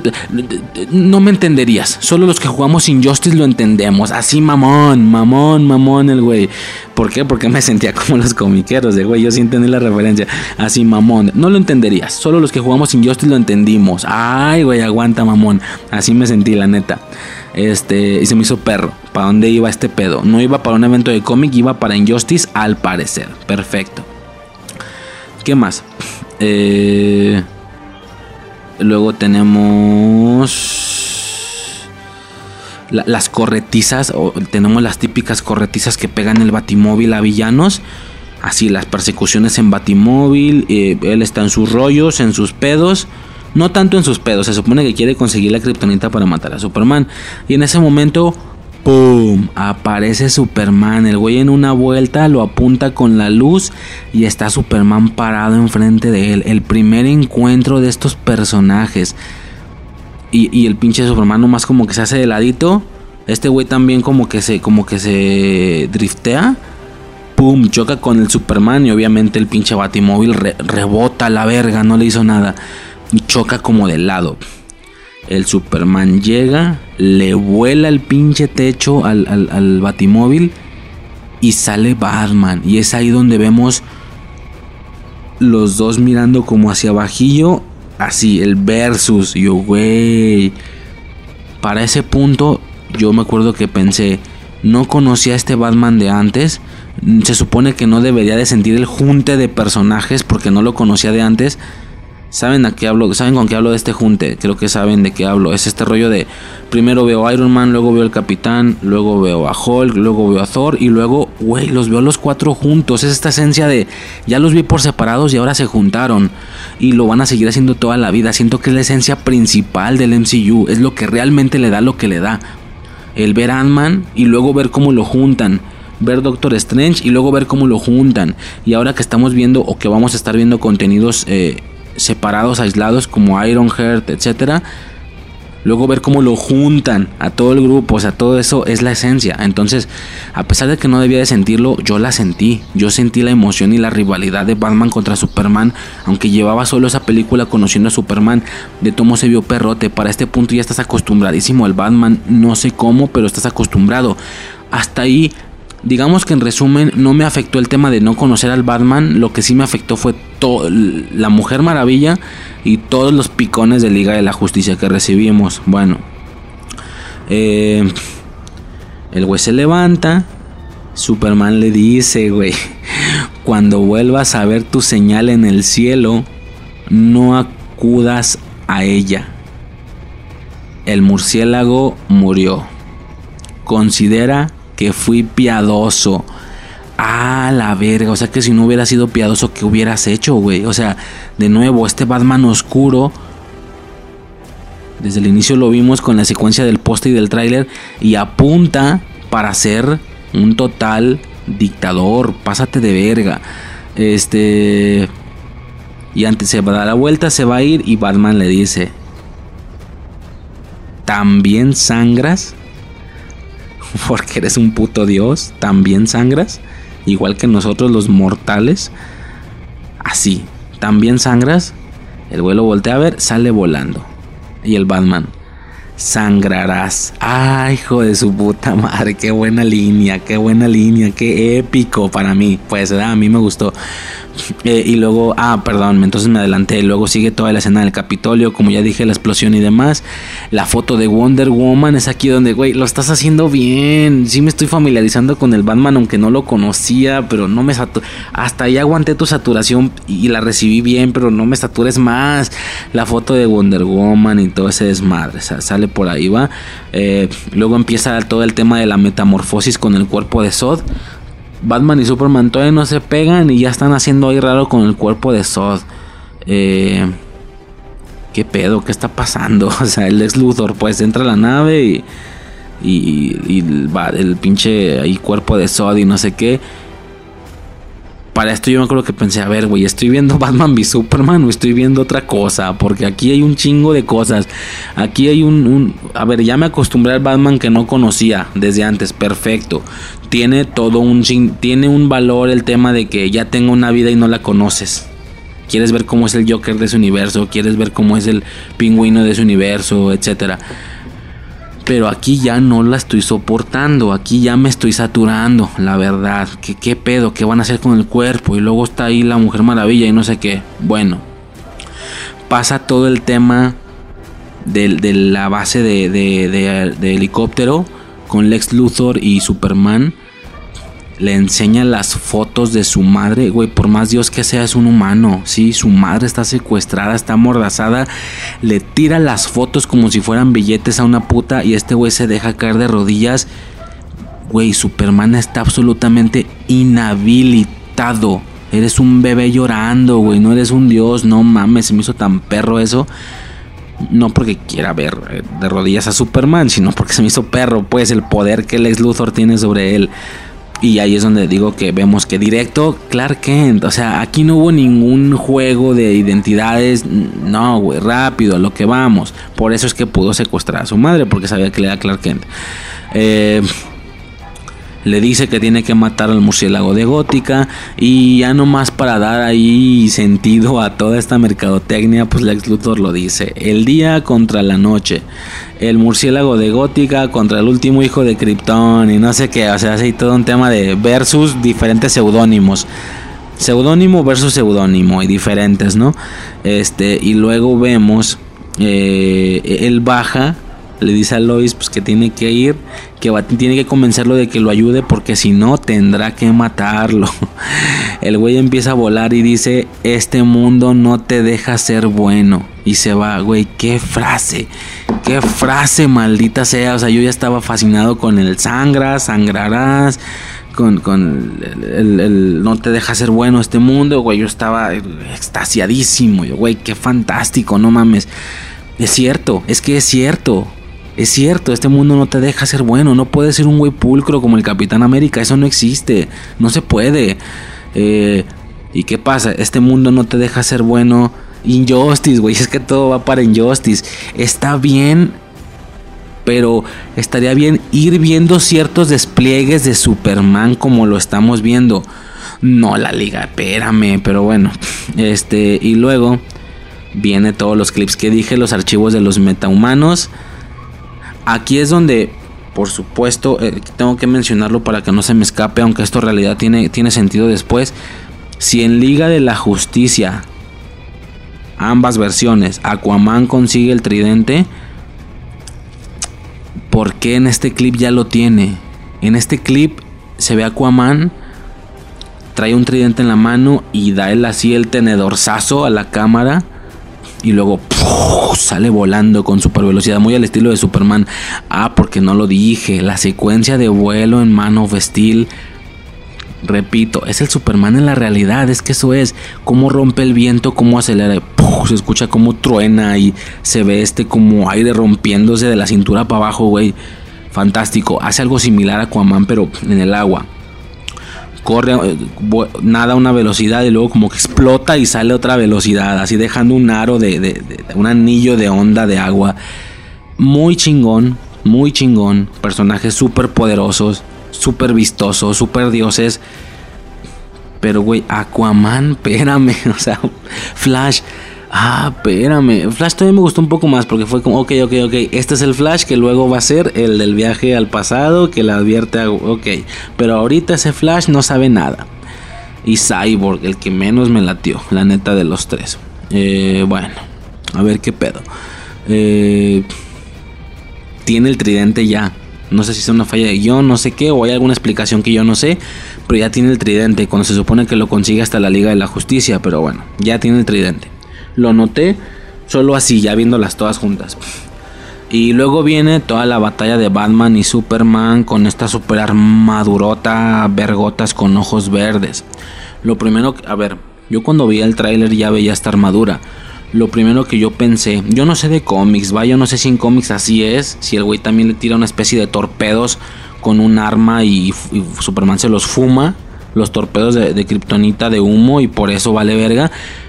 Yo no sé si esté bien hecho o no, pero yo cuando vi el trailer lo primero que pensé fue, güey, es una armadura de kriptonita. La armadura, es decir, se ve metálica, se ve gris, no es que sea de kriptonita, sino que la capa de afuera es de metal y por dentro debe tener alguna... Yo pensé que así iba a ser y así me hubiera gustado. Una especie de, de flujo de kriptonita líquida o algo así, o una especie de recubrimiento de kriptonita que luego es tapado por el metal, pero al final sigue, al no ser plomo, pues sigue estando ahí, ¿no? Aunque esté detrás de un metal. Lo que haría que Superman siga siendo Superman, no esté nerfeado, no esté mareado, no esté ahí con ganas de vomitar, ahí todo mareado después de un viaje culero en camión. Pero que al, pero que al estar a un centímetro de la armadura, deje de ser Superman y se vuelva normal. Por fracciones, por partes del cuerpo. Entonces yo pensé que la armadura, por los ojos verdes, que brillaban en luz verde, yo supuse que era una especie de armadura con un recubrimiento interno de kriptonita o alguna especie de, de manguerita o algún flujo de kriptonita en el traje. Vaya, lo que ocasionara que, por ejemplo, cuando Superman diera un vergazo, a un centímetro de dar el golpe, su brazo, el puro puño dejara de ser supermanesco y el golpe cayera como un golpe normal. Al igual que Wayne, al momento de darle un golpe, si bien él es un humano y él es Superman, al llegar a un centímetro de la piel, la kriptonita ocasionaría solo en esa partecita que se volviera normal, por lo que él recibiera un golpe, golpe en forma, como si estuvieran al mismo nivel. No sé por qué yo pensé algo así lo que me hubiera dado una una esencia de pelea más equilibrada, más los dos en sus cinco sentidos. A esto súmale que Superman otra vez no sabe pelear, nomás por sus poderes, pero no sabe pelear. Ah, que la verga. Ah, ching su madre. El pinche gas. A ver, no, no, no, no, no. Bueno, lo que es no tener un pinche estudio acá, vergas. Bueno, entonces, eh, a mí me hubiera dado una, sensación más de pelea equilibrada, de que los dos estuvieran en sus cinco sentidos, donde en un escenario así incluso Batman le ganaría porque él sí sabe artes marciales de diferentes tipos, creo, tengo entendido, le hubiera puesto una putiza. Entonces no sé si me estoy explicando el tema de que cuando uno del otro estuviera a un, no sé, a un, a un medio centímetro de distancia, un centímetro, pasara a ser Superman normal en esa parte, lo quisiera que sí recibiera el golpe, lo quisiera que él al darle un golpe sí lo recibiera normal. Y aparte tiene una armadura de recubrimiento, de fuerza, o sea... Pero no sé, no sé, esas chaquetas mentales me hice cuando vi el tráiler. No, los ojos verdes brillan en verde, pues porque no más, por sus huevos. ¿Qué pasa? Tiene una especie de arma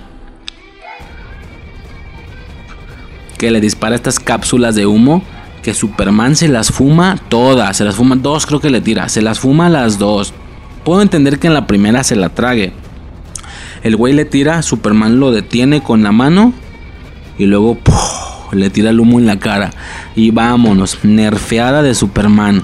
Y es ahí donde el Batman le empieza a meter una verguiza tan, tan, tan, tan, tan. Pero no se están peleando en ningún momento. Él lo está chacaleando, él lo está paliciando a él. Batman está chingando a Superman. No se ve como una pelea golpe a golpe. Eh, le está poniendo una verguiza, lo agarra como trapo, lo levanta, lo baja, putiza, putiza, putiza. Ok, perfecto. Se empieza a pasar el, el pinche efecto del humo y este güey se empieza como a hacer así fuerte. De hecho, se ve se ve como él empieza ya como a tener fuerza y así. Y, y específicamente donde se acaba el efecto oficialmente es donde este güey le da un golpe y lo baja. Le da otro golpe y lo baja menos.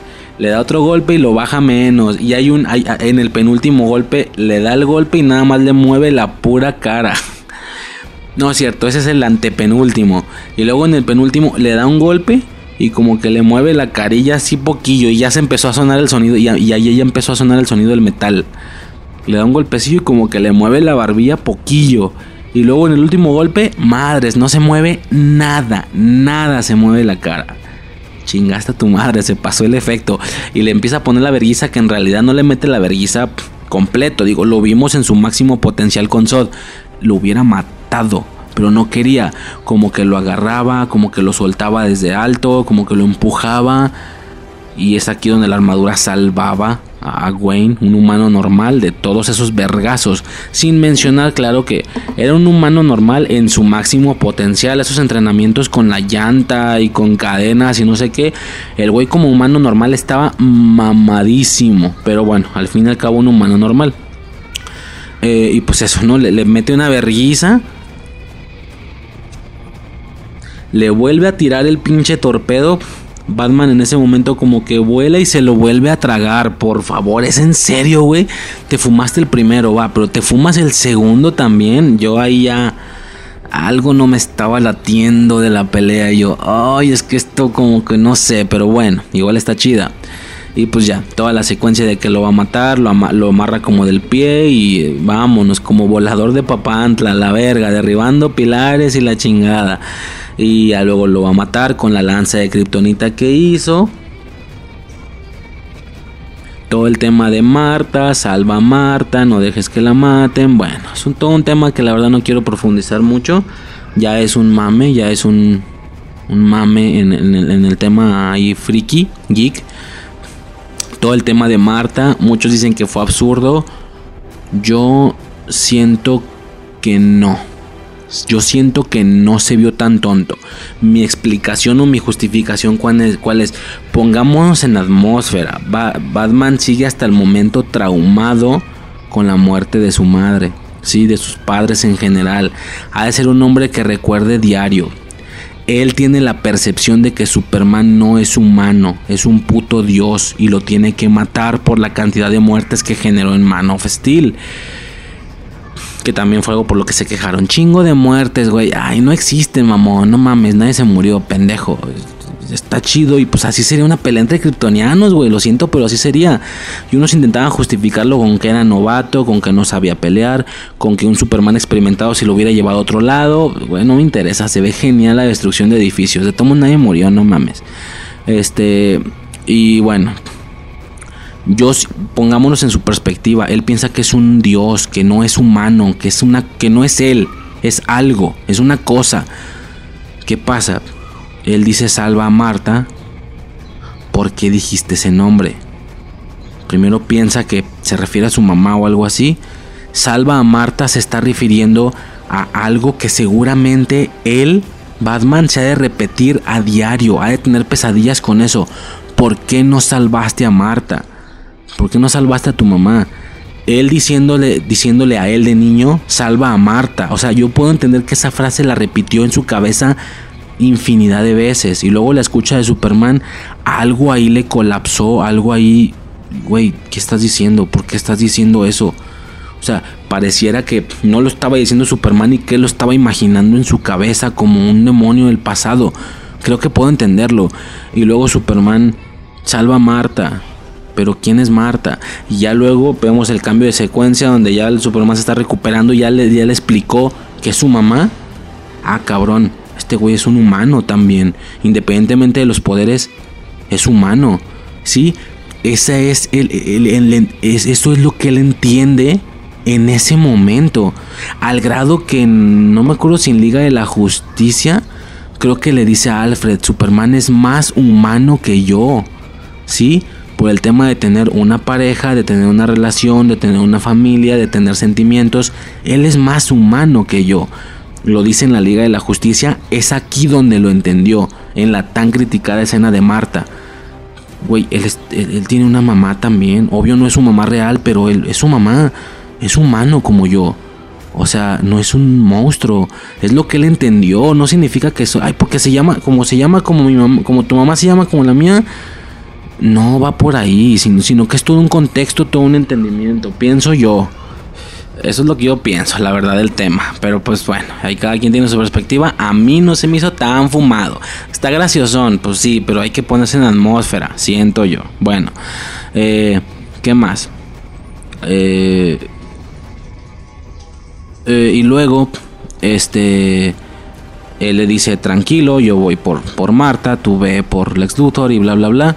Mm, y no, yo no hubiera puesto en confianza en ese cabrón, no porque sienta que me va a traicionar, sino porque, güey, de verdad puedes salvarla, o sea, hacer todo lo que haces, pues, pero... Pero, güey, pues si no la salvas, güey, pinche error de toda la vida, bueno, pero sí la salva.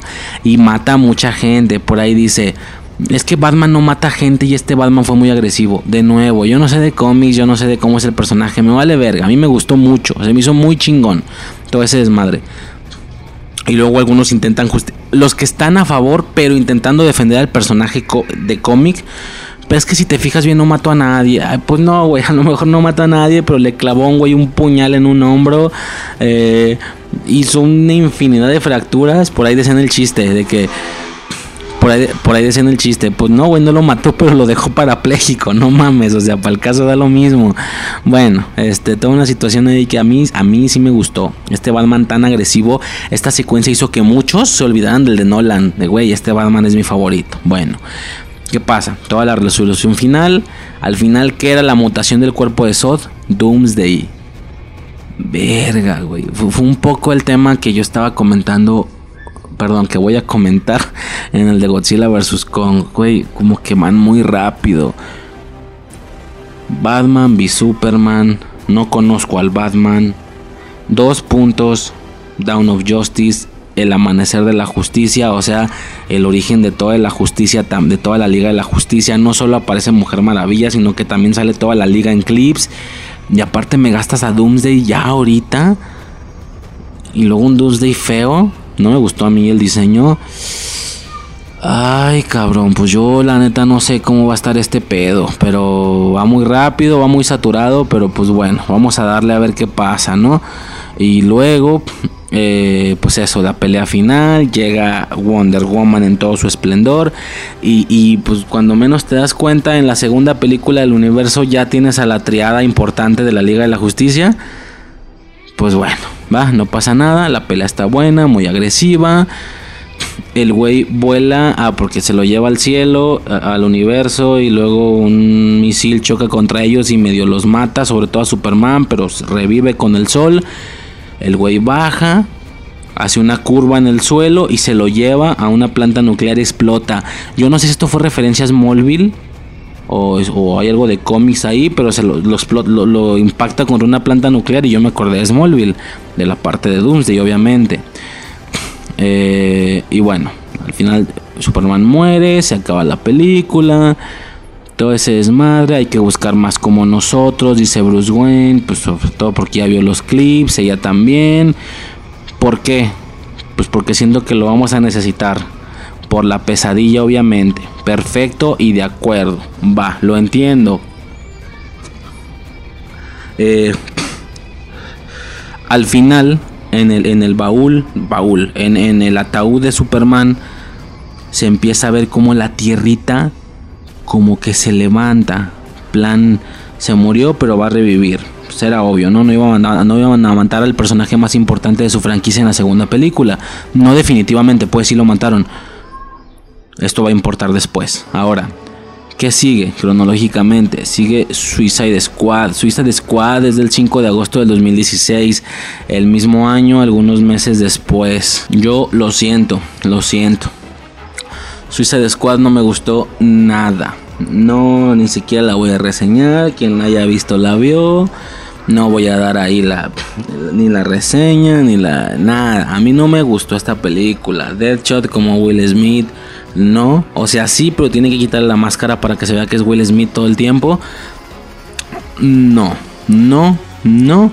Yo solo la vi y lo que me interesa y me siguió interesando al final es toda la conexión con los personajes superhéroes que ya estamos desarrollando.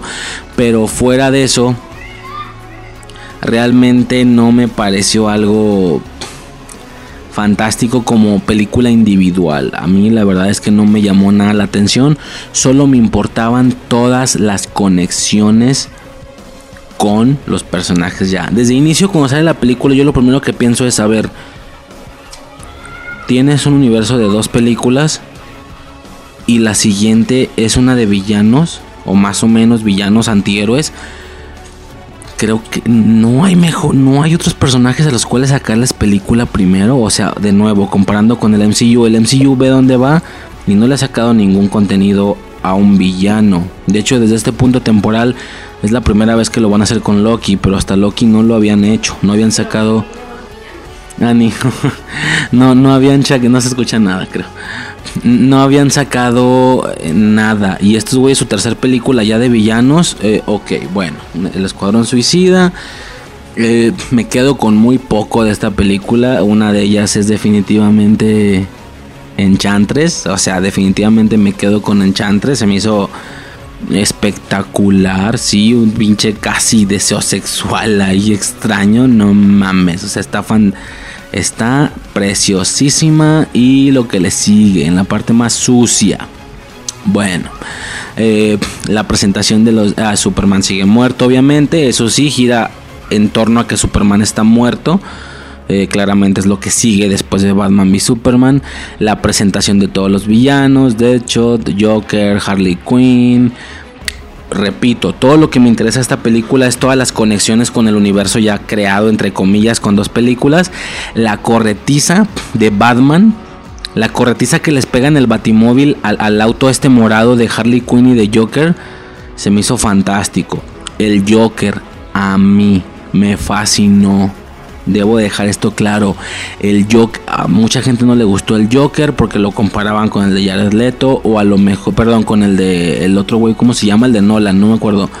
Eh, Obviamente no va a ser igual, ¿para qué quieres otro Joker igual? Lo hicieron muy diferente y a mí me fascinó, me fascinó el Joker, el pelo verde peinadito sin estar largo, los tatuajes que tenía en la cara, el jajaja, la risa que tenía en la mano y cuando se, lo, se ponía la mano en la boca parecía la risa, güey. Un Joker mafioso. A mí me pareció fantástico. Y dan el ejemplo, sí. O sea, el, Joker de, de, Tim Burton era una especie de Catrín el de Nolan era tal cual un agente del caos. Este es un mafioso, se mueve entre mafias, por eso tiene cadenas, por eso viste ostentoso. A mí, a mí me gustó como el Joker de este nuevo universo que se desarrollaba. A mí me fascinó. La Harley Quinn, lo mismo. Es lo que puedo salvar. La correteada del batimóvil a estos dos güeyes, como de güey, estamos en un universo compartido. Simón, ese es el Batman de Ben Affleck, perfecto. Y luego el tema del Capitán Boomerang que lo atrapa Flash Perfecto, universo compartido. En la secuencia de Deadshot con Batman, que lo que lo por su hija lo atrapa y lo, lo encarcelan, universo compartido. Eso es todo con lo que me quedo. Lo demás vale verga. Bueno, algo con lo que me podría quedar es todo el desarrollo de la pareja de Harley Quinn con, con el Joker. Todas estas secuencias flashback de cómo fue desarrollándose la historia. Harley Quinn era su psiquiatra eh, e, ella se empieza a enamorar de él y la empieza a enloquecer al grado de, decirle que haría todo por él y demás. Claramente, en lugar de que ella la curara a él, él la infectó a ella de su locura. La secuencia del ácido está fantástica. El tema de que si me, si me amas, lánzate a esa madre. Ok, te amo, lo hago. Y el vato en plan, hmm, ya me la quité encima. Por fin, da la vuelta, Ah, maldita sea, no se aguanta, se regresa y se avienta de una manera tan elegante. Se, desabrocha el chaleco y se avienta, así en una postura bien rígida, extendiendo las extremidades. Güey, no se aguantó, si la quiere o algo así. A mí me late mucho el desarrollo de esa pareja, ¿sí? Eh, todo el tema de, que se me hizo curioso porque era como, es como un fenómeno muy normal, sobre todo en los cholos, yo lo veía que era la novia, tiene un vato bien malandro y consigue compas también malandros. Esto lo vi mucho en parejas de cholos, aplica mucho en la realidad. La novia tiene una pareja malandro. La novia tiene más amiguitos malandrines.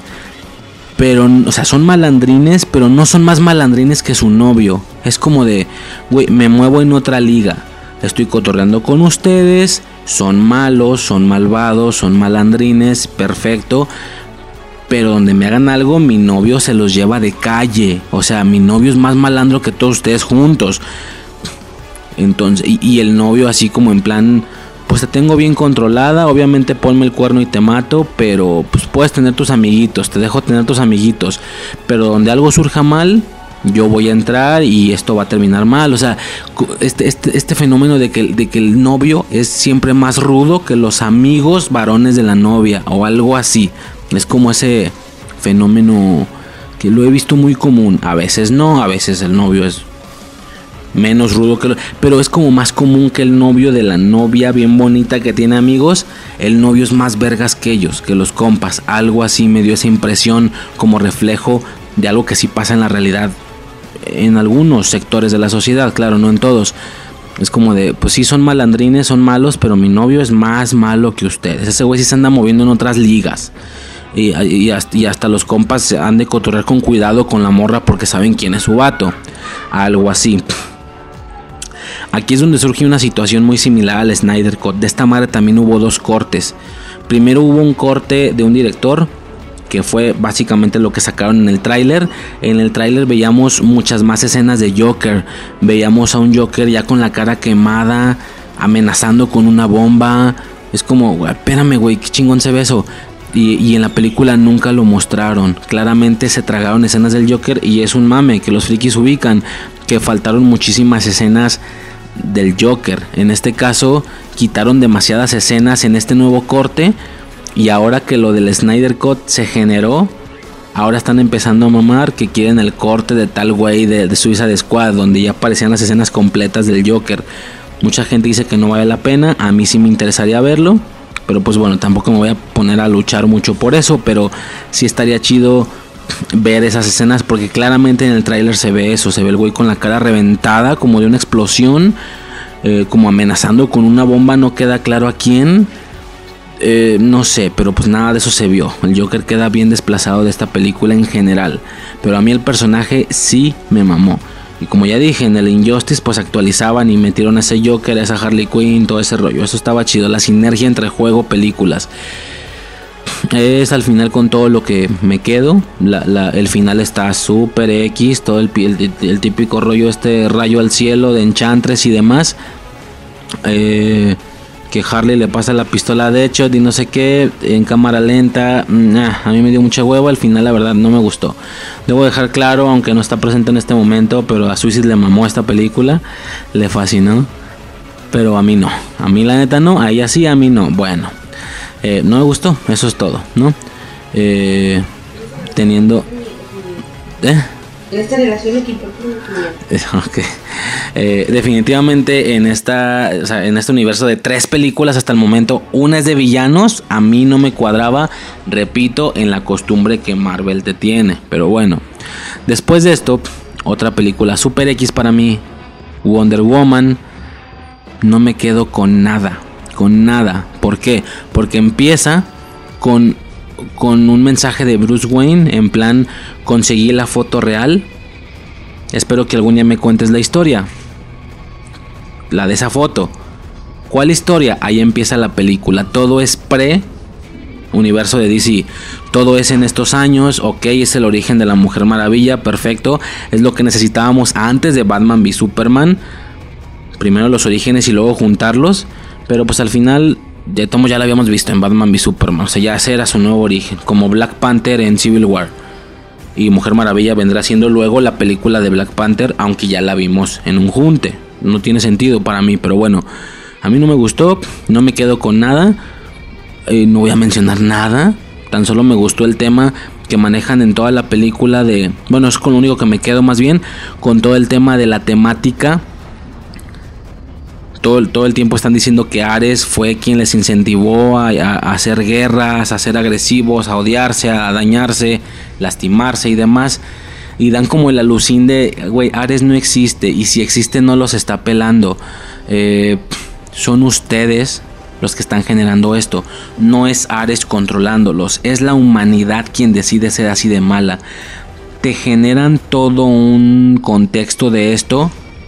Donde dices, güey, sí es cierto, nosotros somos los malos, nadie nos controla, no hay un diablo hablándonos al oído te generan todo un contexto para que al final ellos mismos lo invaliden. Porque al final, ¡pum! Si existía Ares, estaba disfrazado como uno de los personajes de, ahí importantes o no sé qué. Y sí estaba a la sorda dando...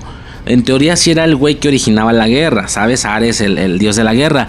Pero, güey, entonces ¿para qué generaron todo ese contexto? Como para que pensaras que Ares no existía. Y luego, ¡pum! Sí existe Ares, güey. Bueno, la armadura estaba perrota, la batalla final está bien. Fin, eso es todo lo que con, lo que me quedo de Wonder Woman. Posteriormente pasaríamos a las dos Justice League. Y sin, independientemente de que debería de hacerlo en orden, yo creo que una y luego la otra, definitivamente es una situación que siento que van juntas y van muy de la mano por toda la situación y todo el fenómeno que se generó, ¿sí? Eh, de hecho yo las vi al mismo tiempo, digo, no se pueden ver al mismo tiempo, es un decir, una dura dos horas, otra dura cuatro, eh, por lo que yo veía una secuencia y en cuanto terminaba esa secuencia me pasaba la otra a ver la misma secuencia. Y luego me regresaba y continuaba con la original y luego me pasaba al Snyder Cut a ver a, que alcanzara el mismo punto que llevaba la original. O sea, vaya, iba haciendo que en cuanto llegaba a un punto específico ahí la paraba y veía la otra. Y en cuanto llegaba a ese mismo punto de la otra en historia, me regresaba y así. Eh, por supuesto empecé a notar conforme avanzaba el tiempo que aunque estaba haciendo, de inicio no era tan fácil hacer esto porque algunas secuencias están acomodadas diferentes, unas van antes de otras. Por ejemplo, me parece que en la Justice League normal eh, empieza con, con la secuencia de Aquaman, creo.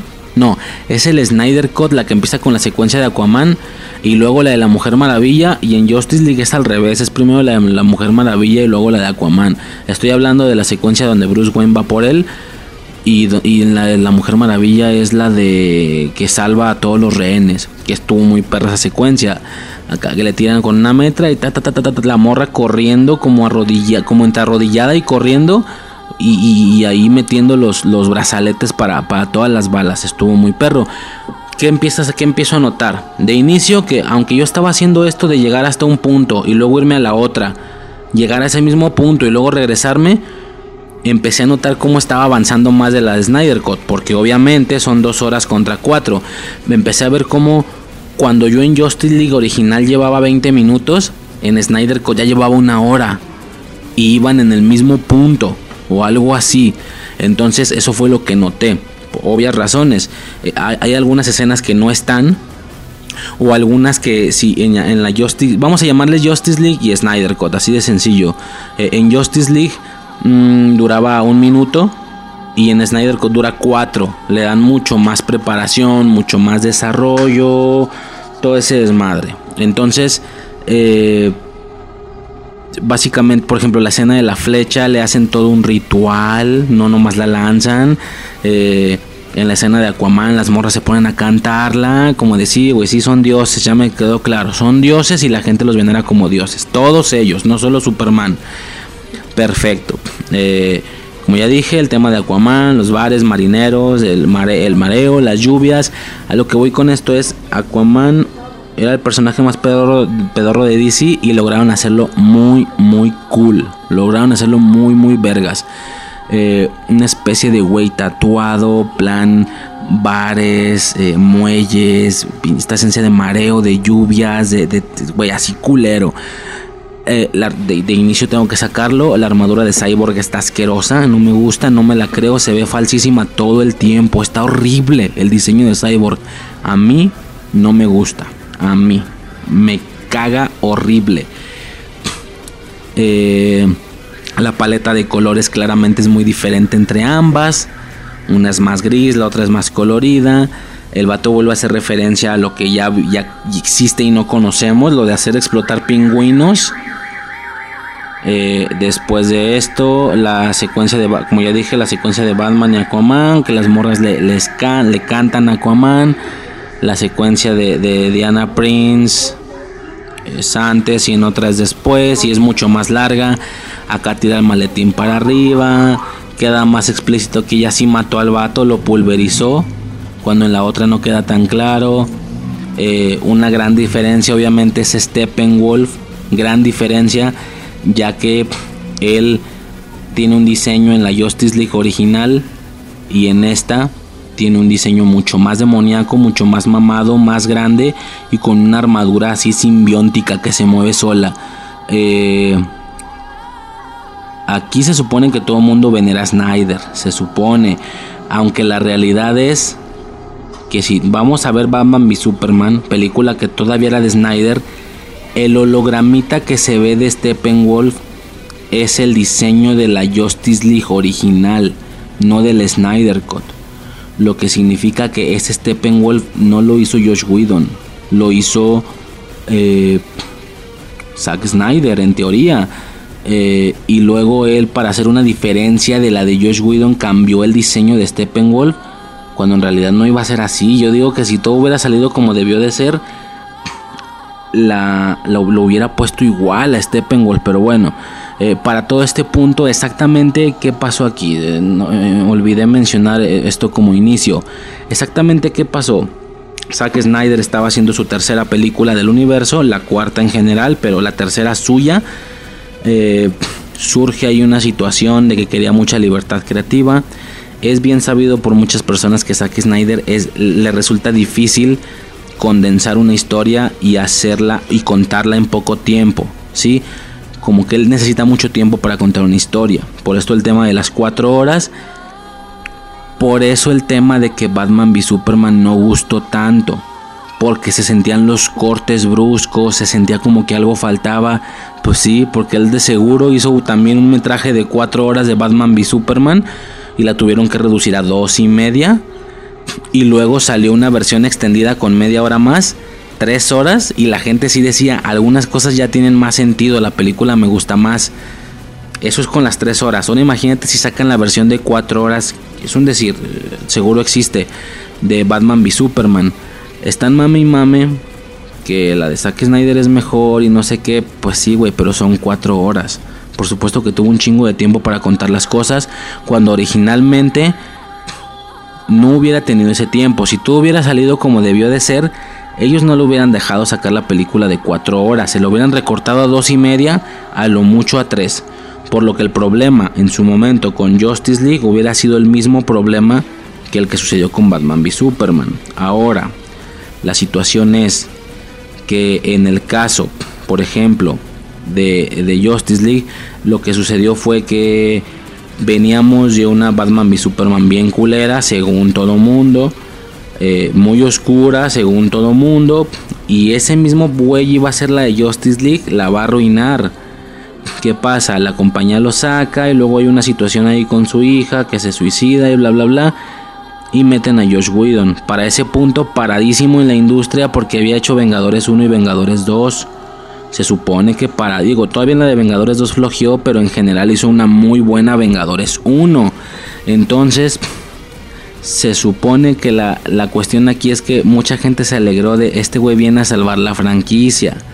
¿Qué pasa? La hace, la hace mal, no porque la hiciera mal, también entiendo que estaba a contrarreloj, tenía que usar secuencias ya grabadas, tuvo que hacer reshoots, es un gastadero de dinero, no le salió y luego con limitación de tiempo la tuvo que hacer contrarreloj, claramente no le salió, no creo que así alguien pueda trabajar. Digo, alguien habrá, pero claramente él no. Por eso se me hace cura el mame actual de Josh Whedon y su película Qué mierda. La, el Snyder Code es el bueno, es el real. Güey, antes estaban al revés y ahora están así. Se, supone que les, les, cagaban las películas oscuras y ahora resulta que esta es la mejor cuando sigue siendo, en esta ocasión el Snyder Code es tal cual, la continuación directa, se siente como la continuación directa de Man of Steel y de Batman v Superman. Eh, como ya dije, bueno, quitan ahí algunas, algunas escenas, ponen otras. La secuencia con las Amazonas es muy, muy distinta. Eh, el tema de que sella el templo y demás, bueno, ya todo es una situación ahí de comparación. Eh, exactamente ¿Qué más pasa? En la pantalla de, la Baticueva, cuando llega Flash, en la versión de Widow hay K-pop, puesto un video de K-pop, no sé por qué. En la versión original la televisión está apagada. Eh, luego está muy cambiada la escena de los rehenes. Cuando Flash en la, en la Justice League original, Flash le dice que él no ha peleado nunca, que solo empuja y corre. Y Batman le dice, salva uno. Pero son muchos tú salva uno y lo entenderás. El güey corre, salva uno, como que siente esa especie de placer de salvar a alguien, como héroe que es, cosa que Batman ya conocía, y empieza a salvar a los demás. Cuando en el, Snyder Cut se siente todo un poquito más general, más en plan más heroico, se ve a Flash más heroico, toda la escena contra los parademonios, así que el güey se ve así las diferentes siluetas de Flash hacia arriba, viendo la cámara hacia arriba.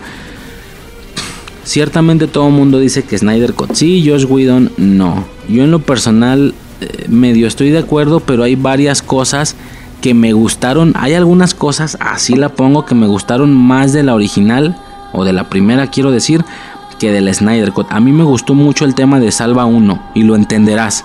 Entenderás lo que se siente salvar a alguien. En el Snyder Cut no lo hacen y a mí esa parte sí me gustó. A mí. ¿Ok? Eh, por supuesto, varias escenas tienen más desarrollo, más explicación.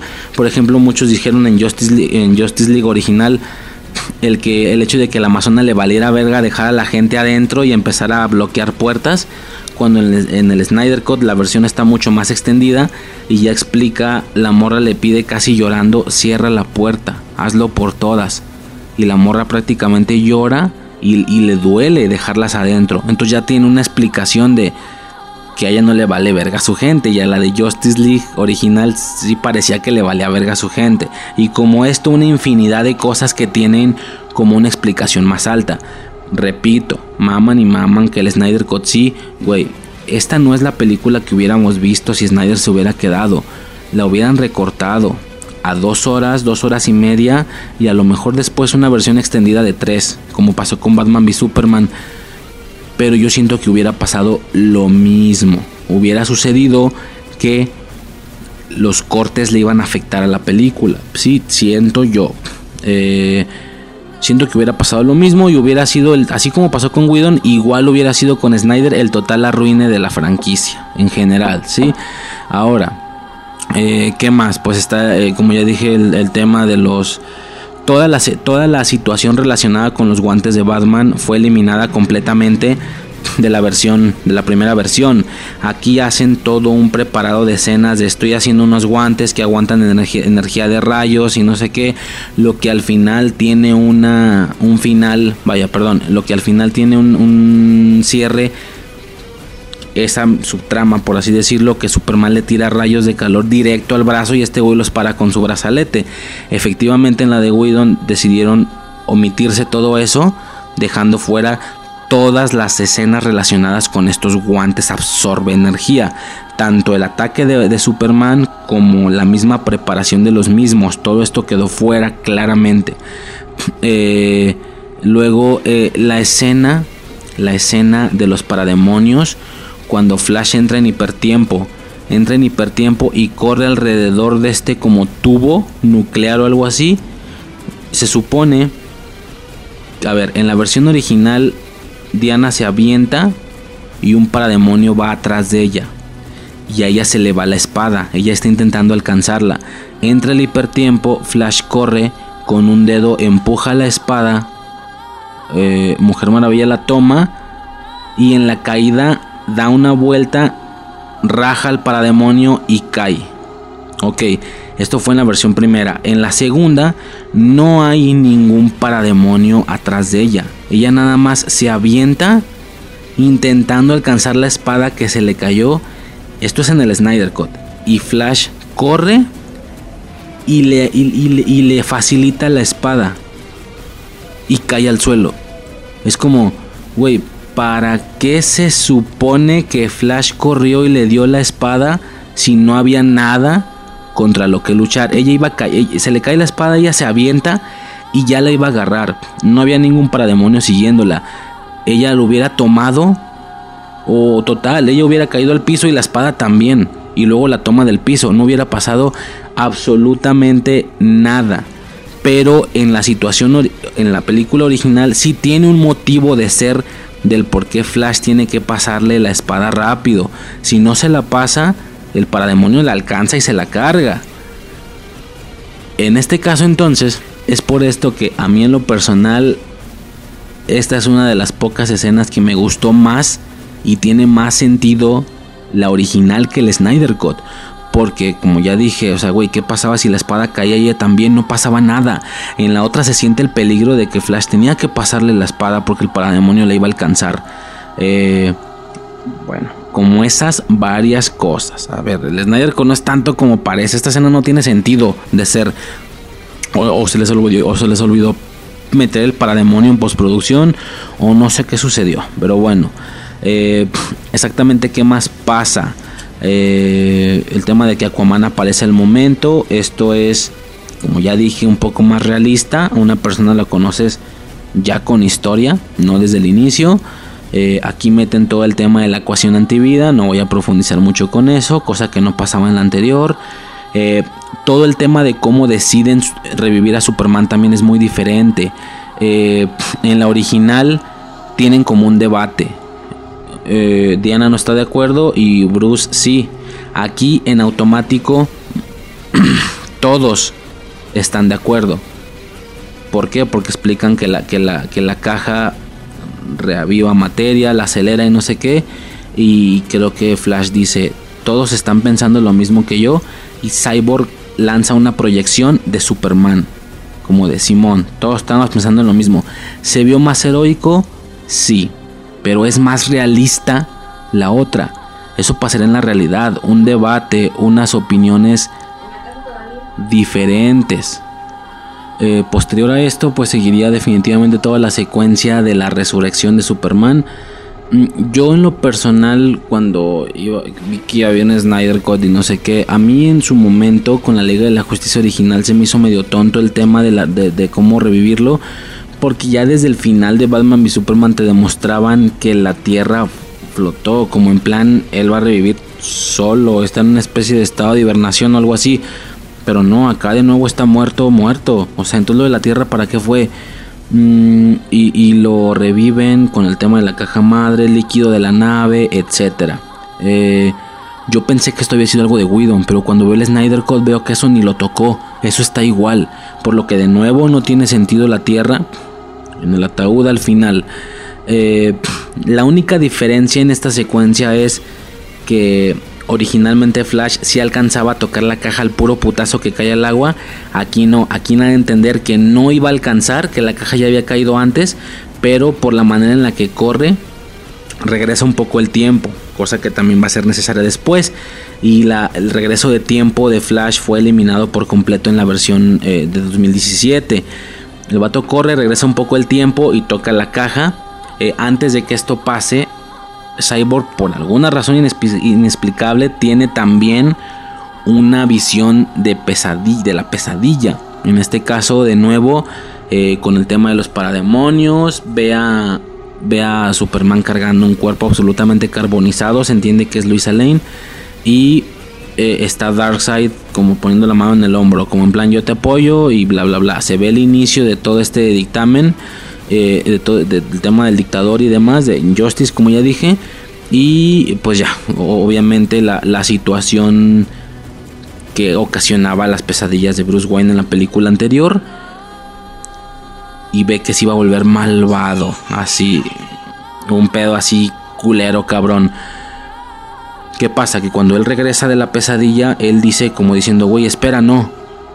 Pero ya es muy tarde, Flash ya empezó a correr y igual lo reviven, de acuerdo. Toda la secuencia viene siendo la misma, pero un poco más alargada. Se siente más protagonismo de los demás cuando Superman revive, porque se pelea más con los demás. Cuando en la original medio nada más se peleó con la Mujer Maravilla. Eh, Igual la manera en la que llega Lois Lane es diferente. Aquí no la trae Batman, sino que por casualidad estaba ahí. Esta secuencia, la de, la de Superman, vaya con, contra la Liga de la Justicia en, vaya en la parte de la, de la estatua que ya está destruida. Lo que sí me brincó muchísimo y lo que a mí en lo personal no me gustó nada fue que eh, digo, como ya dije, aparte de que, de que la escena está más alargada y, pelean más, o sea, por ejemplo, cuando Superman está tirando los golpes a, las, como a las tablillas de piedra o algo así, cortaron una escena donde Flash hace para atrás y Superman lo sigue. Entonces, y todo esto en hipertiempo, eso, eso, eso está cabrón de esa escena y eso me gustó desde la original que están en hipertiempo. Pero bueno, eh, la situación es eh, que lo que no me gustó de esta escena en la original, aquí sí me gustó más el Snyder Cut, fue que en, en un momento, en un punto, ponen la banda sonora de Superman de Christopher Reeve, ¿sí? A mí me, brincó muchísimo esto. O sea, por supuesto que de momento te emociona de escucharla, pero luego pensé, güey, o sea, de verdad necesitan recurrir a esto para poder mover fibras. O sea, ya deberían de tener para este punto su propio legado de alguna manera. Eh, la, banda sonora de, de, Hombre de Acero no está pero para nada mal. La de Flight se llama o algo así, el, la pieza.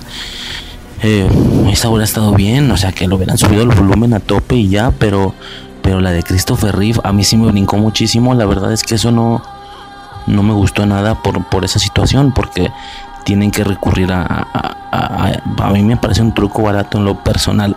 ¿Qué pasa? Que en el Snyder, en el Snyder Cut no, no aparece esto, no se escucha esto más bien. Y eso sí me agradó, ¿sí? Eh, como ya dije, ellos mismos deberían de tener su propio legado y lo tienen. O sea, el, la, la pieza de Wonder Woman, tanto, tanto en el lado de o sea, tanto su pieza de Batman v Superman como en el Snyder Cut, ambas son ya icónicas. Sí, la de Batman v Superman, la de Turururu, o sea, esa madre es súper icónica, entonces no creo que sea necesario estar recurriendo a este tipo de trucos, pero pues bueno, eh, realmente eso fue lo que algo que no me agradó de la de la original, por así llamarla, de 2017, que como ya digo, la mayoría de cosas, como a todo mundo, me gustó más el Snyder Cut, pero sí que hay algunas escenas que prefiero de la del 2017, como ya he mencionado y como tal vez siga mencionando. Eh, etcétera. Toda esa situación ya no me gustaría profundizar mucho en cada escena y cada diferencia porque no terminas. Al ser una película de dos horas contra una de cuatro, claramente las diferencias son abismales. Toda la secuencia de Flash que no se vio en la original, del hipertiempo con la salchicha y demás, que de hecho sí apareció en el tráiler original. El original, el 2017, y esta escena no se vio, pues ahora ya la vimos. Lo que me hace pensar eso, que, que así igual que igual que como eso, eh, Leto podría aparecer en una en un corte diferente con las secuencias que faltaban que se aparecían en el tráiler, pero quién sabe si lo hagan. Me recuerdo un poco al tema también de los cortes con Superman 2, que una le hizo Richard Donner y otra Richard Lester, no me acuerdo cuál fue primero y cuál fue después, pero lo mismo, hicieron un corte que luego se cambió por otro güey, hicieron un corte diferente y ya luego se liberó el corte original, una mamada así y había escenas diferentes, tengo entendido, no las he visto. La película tiene un corte diferente donde creo que creo que Lois se avienta en lugar de aventar, no, creo que en lugar de la escena de las cataratas ella se avienta del, del, Daily Planet, algo así, no me acuerdo, pero es diferente, habría que checarla. Y por supuesto se estará mencionando cuando se haga el, audio de Christopher Reeve, bueno, de las películas de Superman de Christopher Reeve. Eh, posterior a esto, pues ya, básicamente toda la secuencia final a diferencia de lo demás que estaba un poco más en sincronía, por supuesto son eliminadas todas las escenas de comedia, el tema del, lazo de la verdad en, el trasero de Aquaman, todo esto lo eliminan. Eh, el tema de que Barry cae arriba de la Mujer Maravilla y luego se quita por vergüenza, todo esto lo eliminan. Eh, para gustos, ¿no? Algunos más, algunos menos, cómico o no. A mí me dio medio igual que estén o que no estén, ni me molestan, ni tampoco me faltan. Entonces, pues me da igual. Eh, toda la secuencia final es totalmente diferente. ¿sí? El cielo no es rojo, no hacen esta cosa rara del salvamento que hacen Flash y Superman, de que él salva un edificio y este güey una camioneta nada más. No. Eh, de inicio la clarísima diferencia de toda la película y la, la, imagen más comercial es el traje negro de Superman. Esto es algo notadísimo también, por supuesto. El traje negro de Superman Mm, y bueno, el vato llega, la secuencia como digo es muy diferente, la sentí mucho mejor, más épica, esto sí fue más épico en el Snyder Cut. Eh, y posterior a esto, también vemos la... la hay cosas diferentes que la grabación es la misma, nada más le metieron diferente efecto en el, en el CGI. Por ejemplo, cuando este penguin le da el putazo y Superman lo esquiva, acá es un garrazo, tiene la mano abierta con un chingo de dedos. Eso es diferente. Eh, eso sobre todo es muy diferente como siempre, con más tiempo de desarrollo, no solo Superman le pega una vergüenza, también la, pelea se siente más equilibrada. En la original se sentía que todos eran unos inservibles y que Superman era el único bueno. Acá se siente más el tema de que cada uno hace su parte, definitivamente. Eh, cada uno como, como frisbee, como pelota de playa, se lo llevan de uno al otro pegándole y eso se siente más como un equipo, de que no todos son inservibles, todos son fuertes, Claro que Superman es la parte más fuerte del equipo, pero todos en general son, son buenos, son muy buenos. Eh, aparte de esto, eh, está todo el tema añadido del viaje en el tiempo. Esto no estaba anteriormente. Eh, de alguna manera y en teoría, les ganaron. La caja les revienta en la cara. Bueno, la, la cosa está como fusión y todos literal se despedazan, se ve la carne y los huesos súper serios, súper de adultos. ¿Qué pasa? Que en este momento Flash corre y regresa al tiempo y salva la situación. Flash lo salvó, mucho más protagonismo, importancia para Flash. ¿Sí? Eh,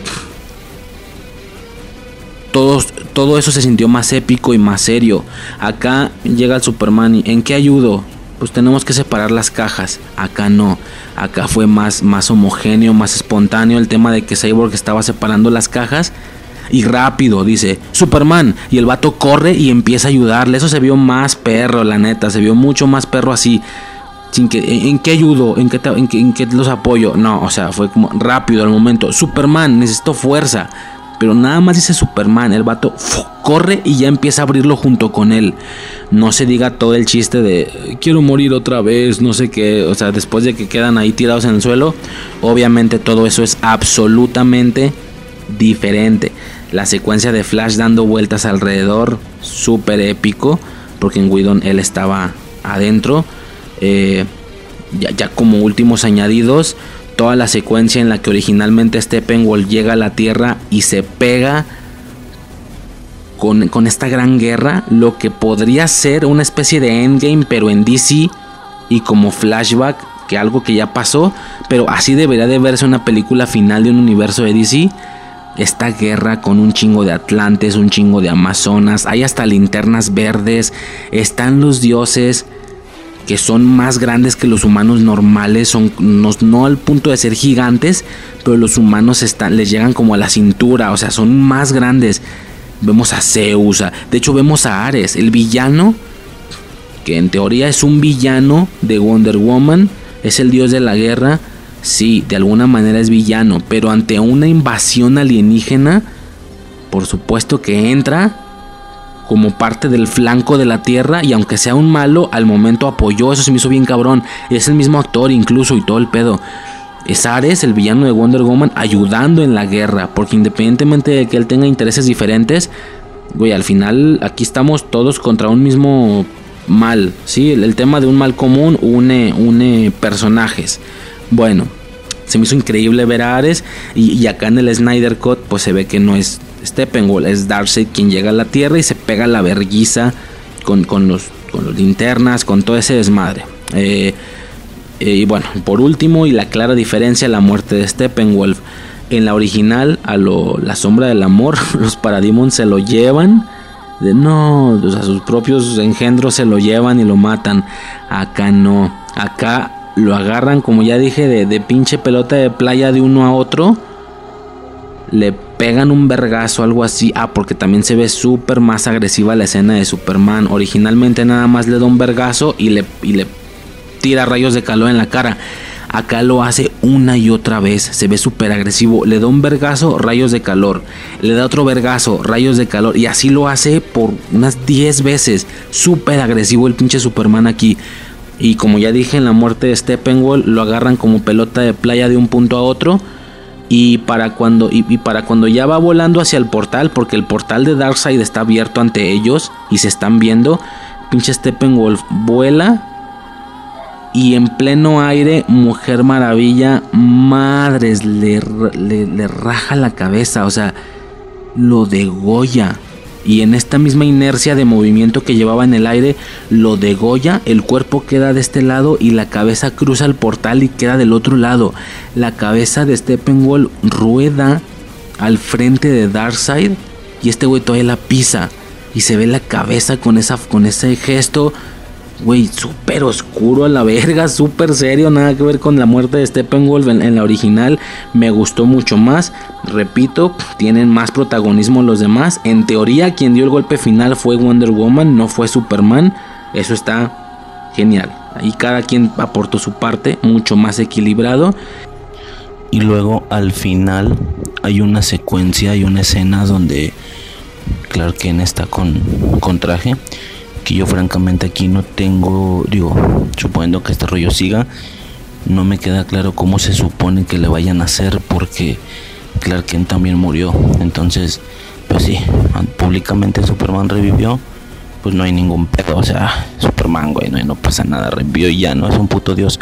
Pero Clark Kent, o sea, en el caso de Clark Kent, ¿cómo se supone que van a mostrar de manera pública ante el Daily Planet, por ejemplo, las personas que lo conocían, que revivió, o sea, yo no sé cómo viene a manejar eso, pero bueno, está vestido como Clark Kent y al final se ve cómo se abre el pecho y se sigue viendo el traje negro.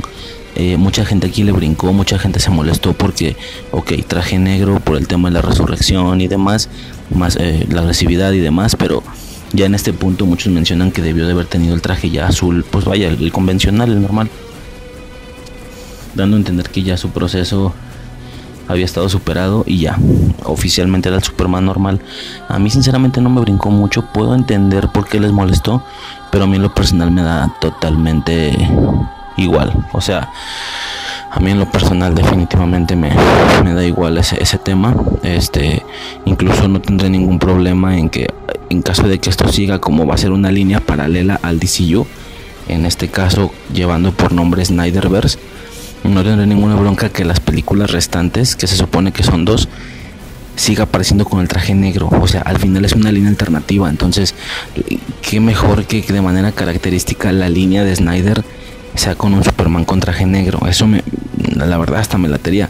Sé que no va a suceder porque en caso de que esto continúe, de todos modos va a regresar al, al, traje convencional. Es decir, en todas las secuencias de pesadilla vemos como este Superman ya tiene el traje normal cosa que también no me gustó porque ese es el traje normal, es decir, no hay ningún tipo de cambio de traje en base a que ahora es malvado.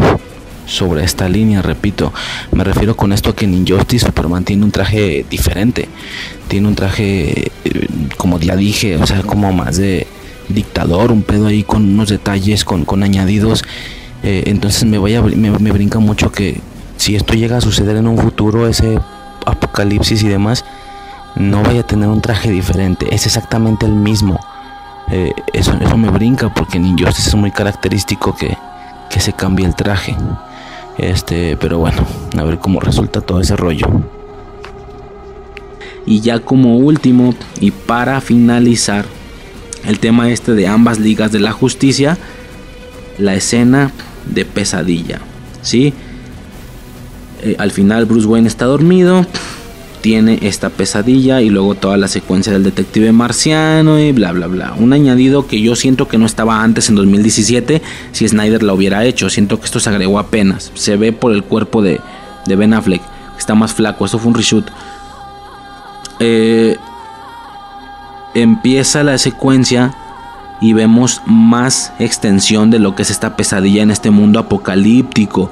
Vemos a un Superman con esta misma ropa chida de pesadilla, pero vemos a más personajes. Joker está con ellos, ya con el pelo largo, más parecido al Joker tradicional y con, el y con un chaleco antibalas de policía, así súper terrorista acá, perro. Eh, Batman está con con, con, Joker, con, con Deathstroke. Eh, lo que me parece extraño porque esta sigue teniendo la misma... Tiene una, una previa escena post créditos que es la de Lex Luthor intentando hacer una especie de liga de villanos con Deathstroke, con no sé quién más. Y luego tenemos la escena de, la pesadilla donde ellos mismos invalidan lo que mostraron previamente. O sea, primero te van a mostrar que va a empezar a haber una rivalidad entre Batman y Deathstroke. Y luego en la pesadilla te demuestran que ya son compas. Lo que queda claro que la rivalidad que vayan a tener después de esa escena del barco va a terminar bien sin ninguno muerto y luego se van a liar contra Superman. Fue medio extraño que primero te enseñaran el inicio y el final de un conflicto sin verlo. Al final terminan siendo compas.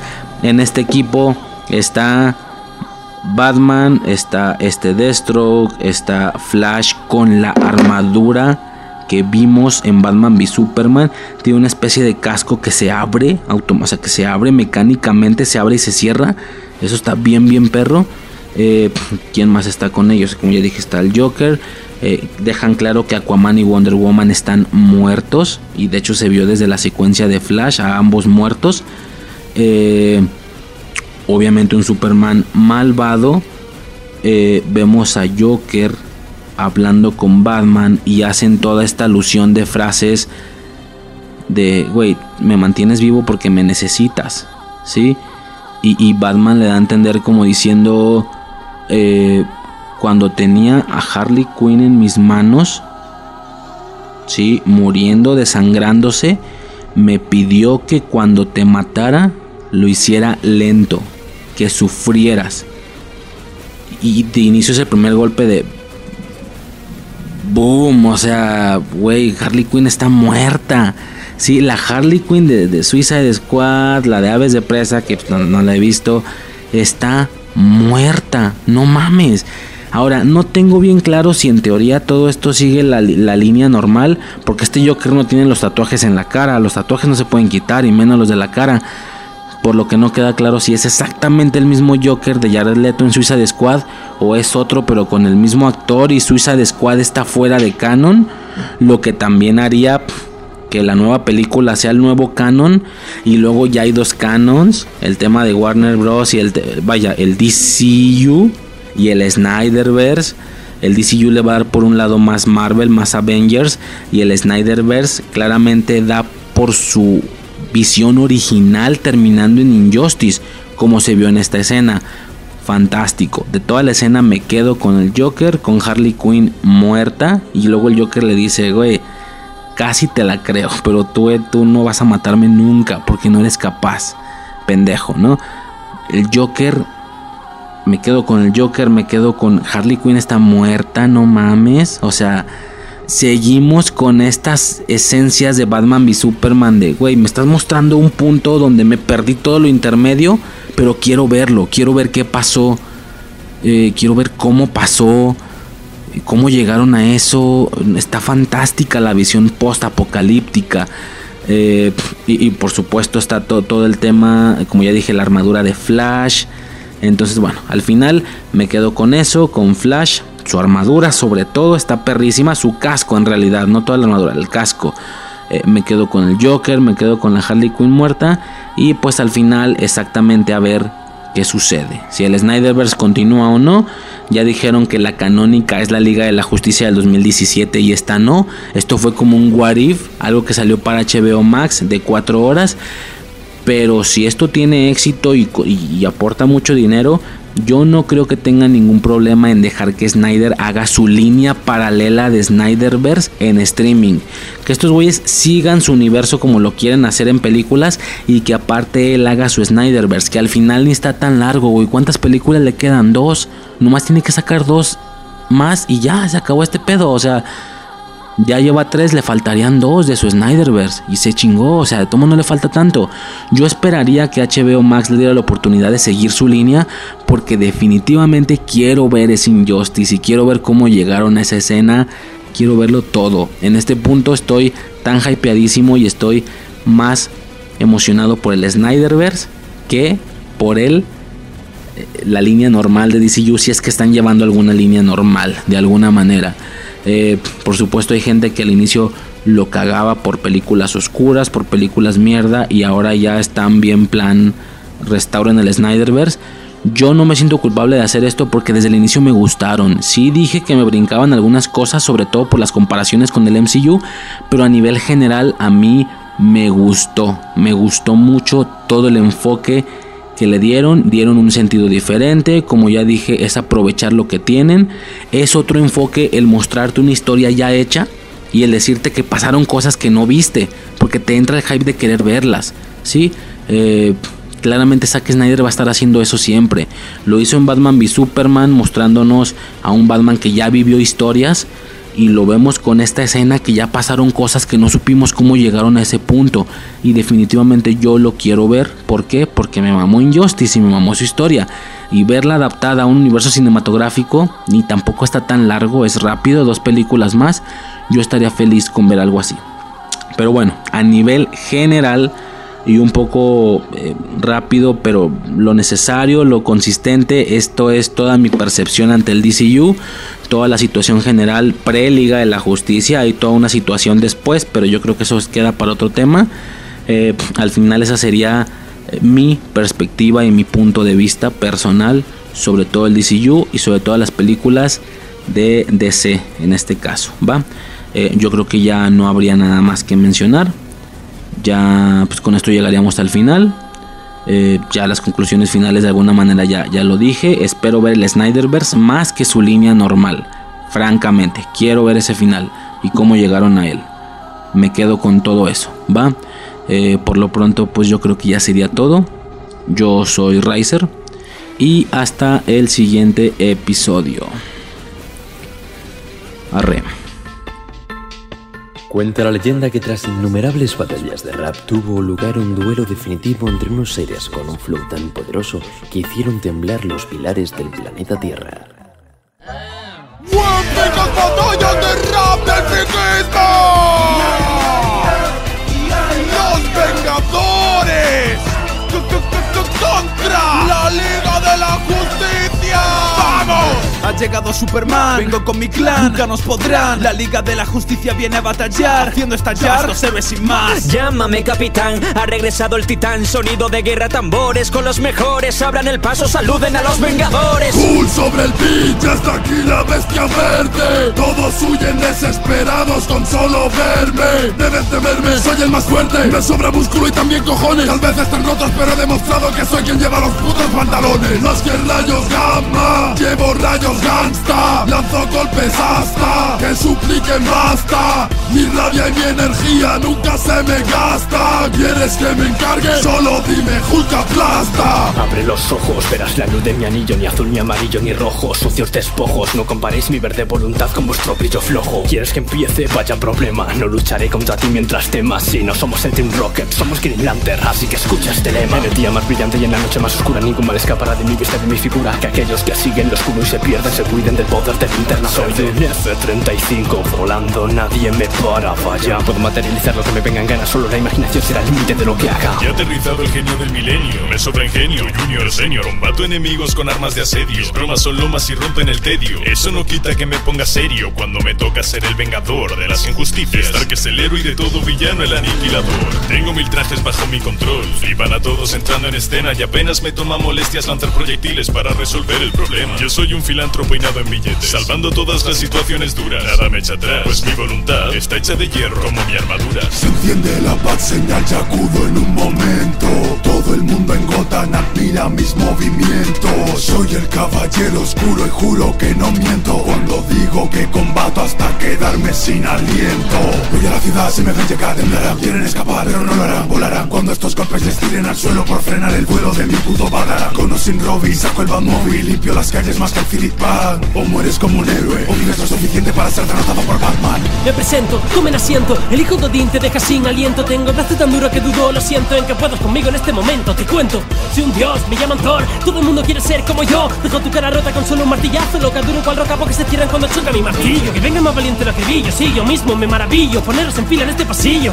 Soy el dios del trueno, el más bueno A lo que no temo, no hay freno para este vengador armado con valor Mi manera de parar al rey de Asgard. Que tu liga se despida, llegado. Mira dónde vas, ha llegado Flash. Nadie fluye tan rápido como yo en el compás. Dejando a todos mis enemigos atrás. En el track soy un crack, desafíame y verás. Rompo la barrera del sonido. Acelero de un modo agresivo. No he dado mi 100%. ¿Quieres verme bien? Pues atento a las rimas que exhibo. Tener estador es imposible para todo humano. Nadie puede igualar mi velocidad, te lo aseguro. Soy el corredor más asombroso que hayas avistado en el podio. No me conformo por ser el número uno. Puedo ir al otro lado del mundo en un par de segundos y enseguida me tendrás de vuelta donde estabas tú. Cuando te percates de que te he pegado, ya me habré marchado y nos habrás separado mil años luz. Soy Aquaman, el señorillo del mar. ¡Eh, eh, eh, Aquaman! Para ya, tío, no le gustas a nadie. Anda, vete a casa. Jope, siempre igual. Venga, denle la bienvenida a la civilina asesina. Si me ves al girar la esquina, ya puede estar por perdida tu vida. Soy una espía valiosa de Shield. Si me ves venir, es mejor que te rindas. Mi don soviético mata a tu séquito. Sentirás miedo ante la rusa ninja. Tienes razón, Romanov. Eres imparable en acción. Mis flechas volando en cada dirección. Ataco con la precisión de un halcón. En la misión somos los El mejores. dúo que infunde temores en todo villano. Si quieren jodernos, pues lo tienen claro. La araña y el ave causando estragos. Relajaos niñatos, va contra mí nunca podréis En mi zona, la Amazona, Wonder Woman es la ley. Si queréis os amenazo con este lazo de la verdad. Entonces diréis que nunca tendréis una oportunidad contra mi rap. Mi avión invisible surca el aire en un instante. Mis brazaletes indestructibles son radiantes. Vengo de Isla Paraíso y jamás visteis antes A una superheroína tan brutal, impresionante. Vais a probar uno por uno todo mi músculo. Sé que te miro por encima del hombro, pero es que sois tan minúsculos. Soy capitán del grueso de América y voy a reventar todos sus culos. Siento más pena por todos vosotros que por el vampiro de crepúsculo. Ven a verme, ya estoy aquí, bitch. ¿Quieres pararme? Perdona, lo dudo. Salen llorando cuando se comen la parte más dura de mi escudo. Puedo entenderte, pero la paciencia nunca ha sido mi virtud. Si vamos perdiendo, yo no me preocupo porque siempre me quedará Hulk. ¿Eso es un pájaro? ¿Es un avión? Es Superman entrando en acción, surcando el cielo y salvando el planeta de cualquier ataque, crimen o agresión. Mi mirada láser fundirá, va. Y mira esta capa, mola, ¿verdad? Ja. Dispárame balas, ni de coña se comparan con la fuerte resistencia de mi duro pectoral. Tras cada combate yo salgo invicto, lanzándote impactos. Vengo de Krypton, soy el alienígena más poderoso, superando de a los que hablan en Klingon. Sin problemas, parto los esquemas de cada villano que daña a los demás. Porque cuando Clark se quita las gafas, estarás a salvo. Así que no temas. Deja que te coja con mi puño, te daré tu merecido. Si la gente me pregunta, yo no he sido, voy a darte lo que no te dieron, jodida justicia. Callarte la boca siempre ha sido divertido. Oh capitán, mi capitán, no puedes igualar mi rap. Mi aliento gélido voy a lanzar para ver si te congelas de nuevo y te callas ya. No hay ningún rival que haga frente a los vengadores del planeta, salvadores, librando al mundo de horrores. Somos dioses entre humanos, nuestro poder os desquicia. No ganar este combate sí sería una injusticia. Llenamos todos los cines por la fama que tenemos. Si alguien nos causa algún daño, enseguida nos vengaremos. Si hablamos de superhéroes, no hay quien nos pueda igualar. Nuestra liga es efectiva y brindará la paz mundial. Y tras la épica batalla que se libró entre estos héroes, el mundo quedó devastado. Fueron necesarios muchos años para reconstruir la sociedad que se había derrumbado ante un combate de tales dimensiones. Y, desgraciadamente, este enfrentamiento marcó el final de las épicas batallas del rap del friquismo para siempre. Un momento. ¿Para siempre?